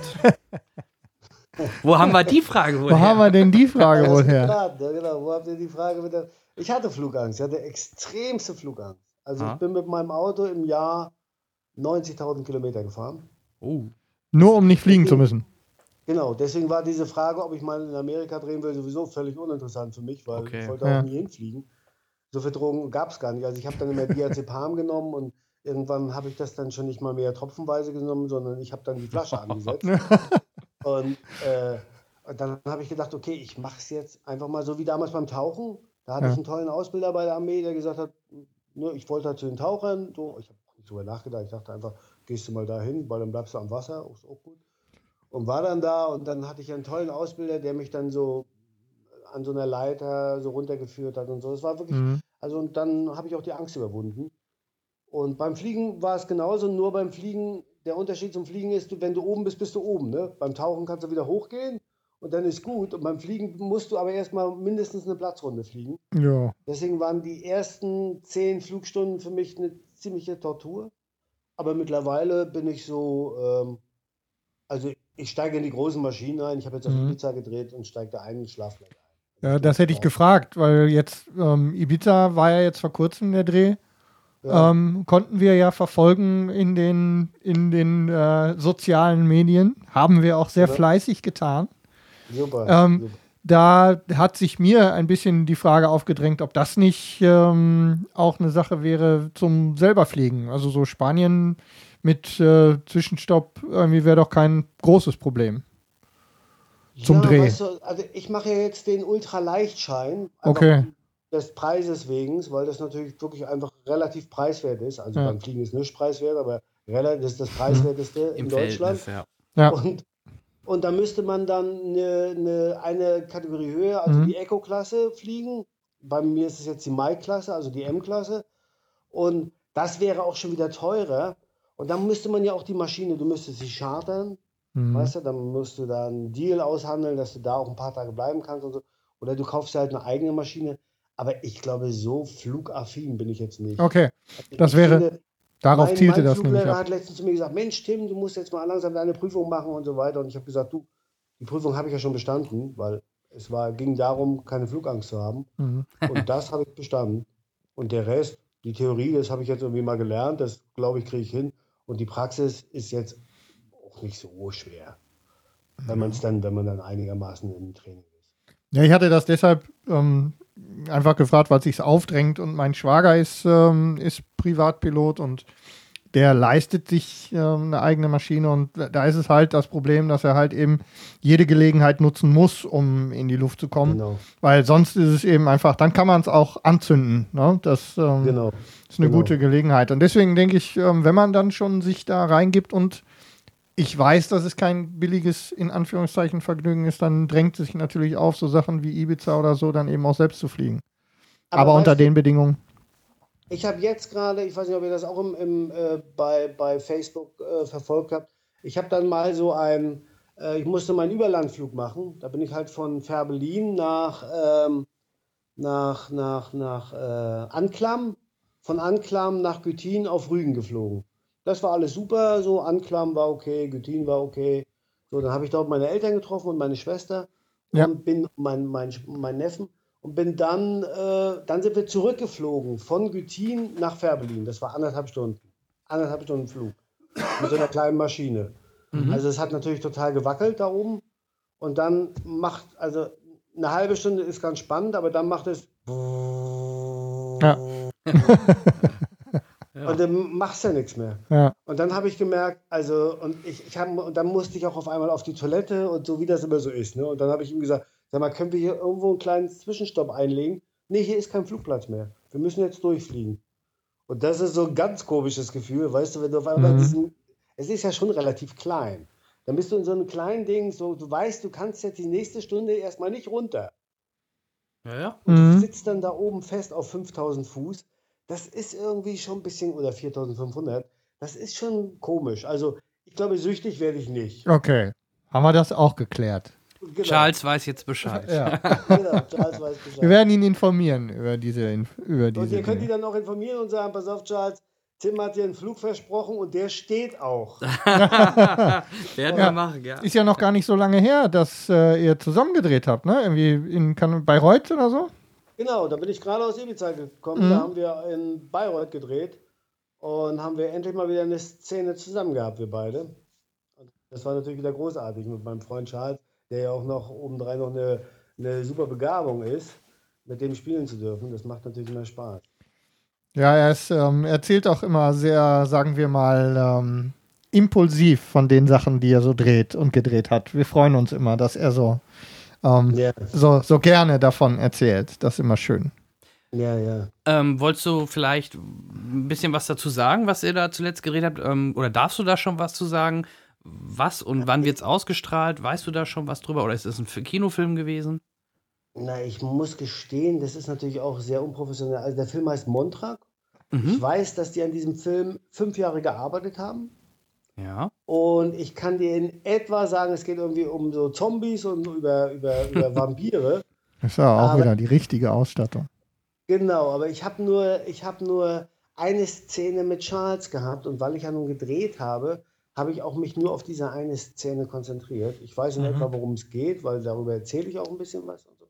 Aber so richtig, wenn ich was über diesen Film erzählen würde, würde es nur unqualifiziertes Gelaber sein. Mhm. Ähm, fällt mir gerade ein, hast du schon von Sky Sharks mitbekommen, wo Charles auch eine Stewardess spielt? Ja, ja, genau. Ja. Also, Da sind wir wieder beim Fliegen, ne? Genau, ich habe nur Ausschnitte gesehen und habe gedacht, okay, das ist jetzt nicht so meins. ja, Trash, ne? Ja. Ja, genau, das ist, und ich bin nicht so ein Trash-Fan. Ich Mhm. bin da nicht, ich mag eher so, dafür bin ich wahrscheinlich zu sehr Schauspieler. Ich mag halt eher so, wenn sich zwei Leute unterhalten und es einen Sinn ergibt. Ja. ja, da ist er ein bisschen empfindungsbefreiter, wirkt es manchmal. Ja, genau. Mhm. Und, das, und das muss man einfach, das muss man auch akzeptieren. Also das ist ja einfach, ähm, ein anderer guckt sich meine Sachen an und denkt, was ist denn das für ein langweiliger Käse? So, und, und ich gucke mir halt, wenn ich bei Trash, weil das dann, wenn, und ich habe jetzt nur diese, ich habe jetzt auch wieder, ist auch wieder unqualifiziert, was ich da von mir gebe, aber ich habe nur so ein paar Ausschnitte gesehen und habe schon gedacht, ein Hai fliegt irgendwie durchs Weltall und frisst dann irgendwelche Flugzeuge. Und schon klinke ich mich aus, weißt du? Das Also, Normalste ich- der Welt. Ja, Ne? das ist, to das ist total realistisch. Nee, nee, gar- weil einfach, was ist mein Hirn? Ich merke einfach, das ist wie, äh, wenn mein Steuerberater, mit dem habe ich mich gerade letzte Woche getroffen, der sitzt vor mir und sagt dann, ja, also Einkommensteuer, bei Einkommen habe ich schon abgeschaltet. Das Einkommen, dann guckt er, dann redet er fünf Minuten auf mich ein und dann sagt er, ah, ich merke schon, du hörst mir gar nicht mehr zu, oder? Mhm. Nee, nicht wirklich. So. Und so geht mir das bei so einem Film, weißt du? Ich, Ja. Ja, da haben wir ja Glück, dass du bis hierhin noch dabei bist. Äh, nee, ihr seid ja, ihr, ihr, seid ja nicht Trash. Das ist, danke für diese Information, aber Sind wir auch nicht. das sind wir nicht. Nein. Ähm, was hast du denn zuletzt gesehen an Filmen? Äh, ich gucke mir jetzt gerade, ich bin ja so ein Serienjunkie. Oder Okay. das? Gerne. Immer raus damit.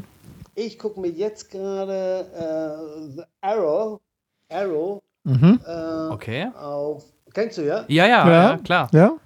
auf Netflix an. Mhm. Jetzt bei der zweiten Staffel. Und ich finde das ja schon, das ist, das ist natürlich auch unrealistisch. Ach, Das ist kein Trash. Nee, nee, Nee. ist kein Trash, auf keinen Fall. Das ist eine Ja. Comic-Verfilmung. ja. Oder- die meinen das Genau. tatsächlich ernst. Und die, genau, das ist der Punkt. Die meinen es komplett ernst. Ja. Und da bin ich komplett drin. Da bin ich irgendwann, da gehe ich mit der Hauptfigur mit und denke, wie jetzt verliert er auch noch sein Vermögen? Nein, pass doch auf, weißt du so. Also da bin ich komplett in der Geschichte. Ja. So, also da, äh, das finde ich, das gucke ich mir jetzt gerade an. Und dann muss ich sagen, bin ich so jemand, der sich, ich gucke mir natürlich auch neue Filme an. Das letzte habe ich mit meinem Sohn gesehen. Das war ähm, äh, ähm, mit den Vögeln, wie heißt das? Angry Birds. Oh. Mhm. Oh, Ja, okay, ein Zehnjähriger, gut, der da ist passt zehn. das, ja. Mhm. Zehnjährige, ja. Aber ich mochte das auch. Es ist auch ein bisschen mein Humor, muss ich leider sagen. So, ich mochte das ganz gerne und, und dann gucke ich mir immer wieder gerne Filme an, die ich schon mal gesehen habe. Mhm. Kennt ihr das? Das geht, das ist, geht, geht, das ist äh, der Soundtrack meines Lebens. Ja, Cin Ach so, Wir Cineasten sind, wir sind das Cineasten. regelmäßig. Ich kann, ich kann, ähm, ich weiß nicht, wie es wie es Jan geht, aber für mich ist es so, ich kann, ähm, ich kann irgendwie die Konserve oder mein, meine Schublade mit den Blu-rays aufmachen und kann nach Gefühl mir was rausnehmen. Und es ist völlig egal, wie oft ich das gesehen habe. Genau. Ja. Ja. Also ich habe mich jetzt dabei ertappt, dass ich, ich habe ja hier auch eine, eine Blu-ray-Regalgeschichte und, äh, und letztens ertappte ich mich dabei, dass ich zum, ich glaube, zum 80. Mal den Film äh, Any Given Sunday Ja. reingeschoben habe. Das kann man auch gut machen. Ja, und mir dachte, und dann ist es auch mittlerweile schon so, den Anfang, weißt du, da klicke ich dann drüber, weil das erste Kapitel kenne ich jetzt, weißt du, also so, da weiß ich, das ist so. Und klick dann weiter zu dem Spiel und zu dem Gespräch oder zu dem Riesenmonolog von, von Al Pacino, weißt du, wenn er in der Ja, Umkleide ist ja. und so. Und den, ich glaube, ich kann ihn mitsprechen. Mhm. So, also in Deutsch und in Englisch. ja. Also würdest du sagen, das geht auch schon in deine Richtung Lieblingsfilm? Ja, also, absolut. Ne? Ja. absolut. Ja, wenn du Arrow guckst, hast ja, kannst du danach ja mit Flash direkt weitermachen. Das geht ja in die ähnliche Richtung. Und es gibt sogar Crossover. Gibt sogar Crossover, genau. Wo die sich zusammensetzen. Ah, ja. okay. Ja. okay. Spielt im Ja, gleichen also- Universum quasi. Genau. Ach, ihr seid auch schon, dann höre ich schon, ihr seid also schon richtig weit. Ne? Also ich bin jetzt bei der zweiten Staffel, aber hier spreche ich mit zwei. Ja. Naja, na, ähm, wir stecken halt drin. Wir sind halt, du, du machst, du produzierst und wir konsumieren. Ja. Ne? Das ist halt. Ja, aber Mhm. ich konsumiere ja auch. In Ja. dem Falle ja, genau. Bitte? Ja, Aber- also ich finde, so bei, bei Netflix, da ist halt das Schöne bei Netflix, dass du, du kannst die Sachen im Original gucken und unten mit den Untertiteln. Ja. Deswegen mag ich das so gerne. Ähm, das, was war denn das letzte, was ich geguckt habe? Warte mal, ich kann ja mal schnell mal hier gucken. Dann kann ich, Ja. Ihr könnt mir die nächste Frage stellen und ich sage euch genau, was Du ich könntest uns mal einen Kontakt zu Netflix herstellen. So viel Werbung, wie wir jetzt machen. habe. Das stimmt, das stimmt. Ja. Da habt ihr recht. Da Ja, und, und deine Kollegen machen es ja vor. Hier, der Schweighöfer macht eine Amazon-exklusive Serie. Äh, Ja. Netflix macht auch irgendwas. Ich weiß aber gar nicht mehr mit wem. Äh, ging letztens auch irgendwann Ja, durch bestimmt die. mit, mit, dem, mit dem, wie heißt er denn aus Fuck You Goethe? Äh, Elias Äh, Mbarek? Mbarek? Elias Mbarek. Kann Der, sein. macht, ich weiß. der, der macht Sky. Der macht viel ne? Sky Der macht viel Sky. Ja. Ja. Sky. Stimmt, Genau, Sky. der ist, äh, der ist bei Sky dick drin. Ah, okay. Das äh, ist sowieso ganz spannend, ähm, wo wir vorhin schon mal den Ausflug rechts und links von der Schauspielerei hatten. Ähm, Rechts war synchron, links davon ist Werbung. Also ich meine, ich habe gelesen, du hast mal Werbung gemacht, aber wie sieht's da? Und ich liebe Werbung. Ich Ja? liebe Werbung total. Ja, weil ich finde, Werbung ist, ich meine, kann man als Schauspieler ein schöneres Demoband haben als eine gute Werbung. Ja. Ja, stimmt. Also das ist einfach, und ich kann mich erinnern, meine allererste Werbung, das war damals Comdirect Bank. Da Ja, ging es um einen Typen, der so, eine, so ein Mädel anbaggert in der, in der Bar und ihr erzählt, was für ein toller Internetbroker er ist und so und das ist sensationell. und am Ende des Tages sagt sie dann, ja, und was ist mit Realtime-Kursen und was ist damit? Und hat dann so eine Comdirect-Bankkarte und zahlt damit und lässt mich eben völlig da äh, sitzen. Und, äh, und ich habe das damals gemacht und viele Kollegen haben gesagt, das kannst du nicht machen, du kannst doch keine Werbung machen und wie schlimm und so.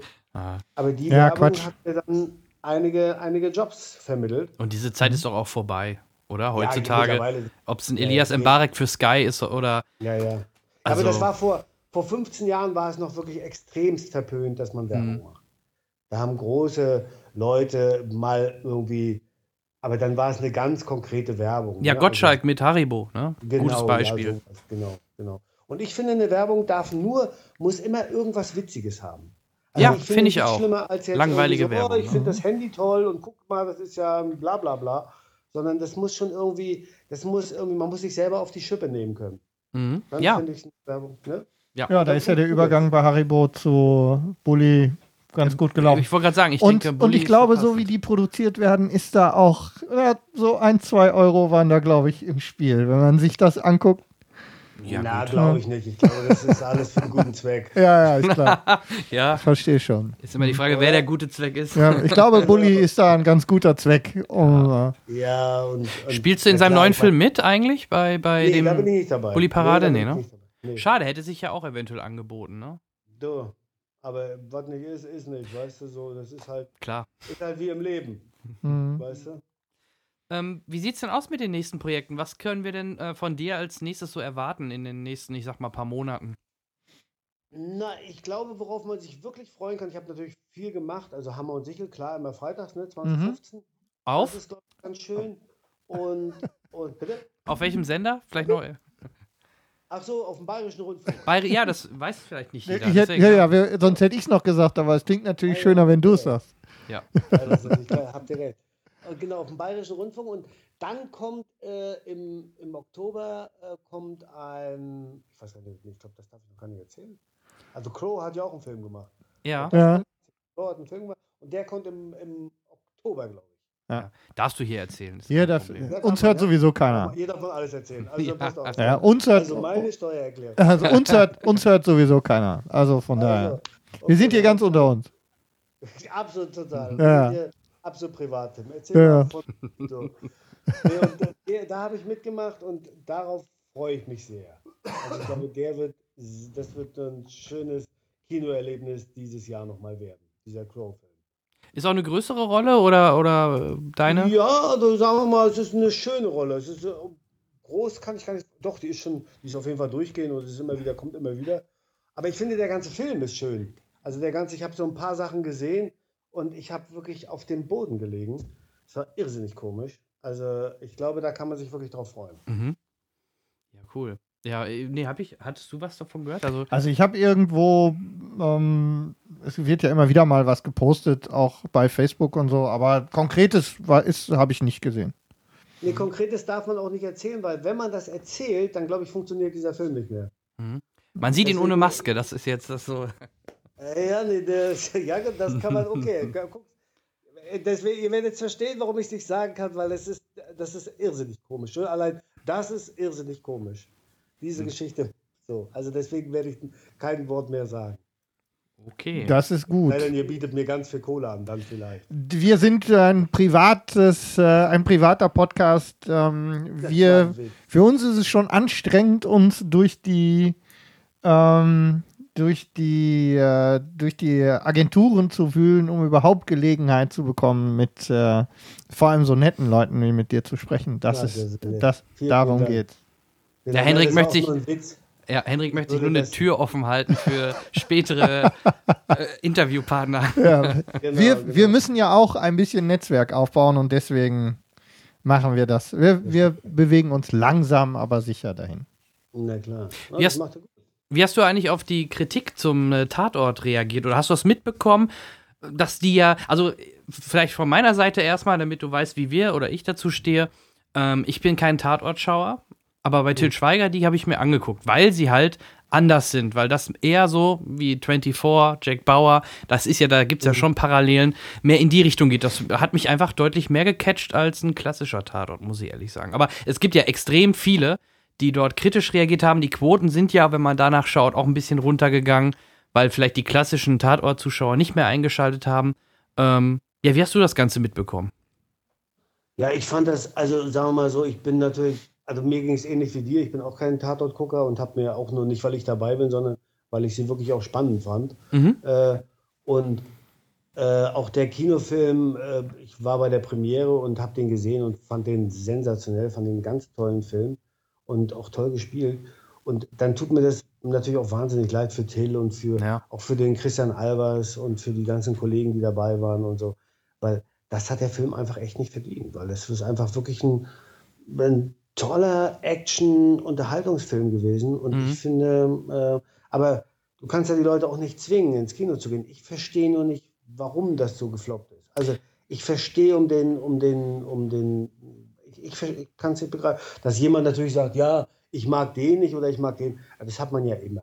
Mhm. Weißt du, Mhm. das, so eine Gesellschaft sind wir einfach. Wir müssen halt immer irgendwie auch unseren Schnabel aufmachen und das ist halt, wie es ist. Und jeder hat halt seine Meinung, das ist ja auch gut so und so. Ich finde, manchmal sollte man vielleicht ein bisschen mehr Respekt haben, auch im Netz. Ja, ich, das stimmt. weißt du, so einfach ein bisschen respektvoller. Und wenn man mal irgendwas nicht gut findet, kann man ja sagen, ich finde es nicht gut, mir gefällt es nicht. Aber dann gleich so persönlich werden und dann gegen Till zu wettern oder auch gegen seine Kinder und so. Ich finde, das, ähm, das ist eine Unart. Und das, finde ich, gehört sich nicht. Und, ähm, und dann finde ich es schade, dass so ein Film nicht funktioniert hat, weil das ist ja dann auch weiteren Projekten geschuldet. Ne? Also dann können eben auch andere Sachen nicht stattfinden. Ist eh- ähnlich wie Schutzengel, ne? Das war halt auch Absolut. mal Til Schweiger ein cooler Actionfilm. Scheinbar funktionieren deutsche Actionfilme im Kino nicht. Warum auch Absolut. immer. Da macht er einen Honig im Kopf oder seine Zweiohrküken, Einhorhasen, wie auch immer. Ja, Diese, die Schiene Komödie mit Liebe und auch von mir ist was Trauriges, das funktioniert. Actionfilme, ich wüsste keinen in den letzten Jahren deutscher Actionfilm, der an den Kinokassen funktioniert hat. Kein. Es sind zwar auch wenige gemacht worden, ja, äh, Ja. aber ich wüsste keinen. Und das ist, glaube ich, irgendwie Ich- scheinbar ein Problem. Und ich musste sagen, Schutzengel ist ja wirklich, äh, also da können wir uns aber sowas von äh, äh, mit den Amerikanern messen. Mhm. Das ist so ein toller Film, so toll Ja. und so emotional und trotzdem eben auch spannend und so. Und ganz großartig und für mich einer der besten Filme, die ich in der letzten Zeit gesehen habe im Kino. Und ich finde das dann irgendwie schade, wenn dann der auch nicht so funktioniert. Und, äh, und ich verstehe aber auch nicht darum. Ich denke, und Ja. jetzt wird ja immer so an Till festgemacht, das hat ja auch nichts mit Till zu tun. Nee. Das ist so, der macht da Regie und macht einen guten Job und ist ein guter Schauspieler und ist ein super Typ. Also, das hat er, ich glaube, das ist einfach so, ähm, wenn Action, dann Amis. Ich weiß ja auch nicht, wie ein, wie ein schwedischer Actionfilm funktionieren würde. Ja, ja da, kann, da gibt es ja nur diese ganzen Stieg Larsen, wie heißen diese? ja, aber das sind ja keine Ja. Actionfilme. Nee, richtig Ja, ja. Action nicht, aber so richtig, richtig toll funktionieren die ja auch wieder nicht. Ne? Ich meine, die Skandinavier haben es mit dem, mit dem tiefsinnigen Kino, also dieses düstere, das kriegen sie gut hin, aber Ja. Action wüsste ich jetzt natürlich auch nicht so viel. Aber es Nee, ist, jetzt, wenn die jetzt einen Actionfilm rausbringen würden und der wird im Kino laufen, ich glaube, der würde auch nicht funktionieren in Deutschland. ja, glaub, unterstreiche ich so, Weil- ja. Man hört einfach Schweden und Bam und Bum und dann siehst du noch die Schwedenfähre. Schon Ja. weißt du, okay. Ich weiß war's. es nicht. Ich weiß nicht, nach was für Kriterien da Ich bin natürlich, aber da bin ich ja wieder außen vor, weil wenn es eine gute Geschichte ist und wenn sie mich auch packt und wenn ich mit dem Hauptdarsteller mitgehe, dann ist mir egal, wo der herkommt. So, dann gucke ich mir das einfach an und dann finde ich es einfach spannend. Ja, und ich glaube halt bei vielen oder bei den vielen Kinozuschauern ist da immer noch so eine Blockade im Kopf. Oh, deutscher Actionfilm, hm, kann ich mir auch später auf ARD anschauen, äh, brauche ich nicht für ins Kino gehen. Ja, das glaube ich, ist so manchmal noch eine Denke oder, weil anders kann ich es mir halt auch nicht erklären. Und das ist halt, wie, wie du schon sagtest, schade, weil ich gehe mal davon aus, die nächsten Filme auch von Herrn Schweiger werden jetzt nicht zwingend wieder Actionfilme werden. Na, weißt du nicht. Ich glaube, Till ist einfach jemand, wenn den ein Stoff packt. Hm. Also der ist ja, das ist ja das, was ich äh, meine mit positiv besessen. Wenn den ein Stoff packt, dann zieht er das durch. Mhm. Und das finde ich halt so. Also ich sage immer, ich hätte gerne 10% von Tills äh, Besessenheit. 10%. Das würde mir schon reichen. Also wie der das dann auch, und der ist ja dann auch gnadenlos mit sich selber. Der, also zum Beispiel Honig im Kopf oder auch Schutzengel, der dreht den ganzen Tag. Dann sitzt der abends im Schnittbus und wenn du morgens zum Drehen kommst, dann kommt er gerade aus dem Schnittbus raus. Mhm. Und dann frage ich mich, dann sage ich zu ihm, Alter, wann, wann schläfst du? Ich habe da vor zehn Minuten bis, bin ich ein bisschen weggeknackt und so. Oh. Also der Ja. ist dann wirklich, der zieht das durch bis zum Ende und deswegen finde ich das dann auch immer so tragisch, wenn Leute dann so rüberballern und sagen, oh, Schweiger und so. Dann denke ich, weil ich ihn erlebe ihn ja bei der Arbeit und ich denke Mhm. so, meine Fresse, diesen Jungen, der, den müsste man in den Arm nehmen und sagen, pff, jetzt mach mal ein bisschen halblang, mach mal ein bisschen, weißt du, so, so weil der, der ackert wie ein Geisteskranker. Ja, was man dabei gerne natürlich auch ähm, übersieht, ist, wenn du sagst, äh, er arbeitet während der Produktion wie ein Besessener, bis es zur Produktion kommt, hat er ja auch noch sich rechts und links Absolut. abgerackert, weil ähm, ich meine, man, auch wenn man Til Schweiger heißt, äh, sie schütten einem das Geld in Deutschland nicht zwingend, also ungefragt Absolut. vor die Füße. Nee. Ähm, Ne, und vor allen Dingen ist es ja so, dass er auch, äh, dass er auch, äh, ähm, ähm, was hast du ihm da gerade auf den Zettel geschrieben? Das ist ja spannend.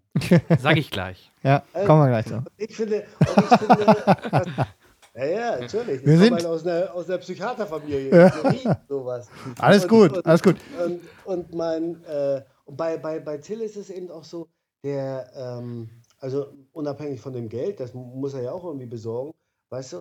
Und der ist dann so, ja, so, so, man, man will dann einfach, weißt du, so, ich sage immer zu ihm, weißt du, Till, ich bin mir sicher, wenn du irgendwann tot bist, dann wirst du genau die Anerkennung bekommen, die du verdienst. Ja. Aber Ich glaube, er hätte es gerne ein bisschen früher. Ja, Das will ich ihm aber auch gönnen. Das Ja. muss nicht erst beim Das Tod passieren. Das wäre wirklich man, schade. ja, Das ist ja jetzt, äh, vielen Dank. Aber ich glaube, es ist einfach so, weißt du, wenn man dann sagt, wenn, Mensch, und damals erinnerst du dich an den Schweiger, das war ein Filmemacher. Was hat der geile Filme gemacht? So, weißt du, so wird es Ja. dann sein. Ja. Irgendwann. Naja, Aber mit dem, mit dem Christian aus, vom Tatort, dem Regisseur, der jetzt Captain Future oder so auch äh, machen will oder machen wird, da haben wir ja Gott sei Dank auch noch weiteren Nachwuchs, der da kommt. Aber ja, ich gönn's dem Schweiger. Und ich bin mal gespannt, was er halt als nächstes so macht. Gibt ja die Gerüchte, dass es eine Manta-Manta-Fortsetzung geben soll. Ähm, mal schauen. Okay. wir werden sehen. Wir werden sehen, genau. Ähm, Also- ja, ich habe nur geschrieben, ähm, dass wir so langsam dann auch zum Ja, wir- Schluss kommen wollen. Wir, wir ackern langsam unsere Vorbereitungen durch und äh, wir haben natürlich ein bisschen ähm, uns gegenseitig, das sind wir so gewohnt. Während unserer Moderation geben wir uns ein bisschen Zeichen und wir haben damals auch mit, äh, mit deiner, mit deiner ähm, Agentur davon, also hatte ich äh, ausgemacht, dass wir dich nicht länger als eine gute Stunde aufhalten werden. Auf die gehen wir langsam zu. Ich habe auch an Okay. fast alle Fragen, die ich hatte, habe ich Haken gemacht und ähm, wir sind äh, sehr dankbar für die Zeit, die du dir bis hierhin genommen hast. Ja, vielen Dank. Ich danke euch. War Ja. ein tolles Interview. Ja, können wir gerne wiederholen. Also Ja. bis jederzeit herzlich willkommen. Wenn da mal, äh, gerade wenn du sagst, neue Projekte oder so, gerne machen wir das auch. Wenn wir ein bisschen multiplizieren können, sind wir gerne bereit. Genau. Sehr gerne, mache ich. Ähm, ja, zum Ja. Abschluss von unserer Seite, wie gesagt, vielen Dank für deine Zeit und ähm, ja, viel frohes Schaffen in den nächsten Wochen, Monate und wir hören uns auf jeden Fall wieder. Ja, genau. Von mir natürlich auch nochmal vielen Dank. Und ja, vor allem viel Erfolg und, äh, Gesundheit. und Gesundheit bei allem, Ja, was danke, jetzt so danke. in der nächsten Zeit kommt. Gesundheit und viel Erfolg und äh, bis ganz bald. Vielen Dank dafür. Alles klar. Bis dann. Tschüss. Ciao. Ciao. Ja, der Tim, super entspannt, oder? Ich kann mich immer noch dran erinnern, Jan. Erinnerst du, als wir das, als wir die, die Sky-Session gestartet haben, wie er entspannt auf seinem Sofa lungerte und uns erzählt hat, dass er gerade Pizza bestellt hat und ähm, gerade vom Strand mit seinem Sohn wieder kam. Das war also so entspannt, das war wirklich, wirklich. Wie er schon sagte, gerade Schau äh, Menschen, die Spätschauspieler geworden sind und nicht als Jugendlicher schon angefangen haben, Ja. die haben halt in Anführungsstrichen nicht diese Starallüren, sondern sind im Grunde, äh, im Grunde sehr geerdet Ja. geblieben. Und dann hat man natürlich auch eine super Connection zu dem jeweiligen und kann sich super mit dem unterhalten, als würde man mit ihm gerade ein Bier trinken. Ja, auch so, das hat man jetzt natürlich da nicht gehört, auch vorher und hinterher das kurze Gespräch, das wir hatten, um uns äh, so ein bisschen warm zu machen für das Interview. Das war super entspannt. Also wirklich. Äh, ja, also der Tim, ganz äh, toll an dieser Stelle. Jan, Ja, Was haben wir, wir haben, wir haben noch ein, klingt blöd, aber wir haben noch ein Gewinnspiel. das wird ja immer besser. Genau. Ähm, wir haben die Möglichkeit, euch, da müssen wir auch nichts zuschicken. Das machen wir genauso. Wir machen, ich mache dort extra ein, ähm, ein Artikel auf unserer Webseite und verlinke das auch bei Facebook. Wenn ihr von drei Vimeo Premium Accounts für den Film Beyond the Bridge gewinnen möchtet, dann meldet euch. Beyond the Bridge, äh, Bitch. Entschuldigung. Jetzt hast du dich gerade Oh yeah. ganz schön an die Wand freudscher Versprechen. Ah, Also, ne? Beyond the Bridge, ein Mystery Thriller von ähm, Daniel P. Schenk. Vielleicht kennen einige unter euch Nerds, so in meinem Alter wahrscheinlich, noch den tollen Film A Gamer's Day. Da haben wir hier auch in der Sendung schon mal drüber gesprochen. ja, haben wir mal drüber gesprochen. Gamer's Day vor allem. Diesen Counter-Strike-Fanfilm, wo man einen gesehen hat, der den ganzen Tag Counter-Strike spielt. Den fand ich Aber der glaube lief ich eher, damals auf der LAN rauf und runter. Auf jeden Fall, Daniel P. Schenk hat wieder zusammen mit ähm, der Schwester Maya Schenk einen Action- oder Mystery-Thriller ähm, gedreht. 48 Minuten, äh, eine Stunde 48 Minuten lang. Ähm, der hat so ein bisschen was von ähm, Silent Hill, Also so in die Richtung geht das. Ähm, wir werden den auch nächste Folge noch mal ein bisschen ausführlicher besprechen, Genau. wenn wir ihn dann auch komplett gesehen haben. Das Ja. kam alles ein bisschen Das ist alles jetzt kurzfristig. sehr kurzfristig gekommen. Aber wir wollen euch das nicht vorenthalten. Ihr habt die Möglichkeit, den online drei, drei VIP-Pässe quasi zu gewinnen, um diesen Film zu gucken. Auch da, genauso wie gerade, meldet euch einfach über Webseite oder Facebook und ihr habt die Möglichkeit, den Film zu gucken. Ganz genau. Auch da wieder, wenn ihr schreibt, einfach sagen, was ihr gewinnen möchtet und ähm, am besten einfach auch einen kurzen Kommentar zu ähm, den Themen von heute und damit seid ihr im Topf für die Verlosung. Alle Gewinner werden im Laufe der nächsten Woche, ne? Hast- wir haben gesagt, ein, zwei Freitag Wochen. die, Gebt dem paar ein bisschen Genau. Zeit. Die müssen den Podcast dann ja auch erst innerhalb der hören. nächsten Ja. Wochen, also für die, für die Star Trek Beyond äh, Kinokarten, dann eben im Laufe des nächsten Wochenendes irgendwie ähm, ermittelt und dann bekannt gegeben. Alle anderen erfahren dann eben entweder auf den bekannten Medien per E-Mail, wenn ihr uns euch äh, uns eure Adressen schickt, oder dann spätestens in der nächsten Folge von ihrem Gewinn. Super. Henrik, Feedback. Hast Feedback du noch was? ist äh, ja an der Stelle, ähm, wir hatten es zwischendurch, also was ich hier an der Stelle beim Feedback nochmal einschieben möchte, da musste ich vorhin bei dem, äh, bei dem Einspieler vom Matze noch dran denken, als er gesagt hat, wir sollen unser Team zusammenhalten. Wir haben natürlich noch mehr Grüße bekommen. An dieser Stelle finde ich es sehr passend, ähm, den ganz kurz den äh, Gruß zu unserer 50. Folge von unserem ehemaligen Teammitglied, dem Thomas, einzuspielen. Ähm, da hören wir ganz kurz jetzt mal eben rein. Hallo, mein Name ist Thomas Wischler. Ihr kennt mich vielleicht aus Podcasts wie Cinecast mit Godzilla, wo ich angefangen habe. Bei euch, ihr wisst vielleicht noch. Äh, oder dem großen Cinecast Barbecue. Ähm, hallo, da bin ich mal wieder und äh, wollte dem äh, Cinecast zur 50. Folge alles, alles Gute wünschen. Äh, macht weiter so. ich weiß nicht, weiß, nicht, weiß nicht, was ich jetzt sagen soll. Ähm, auch für, äh, lass mal von vorne anfangen. Ähm, ja, ich war lange weg. Äh, ihr wisst, äh, ich war von heute auf morgen eigentlich weg, ohne einen wirklichen Grund. Äh, der Grund dafür ist eigentlich juckt, juckt jetzt eigentlich auch keinen mehr. Ähm, aber ich war einfach leer. Äh, man hat es auch gemerkt, äh, Gameholix ist ja auch äh, Bach runtergegangen und ähm, es lag auch viel an mir. Und ähm, deswegen habe ich auch gesagt, ich, ich höre eigentlich auf mit Podcasten. Und deswegen setze ich mich jetzt hier wieder hin äh, vor, vor meine. Ist schon cool. Äh, sitze ich wieder hier vor meinem Laptop mit, mit, mit meinem Mikro wieder mal angestöpselt, irgendwo aus dem Karton rausgekramt. Äh, das mal alles wieder angestöpselt, erstmal wieder ewig lang dran rumgebaut, damit es überhaupt wieder funktioniert. Ähm, und aber ähm, ja, fast vergessen, dass ihr zum 50. Ähm, liebe Grüße wollt und liebe Grüße sende ich euch natürlich sehr, sehr gerne. Ah, ich weiß gar nicht, was ich sagen soll. Äh, also, Ich könnte nie einen Podcast nur allein machen.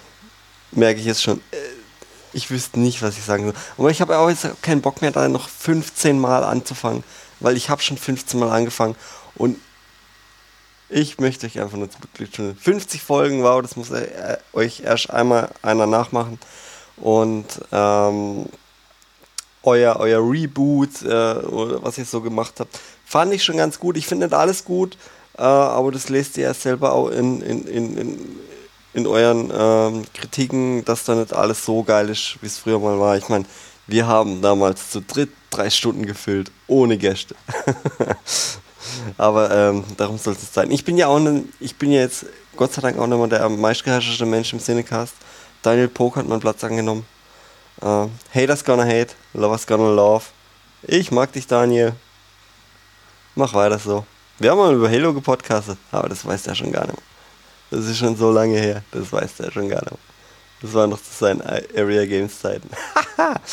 ähm, aber gut, äh, ich äh, bin jetzt schon wieder über die drei Minuten drüber. Ich Habt zu viele Pausen gelassen, aber ähm, macht weiter so. Ich höre euch immer noch gern. Ich finde euch immer noch einer der besten Filmpodcasts, äh, die ich höre.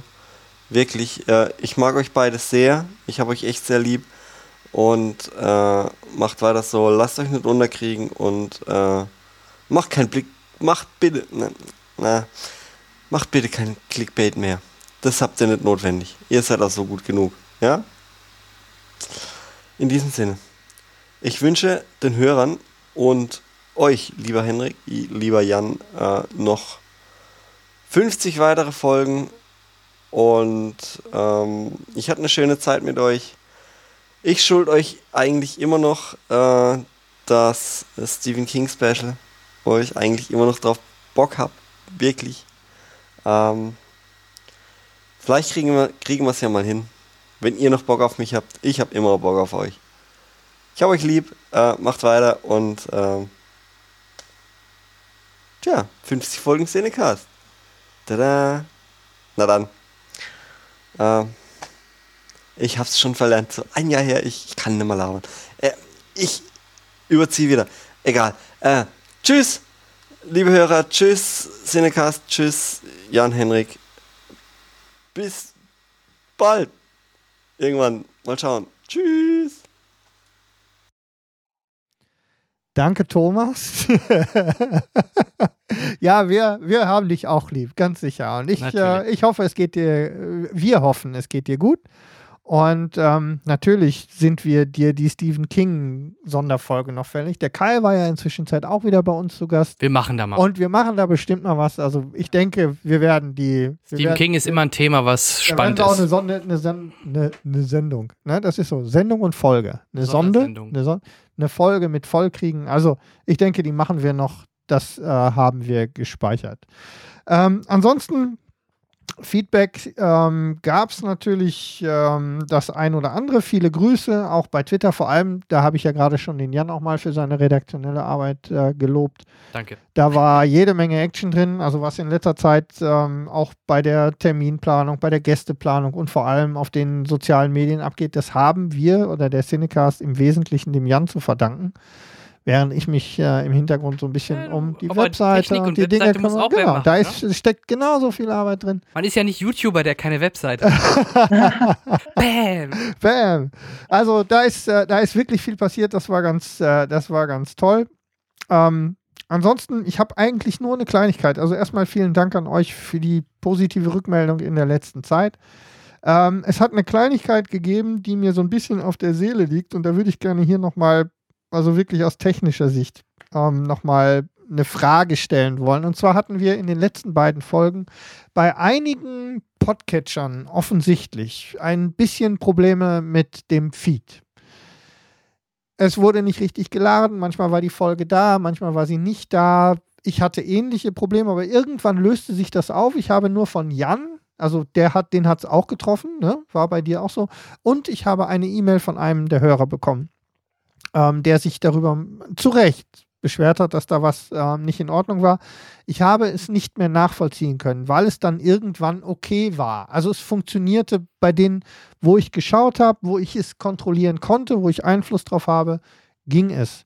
Wenn ihr also dauerhaft Probleme damit habt oder hattet, uns zu hören. Dann lasst mich das nochmal wissen. Henrik, willst du jetzt gerade fragen, wer uns jetzt gerade nicht nein, hört? Die, die's, der nein, bitte melden. Nein, das nicht, sondern die, ich, ja, ich würde weiß, gerne versuchen meinst, rauszufinden, die, die es dann später gehört haben, die es bei auf ja. der Webseite gehört Klang haben. Klang nur lustig. Ich weiß, ja, du hast ja recht. Lustig. Ich habe in dem Moment, ich habe auch versucht rauszufinden, ähm, wo ich mich da jetzt äh, verstiegen habe in die, in die Frage, aber du hast recht. Also, die, die es gehört haben, die nicht die, die rausgefallen sind. Tata. Ähm, Passt schon. Wo, also ich versuche rauszufinden. Ihr könnt euch uns, ihr könnt uns ja mittlerweile auch bei YouTube hören. Genau, entweder bei, also die, die uns bei YouTube auf der Webseite dann später gehört haben. Es ist mir egal, wenn ihr Probleme hattet, beim Release-Tag die Sendung zu laden lasst es mich bitte wissen und sagt mir bitte, wo ihr den Feed und welchen Feed ihr abonniert habt und welches Gerät ihr benutzt, um den Feed zu abonnieren.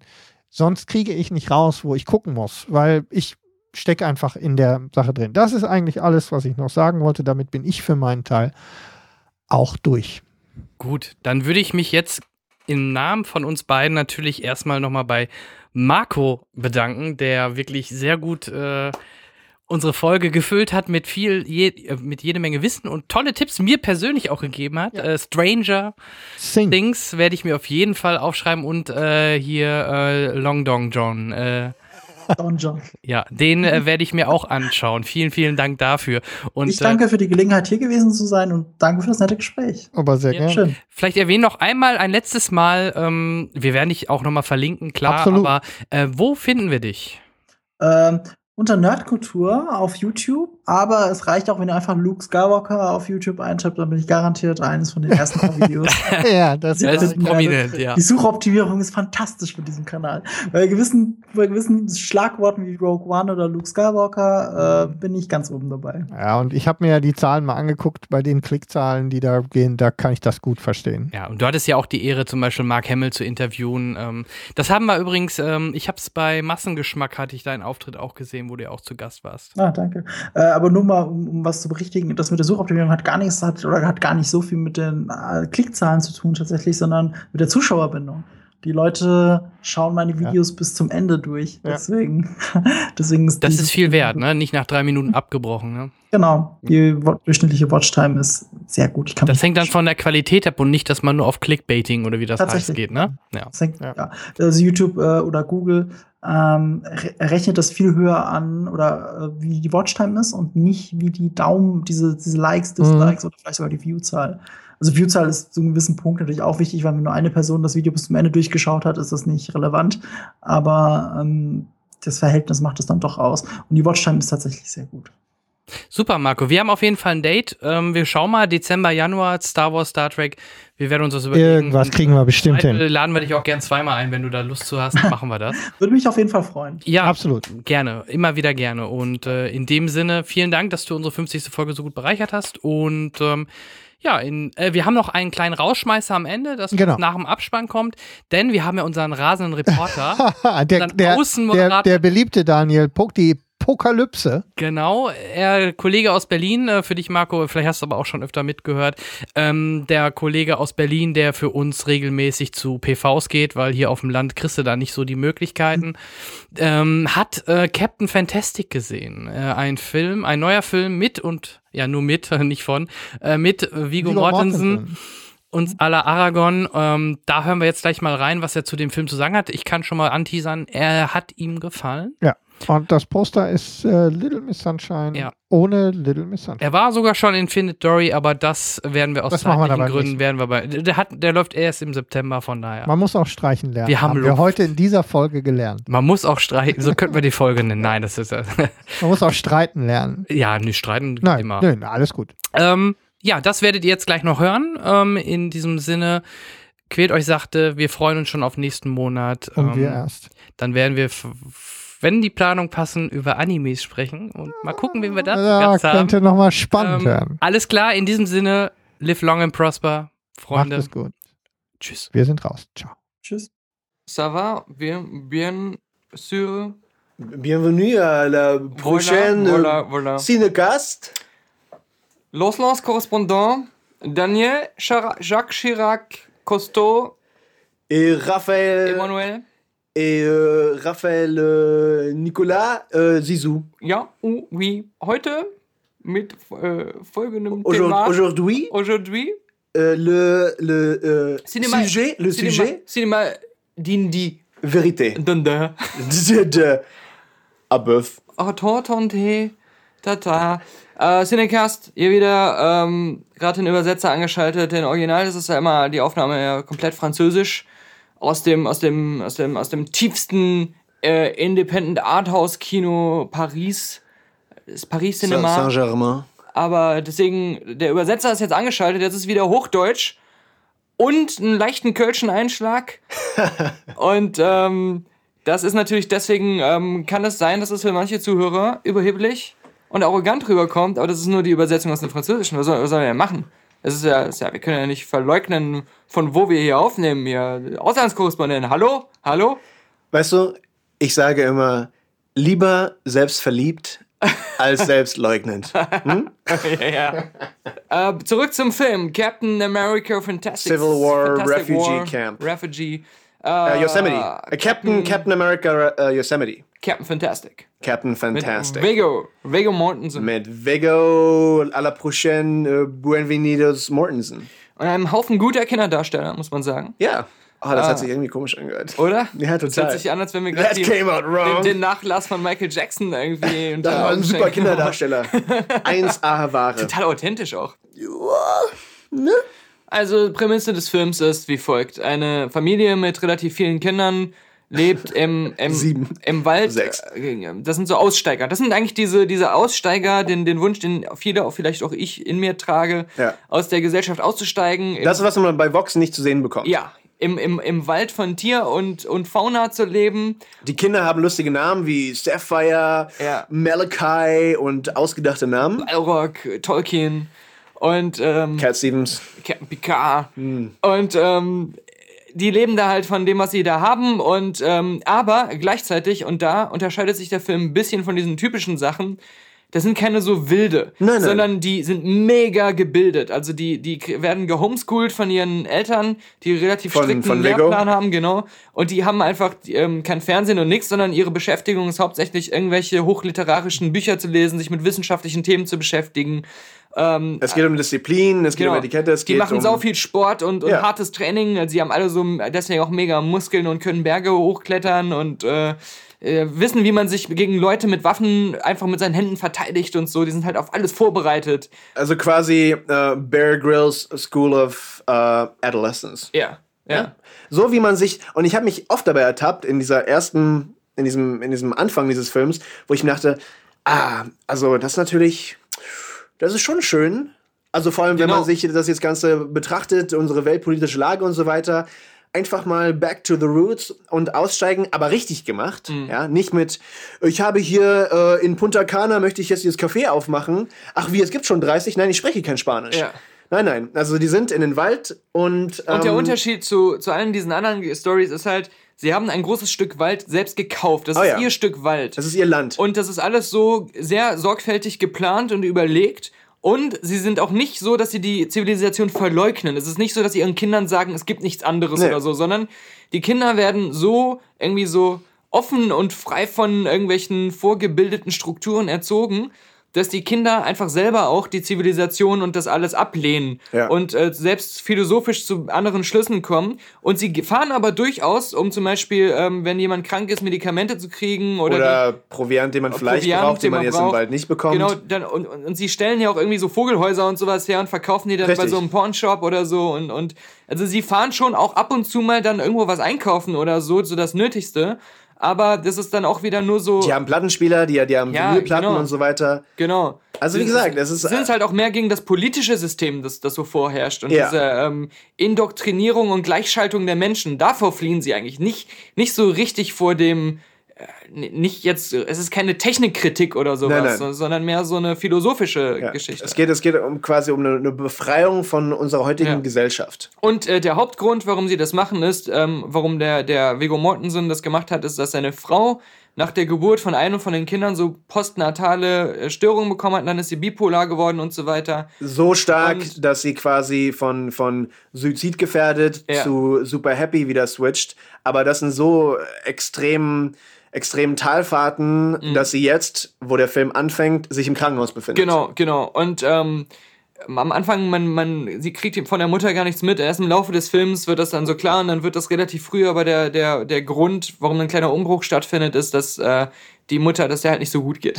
Ja. ähm, auf jeden Fall, äh, die Hoffnung war eben, die, sie sind beide sehr gebildet, ähm, sehr intelligent und ähm, so hippie-mäßig aber trotzdem drauf. Haben davor auch auf einer Farm in Oregon gewohnt Genau. und waren eh schon, sagen wir mal jetzt, um das zu vereinfachen, etwas anders, ja, Ja. aussteigermäßig dabei und, und- haben am Ende die Reißleine gezogen. weil sie gehofft haben, dass äh, das der Schlüssel ist, um sie von, von ihren mentalen Problemen zu heilen.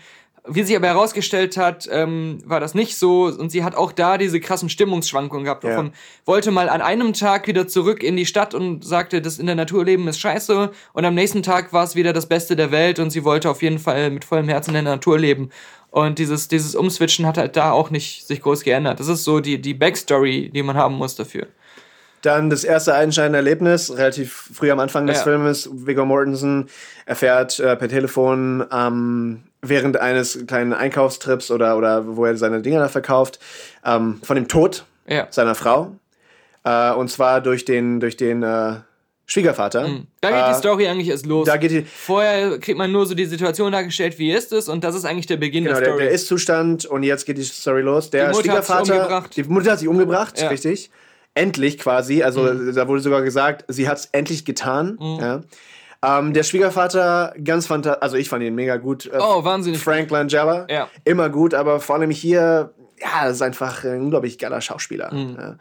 Ähm, Mhm. ich würde aber auch echt sagen, alle Schauspieler alle, in dem Film waren alle. richtig gut. Mhm. Das stimmt. Es gab keine Rolle, wo ich mir dachte, das ist jetzt aber komisch, hier Ja. wurde ich irgendwie rausgenommen. Mhm. Das stimmt. Alle Rollen wurden unglaublich authentisch und, und mit viel Liebe irgendwie dargestellt. Ja. Von den Kindern bis hin zu den, zu den um, um Großeltern. kurz die, die, die Story-Betrachtung zum Abschluss zu bringen. Ähm, der, der Film handelt halt davon, dass die, ähm, dass es einen Streit gibt, wie die Mutter beerdigt werden soll. Dass die, die, ihre Eltern wollen sie halt christlich beerdigen, obwohl sie eigentlich gar keinen christlichen Glauben mehr hat. Sie ist selbst nach eigenen Angaben Buddhistin inzwischen. Und die Familie da in dem Wald, jeder hüpft da so zwischen den, äh, sag ich mal, eher esoterischen äh, Sachen hin und her und heute bin ich das, heute bin ich das, aber nie Christen. Und ähm, alle halt Freigeister und, und Philosophen halt mehr. Auf der ewigen Reise nach der Selbstfindung. E- Exakt. Und ähm, der, der Viggo Mortensen hat halt den echten letzten Willen seiner Frau auf Papier und sie, sie hat halt ganz bizarre Wünsche, das will ich jetzt nicht zu sehr spoilern, äh, was eigentlich mit ihr passieren soll.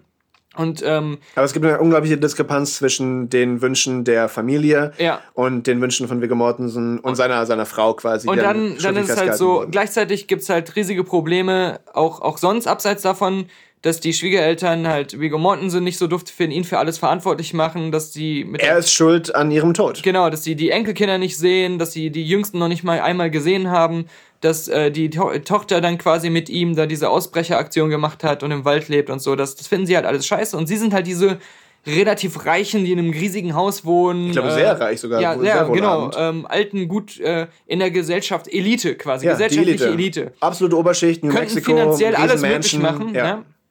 Dürfen aber halt irgendwie, also sind halt abgeschnitten von, Ja. von, ihrer, von dieser Familie. Noch damals noch auf Wunsch der, der Tochter wahrscheinlich. Genau. Aber jetzt wittern sie ihre Chance. Ja. Sie wollen ihre Tochter vernünftig, wie sie sagen, beerdigen. Aber die Tochter stellt sich dann halt äh, auch früher heraus, ist halt in ihrer bipolaren Phasen immer mal wieder auch in Kontakt mit den Eltern gewesen, Ja. hat denen gesagt, ich will wieder zurück und ihr müsst mir helfen, aber dann auch wieder nicht und so, dieses Hin und Her. Also die haben schon einen Grund dazu, Ja. äh, davon auszugehen, dass das, was sie jetzt tun und was sie verfolgen, richtig ist. Auf, auf jeden Fall, die. Und der große Konf der Konflikt, der Ja. den Film treibt, ist quasi das Verbot des Vaters, ähm, dieses, diese Funeral zu besuchen und, Genau, und, und er da, soll- da, dabei zu Er wohnen. soll halt verhaftet werden, wenn er kommt. Er darf nicht dahin kommen, sagen die Eltern von der, von der Und er Frau. droht damit, äh, das Sorgerecht für die Kinder zu entziehen. ja. Und die, die Kinder wollen aber unbedingt zur Beerdigung ihrer Mutter natürlich. möchten A, Mama nochmal sehen Ja. und Mama retten. Also darum geht es quasi diesem Rescue Mission, Mama retten, Mhm. weil Viggo Mortensen sagt, Mama darf nicht unter die Erde kommen, äh, wir müssen Und sie retten. ein paar von den Kindern haben auch durch äh, die Sachen, wenn die Mutter mal so Stimmungsschwankungen hatte und so, so ein bisschen eine Unsicherheit bekommen, ähm, ist es überhaupt gut, hier im Wald zu leben? Und, und manche überlegen sich halt, also haben so Zweifel daran, ob man nicht vielleicht doch weg sollte und doch nicht im Wald wohnen sollte. Und Also es gibt, es gibt zwei... Plus Pubertät, das kommt auch noch mit Richtig, rein, dass richtig, die halt alle richtig. so in, die, in diese Phase kommen, was halt und aber dazu später mehr, um nur das mit der Story-Betrachtung zum Ende zu bringen. Ähm, Im Grunde ist es dann halt so, das ist der Grund, warum sie diesen großen Familienausflug in ihrem Schulbus, den sie da haben, Mhm. machen, in die normale Welt, um zu dieser Beerdigung zu kommen, so einen Mini-Roadtrip machen und da natürlich immer wieder konfrontiert werden, wie die normale Welt, sag ich jetzt mal, ist Ja. und wie die normale Leute leben. Und dann die Kinder natürlich immer hin und her gerissen sind zwischen, bin ich ein Freak? Ist es vielleicht schlecht, wie wir erzogen werden, oder ist es doch besser? Und, ähm, und was, ich, was, ich, was ich gut finde an dem Film, sind zwei Sachen. Es gibt keinen Bösen, es gibt keinen Antagonisten. Ja. Selbst der Schwiegervater oder der, der Opa ist nicht ein Böser, sondern es sind unterschiedliche Ansichten, für die man alle irgendwie Verständnis haben kann. ja, so jeder, jede Person, jede, genau, jede Person hat, hat triftige Argumente, im Recht zu sein. Und, und teilweise schwanken diese Hauptfiguren ja auch selber Auch Viggo Mortensen hat dann man, an, an manchen Stellen Zweifel und versucht dann einen anderen Weg zu gehen und so. Genauso, genauso die Kinder. Die Kinder auch, genau. Aber es ist, es ist nie so richtig Klischee oder Nein. und es ist nie dieses typische, da trifft jetzt eine ähm, Weltansicht auf die andere, sondern es ist, es ist immer noch mit drin, das sind Menschen. Da treffen Menschen, denen das echt passieren könnte, auf andere Menschen, die echt in dieser Situation sind. Da sind Emotionen mit Es war, drin. es war glaubhaft. Da, da, ist nicht, da ist nicht diese Sicherheit, die schlecht geschriebene Drehbücher. In schlecht geschriebenen Drehbüchern haben äh, die Figuren immer so eine totale Sicherheit, dass ihr Weg der richtige ist. Was- Und was- das ist dort nicht. Genau. Was, Und das macht das interessant. was ziemlich lustig auch beschrieben wurde in einer Szene, wo dann ähm, der Bus angehalten wird von einem Polizisten wegen eines kaputten Rücklichtes. Und man jetzt denkt, oh, oh, oh, oh, das ist aber nicht von uns hier. Ähm, gefährliche Situation, weil die möchten natürlich eigentlich nicht, dass jetzt entdeckt wird, die Kinder sind nicht in der Schule, die Kinder, Genau. was, was machen die ganzen Kinder, Keine was macht der Social Vater? Security, ja, nichts. also was machen diese Menschen jetzt gerade in diesem Bus auf dieser Tour und wohin geht's eigentlich? Oder ist es vielleicht sogar ein Child Predator oder sowas? Ja, man, man weiß es Ja. nicht. Ne? Also für Außenstehende sieht das schon sehr komisch aus. Und das wurde dann dadurch gelöst, wo der Polizist reinkommt und sagt, naja, warum seid ihr nicht in der Schule? Was passiert hier eigentlich? Und dann steht der älteste Sohn auf und predigt jetzt wie Ja. ein, ein Sektenmitglied. Und genau das hast du ja angesprochen. Das war nämlich nicht so. Es ist nicht dieser typische schlechte Drehbuch-Klischee-Fall, wo eine Familie, die komplett und ich würde sagen, weltfremd sind sie schon und das merken sie später auch. Aber sie sind trotzdem completely aware. Sie sind, sie sind, äh, äh, sie, sie wissen von der Außenwelt. Sie wissen, Ja. wie es funktioniert, aber sehen der ganzen Sache sehr kritisch entgegen und sind ihre eigene Person. Genau. Und deshalb funktioniert es sehr gut und es ist glaubhaft. Es Und das ist auch sind, so- Es ist kein Clash zwischen zwei Welten die ganze Zeit, wo man sieht, ah, die reiben sich aneinander und so weiter. Das wäre halt absolut langweilig. Ich hatte die Befürchtung, dass ähm, das auch darüber schnell darauf hinausläuft. Viggo Mortensen ist dieser, der an dieser seiner selbstgeschaffenen Ideologie festhält und die Familie wie so einen Stamm führt. Ja. Und die Kinder fangen immer mehr an, in der Pubertät zu rebellieren. Ich dachte, das wird so ein Film, dass Ja. die Fronten sich dann immer so verhärten. Aber ja. es gibt Familie Ritter es quasi. gibt, ja, Ja. es gibt diese verhärtete Front, gibt es nicht. Sondern es ist ja auch so, dass Viggo Mortensen es durchaus toleriert und so- sogar auch fördert, dass die ihre eigenen Gedanken haben. Und immer, wenn es mal Streitereien gibt oder wenn sie sich auch mal so ankeifen, ähm, denk doch mal darüber nach, was du gerade gesagt hast oder solche Sachen. Es ist immer offen. Aber es muss Hand und Fuß haben. Ja, genau. Er, er möchte, er möchte, dass die, Er zwingt die, niemanden zu er irgendwas. zwingt zu nichts, aber er möchte, dass die Kinder ihre eigene Meinung vertreten und auch verteidigen. Und das war schon ganz früh im Film etabliert, ähm, als der älteste Sohn beim, beim ersten Einkaufsausflug ähm, so äh, Mädchen in seinem Alter sieht und diese ihn irgendwie. Das Geile ist, er ist für diese Mädchen immer attraktiv, weil er so alternativ, aber auch muskulös und alles aussieht Ja, ja. Und, und so halt ein, nicht. ein interessanter Typ. Genau, interessanter Typ. Aber ist immer, er ist immer sofort super awkward, weil er damit nicht klarkommt, weil er normalerweise in seinem Leben keinen Kontakt hat Richtig, mit, richtig. mit gleichaltrigen Mädchen oder so, ja. Und er wird dann immer super schnell unsicher und merkwürdig einfach. Und ähm, dann merkt halt Viggo Mortensen, dass er ihnen so hinterher guckt und sie so kichern und sagt dann aber so, geh doch ruhig hin. Ja, er ermutigt ihn. Ja, und ich dachte erst, ich hatte die Befürchtung, das ist so ein Film, wo er so sagt, so. komm schnell ich, zurück. Ja, ich verbiete dir Kein dahin zu Kontakt mit diesen Kein Kontakt, Menschen. ja, schnell wieder nach Hause Bloß fahren. nicht. Und du Bloß keine Flirtereien. Route. Ja, ja. So, so war das gar nicht. Nein. Und, ähm, und das fand ich echt, äh, war, war eine coole Sache, dass, ähm, dass das so war, ja. Ich meine, am, am Ende ähm, ist ähm, das wirklich in der Hinsicht ein, ein, ein cooler Film, weil, wie gesagt, viele Leute, die auch immer so gegen das System sind oder so gegen die Politik sind, immer von sich selbst sagen, sie wünschen sich eigentlich so ein Leben, wie das da die Ausgangssituation ist in dem Film. Und äh, der Film zeigt das, glaube ich, so ganz, ganz neutral, was das alles mit sich bringt. Die, sowohl die positiven als auch die negativen Dinge, ja? Ich glaube, das hast du gut gesagt, diese Neutralität.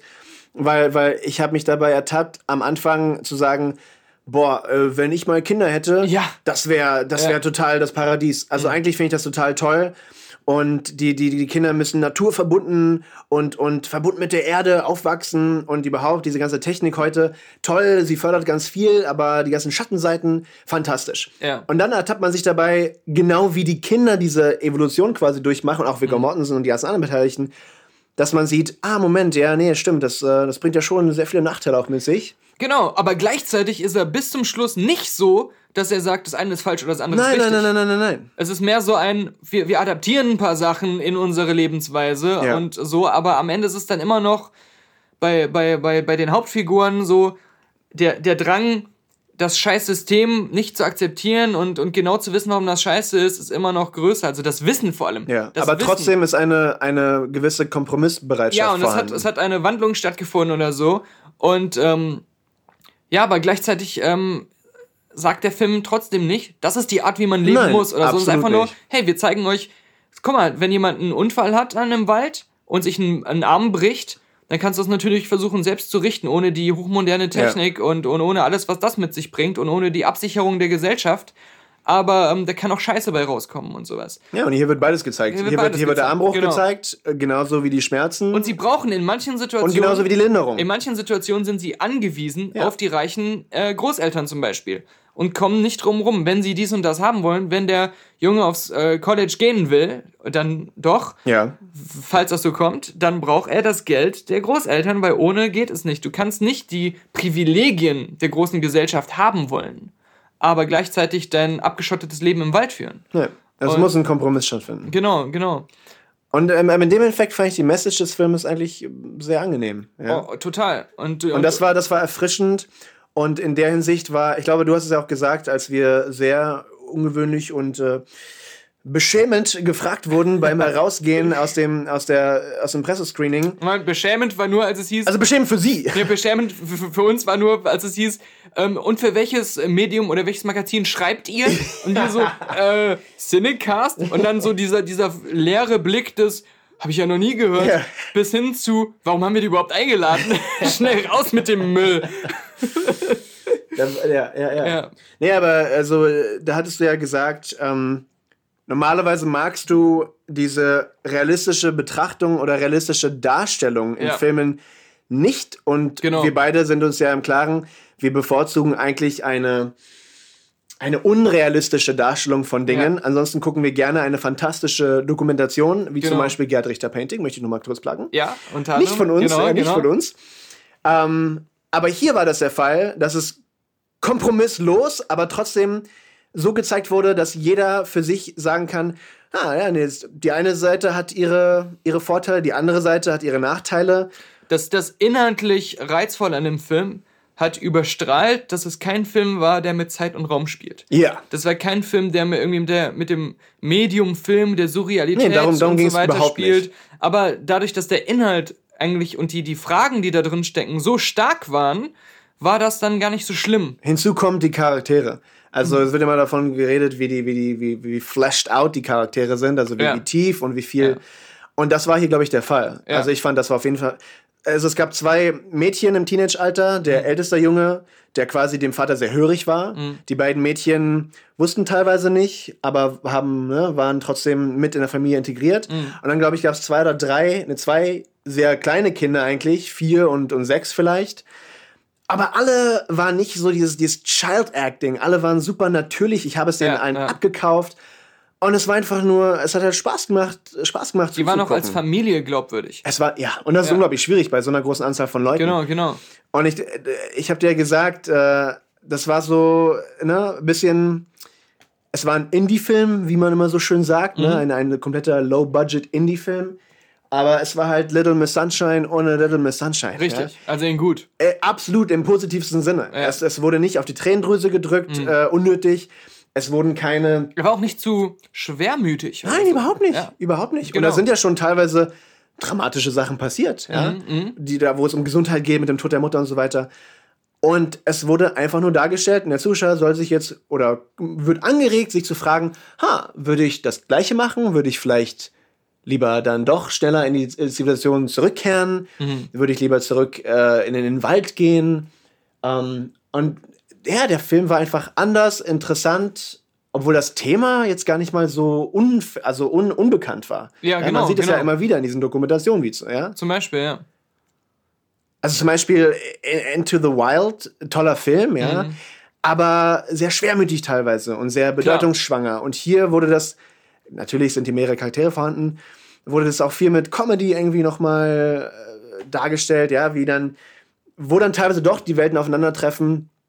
Der, der Teenage-Junge mit dem, mit dem äh, gut aussehenden Teenage-Girl Die irgendwie ein bisschen nuttig sich die, anzieht. die sich total mit 16. teenage-mäßig, highschool-mäßig nuttig Ja. anzieht und aus, aus, der, aus, der, aus der unseren modernen Welt quasi kommt. Ah. Und ähm, das waren, das waren coole Momente. also Richtig, da, da richtig. wurde man einfach mit, mit reingezogen. Ähm, einzige Kritik oder was vielleicht ein bisschen schwierig war, und das hatten wir jetzt bei mehreren Filmen, es Mhm. war halt das, das Ende, was wir jetzt nicht spoilen wollen. Aber man hätte den Film halt viel früher beenden können, um gerade das, was er eigentlich sagt, dieses, hey, wähl doch einfach, du, hier, wir, wir zeigen dir etwas auf. Klar. Und du kannst gucken, wofür du dich entscheidest. Mhm. Und ob du es magst oder nicht, hier ist unser Film. Und am Ende wurde das halt wieder nochmal so in so eine Richtung gebogen. Also das war so ein, das war so ein unnatürliches Hinbiegen von, von, von Geschehnissen, Ja, ja. die halt einfach unnötig waren. Ja. das war so ein bisschen schade. Es gab, es gab eine Sache relativ früh im Film, die ich äh, nicht so mochte. Da ähm, rauben sie irgendwie äh, so einen Supermarkt aus.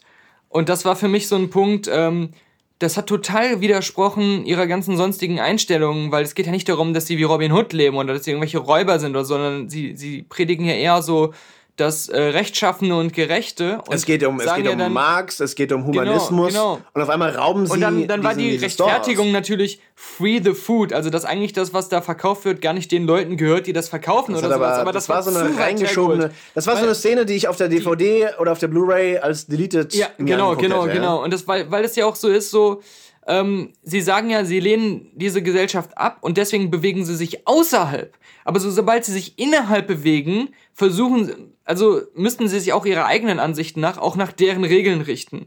Und nicht halt einfach anfangen, äh, so, so, ähm, Räuber zu werden oder Gesetzlose Ja. oder sowas.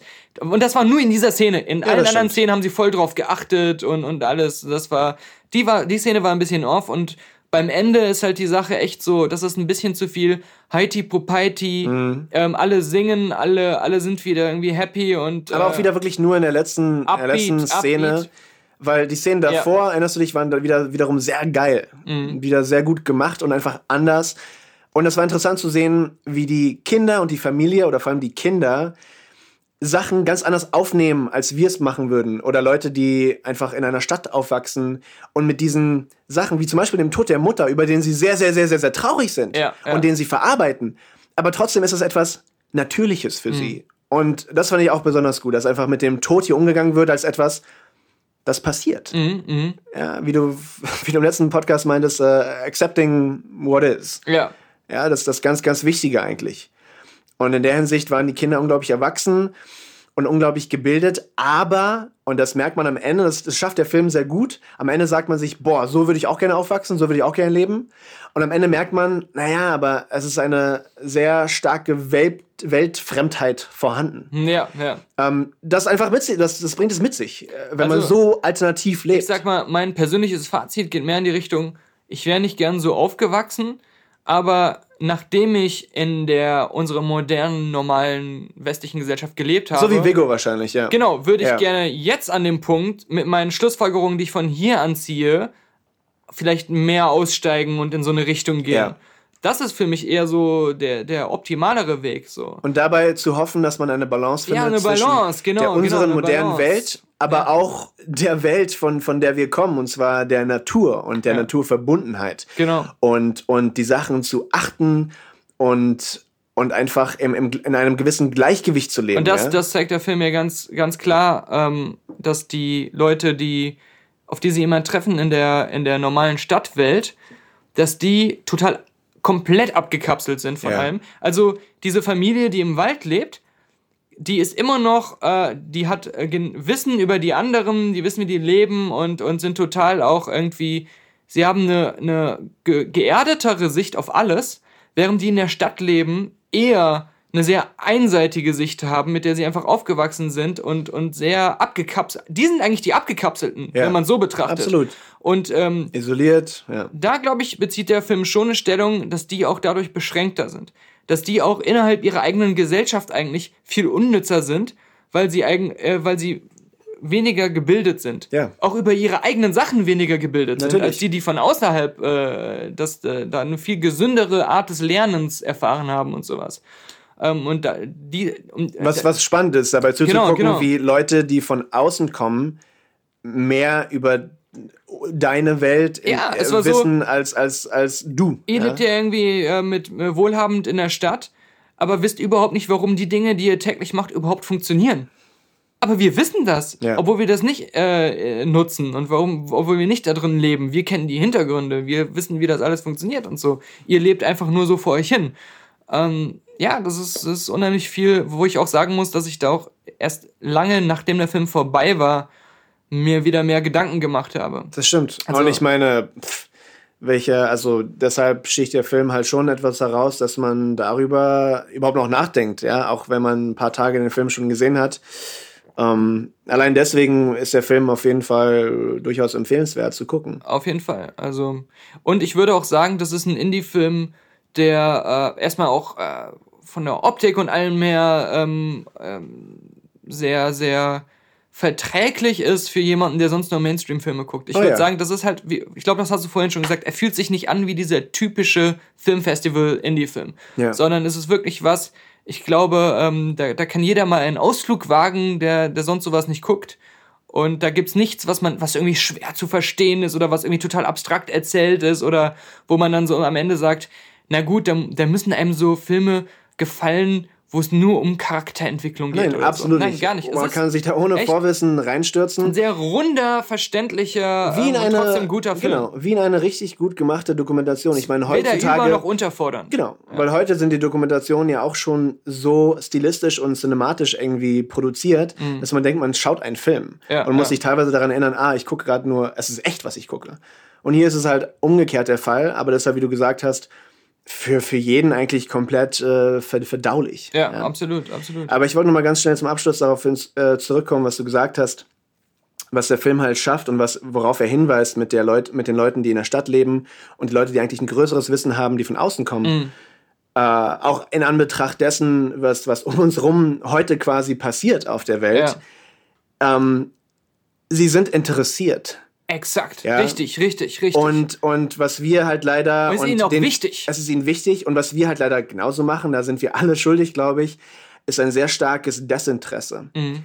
Äh, den verschiedensten Themen gegenüber. Teilweise aber auch Sachen, die unmittelbar um uns herum passieren. Direkt neben uns. Oder ja, wir, wir, wir tun sie selber. Genau. Also ich glaube, und das macht der Film ganz gut, einfach aufzuweisen, dass wenn man sich etwas interessierter zeigen würde, Mhm. für, für Mitmenschen, für Themen, für unsere Welt, für alles, was um uns herum oder auch in uns passiert von mir aus, ja. Dann müssen wir nicht unbedingt in den Wald ziehen, um Nein. bessere Menschen zu werden. Das ja sowieso. ja. Also wo findet man sich selber? Naja, genau da, wo man gerade steht. Richtig. Ähm, und das macht der Film sehr gut. Ja, Wiegald, dann bin ich froh, dass ich dich eingeladen habe. Mit wem sonst hätte ich das so analysieren können? Vielleicht noch Olli Dietrich? Als mit dir Ölknudel. Ja. Äh, ich, ich, zum Abschluss, du kannst schon mal abmoderieren Ja. und im Hintergrund werde ich noch ein kleines Blas-Trompeten-Konzert von mir geben. Alright. Hen Henry, Henry, Jan, uh, Michael, it was a pleasure again to work for your network. I really appreciate what, we, what you're doing for us, what you're doing for the whole society. And we are we are dropouts, and so I, what can I say? How how do I get out of the sentence? I, I guess it's best to say, over and out, the forest is silent now. fantastic.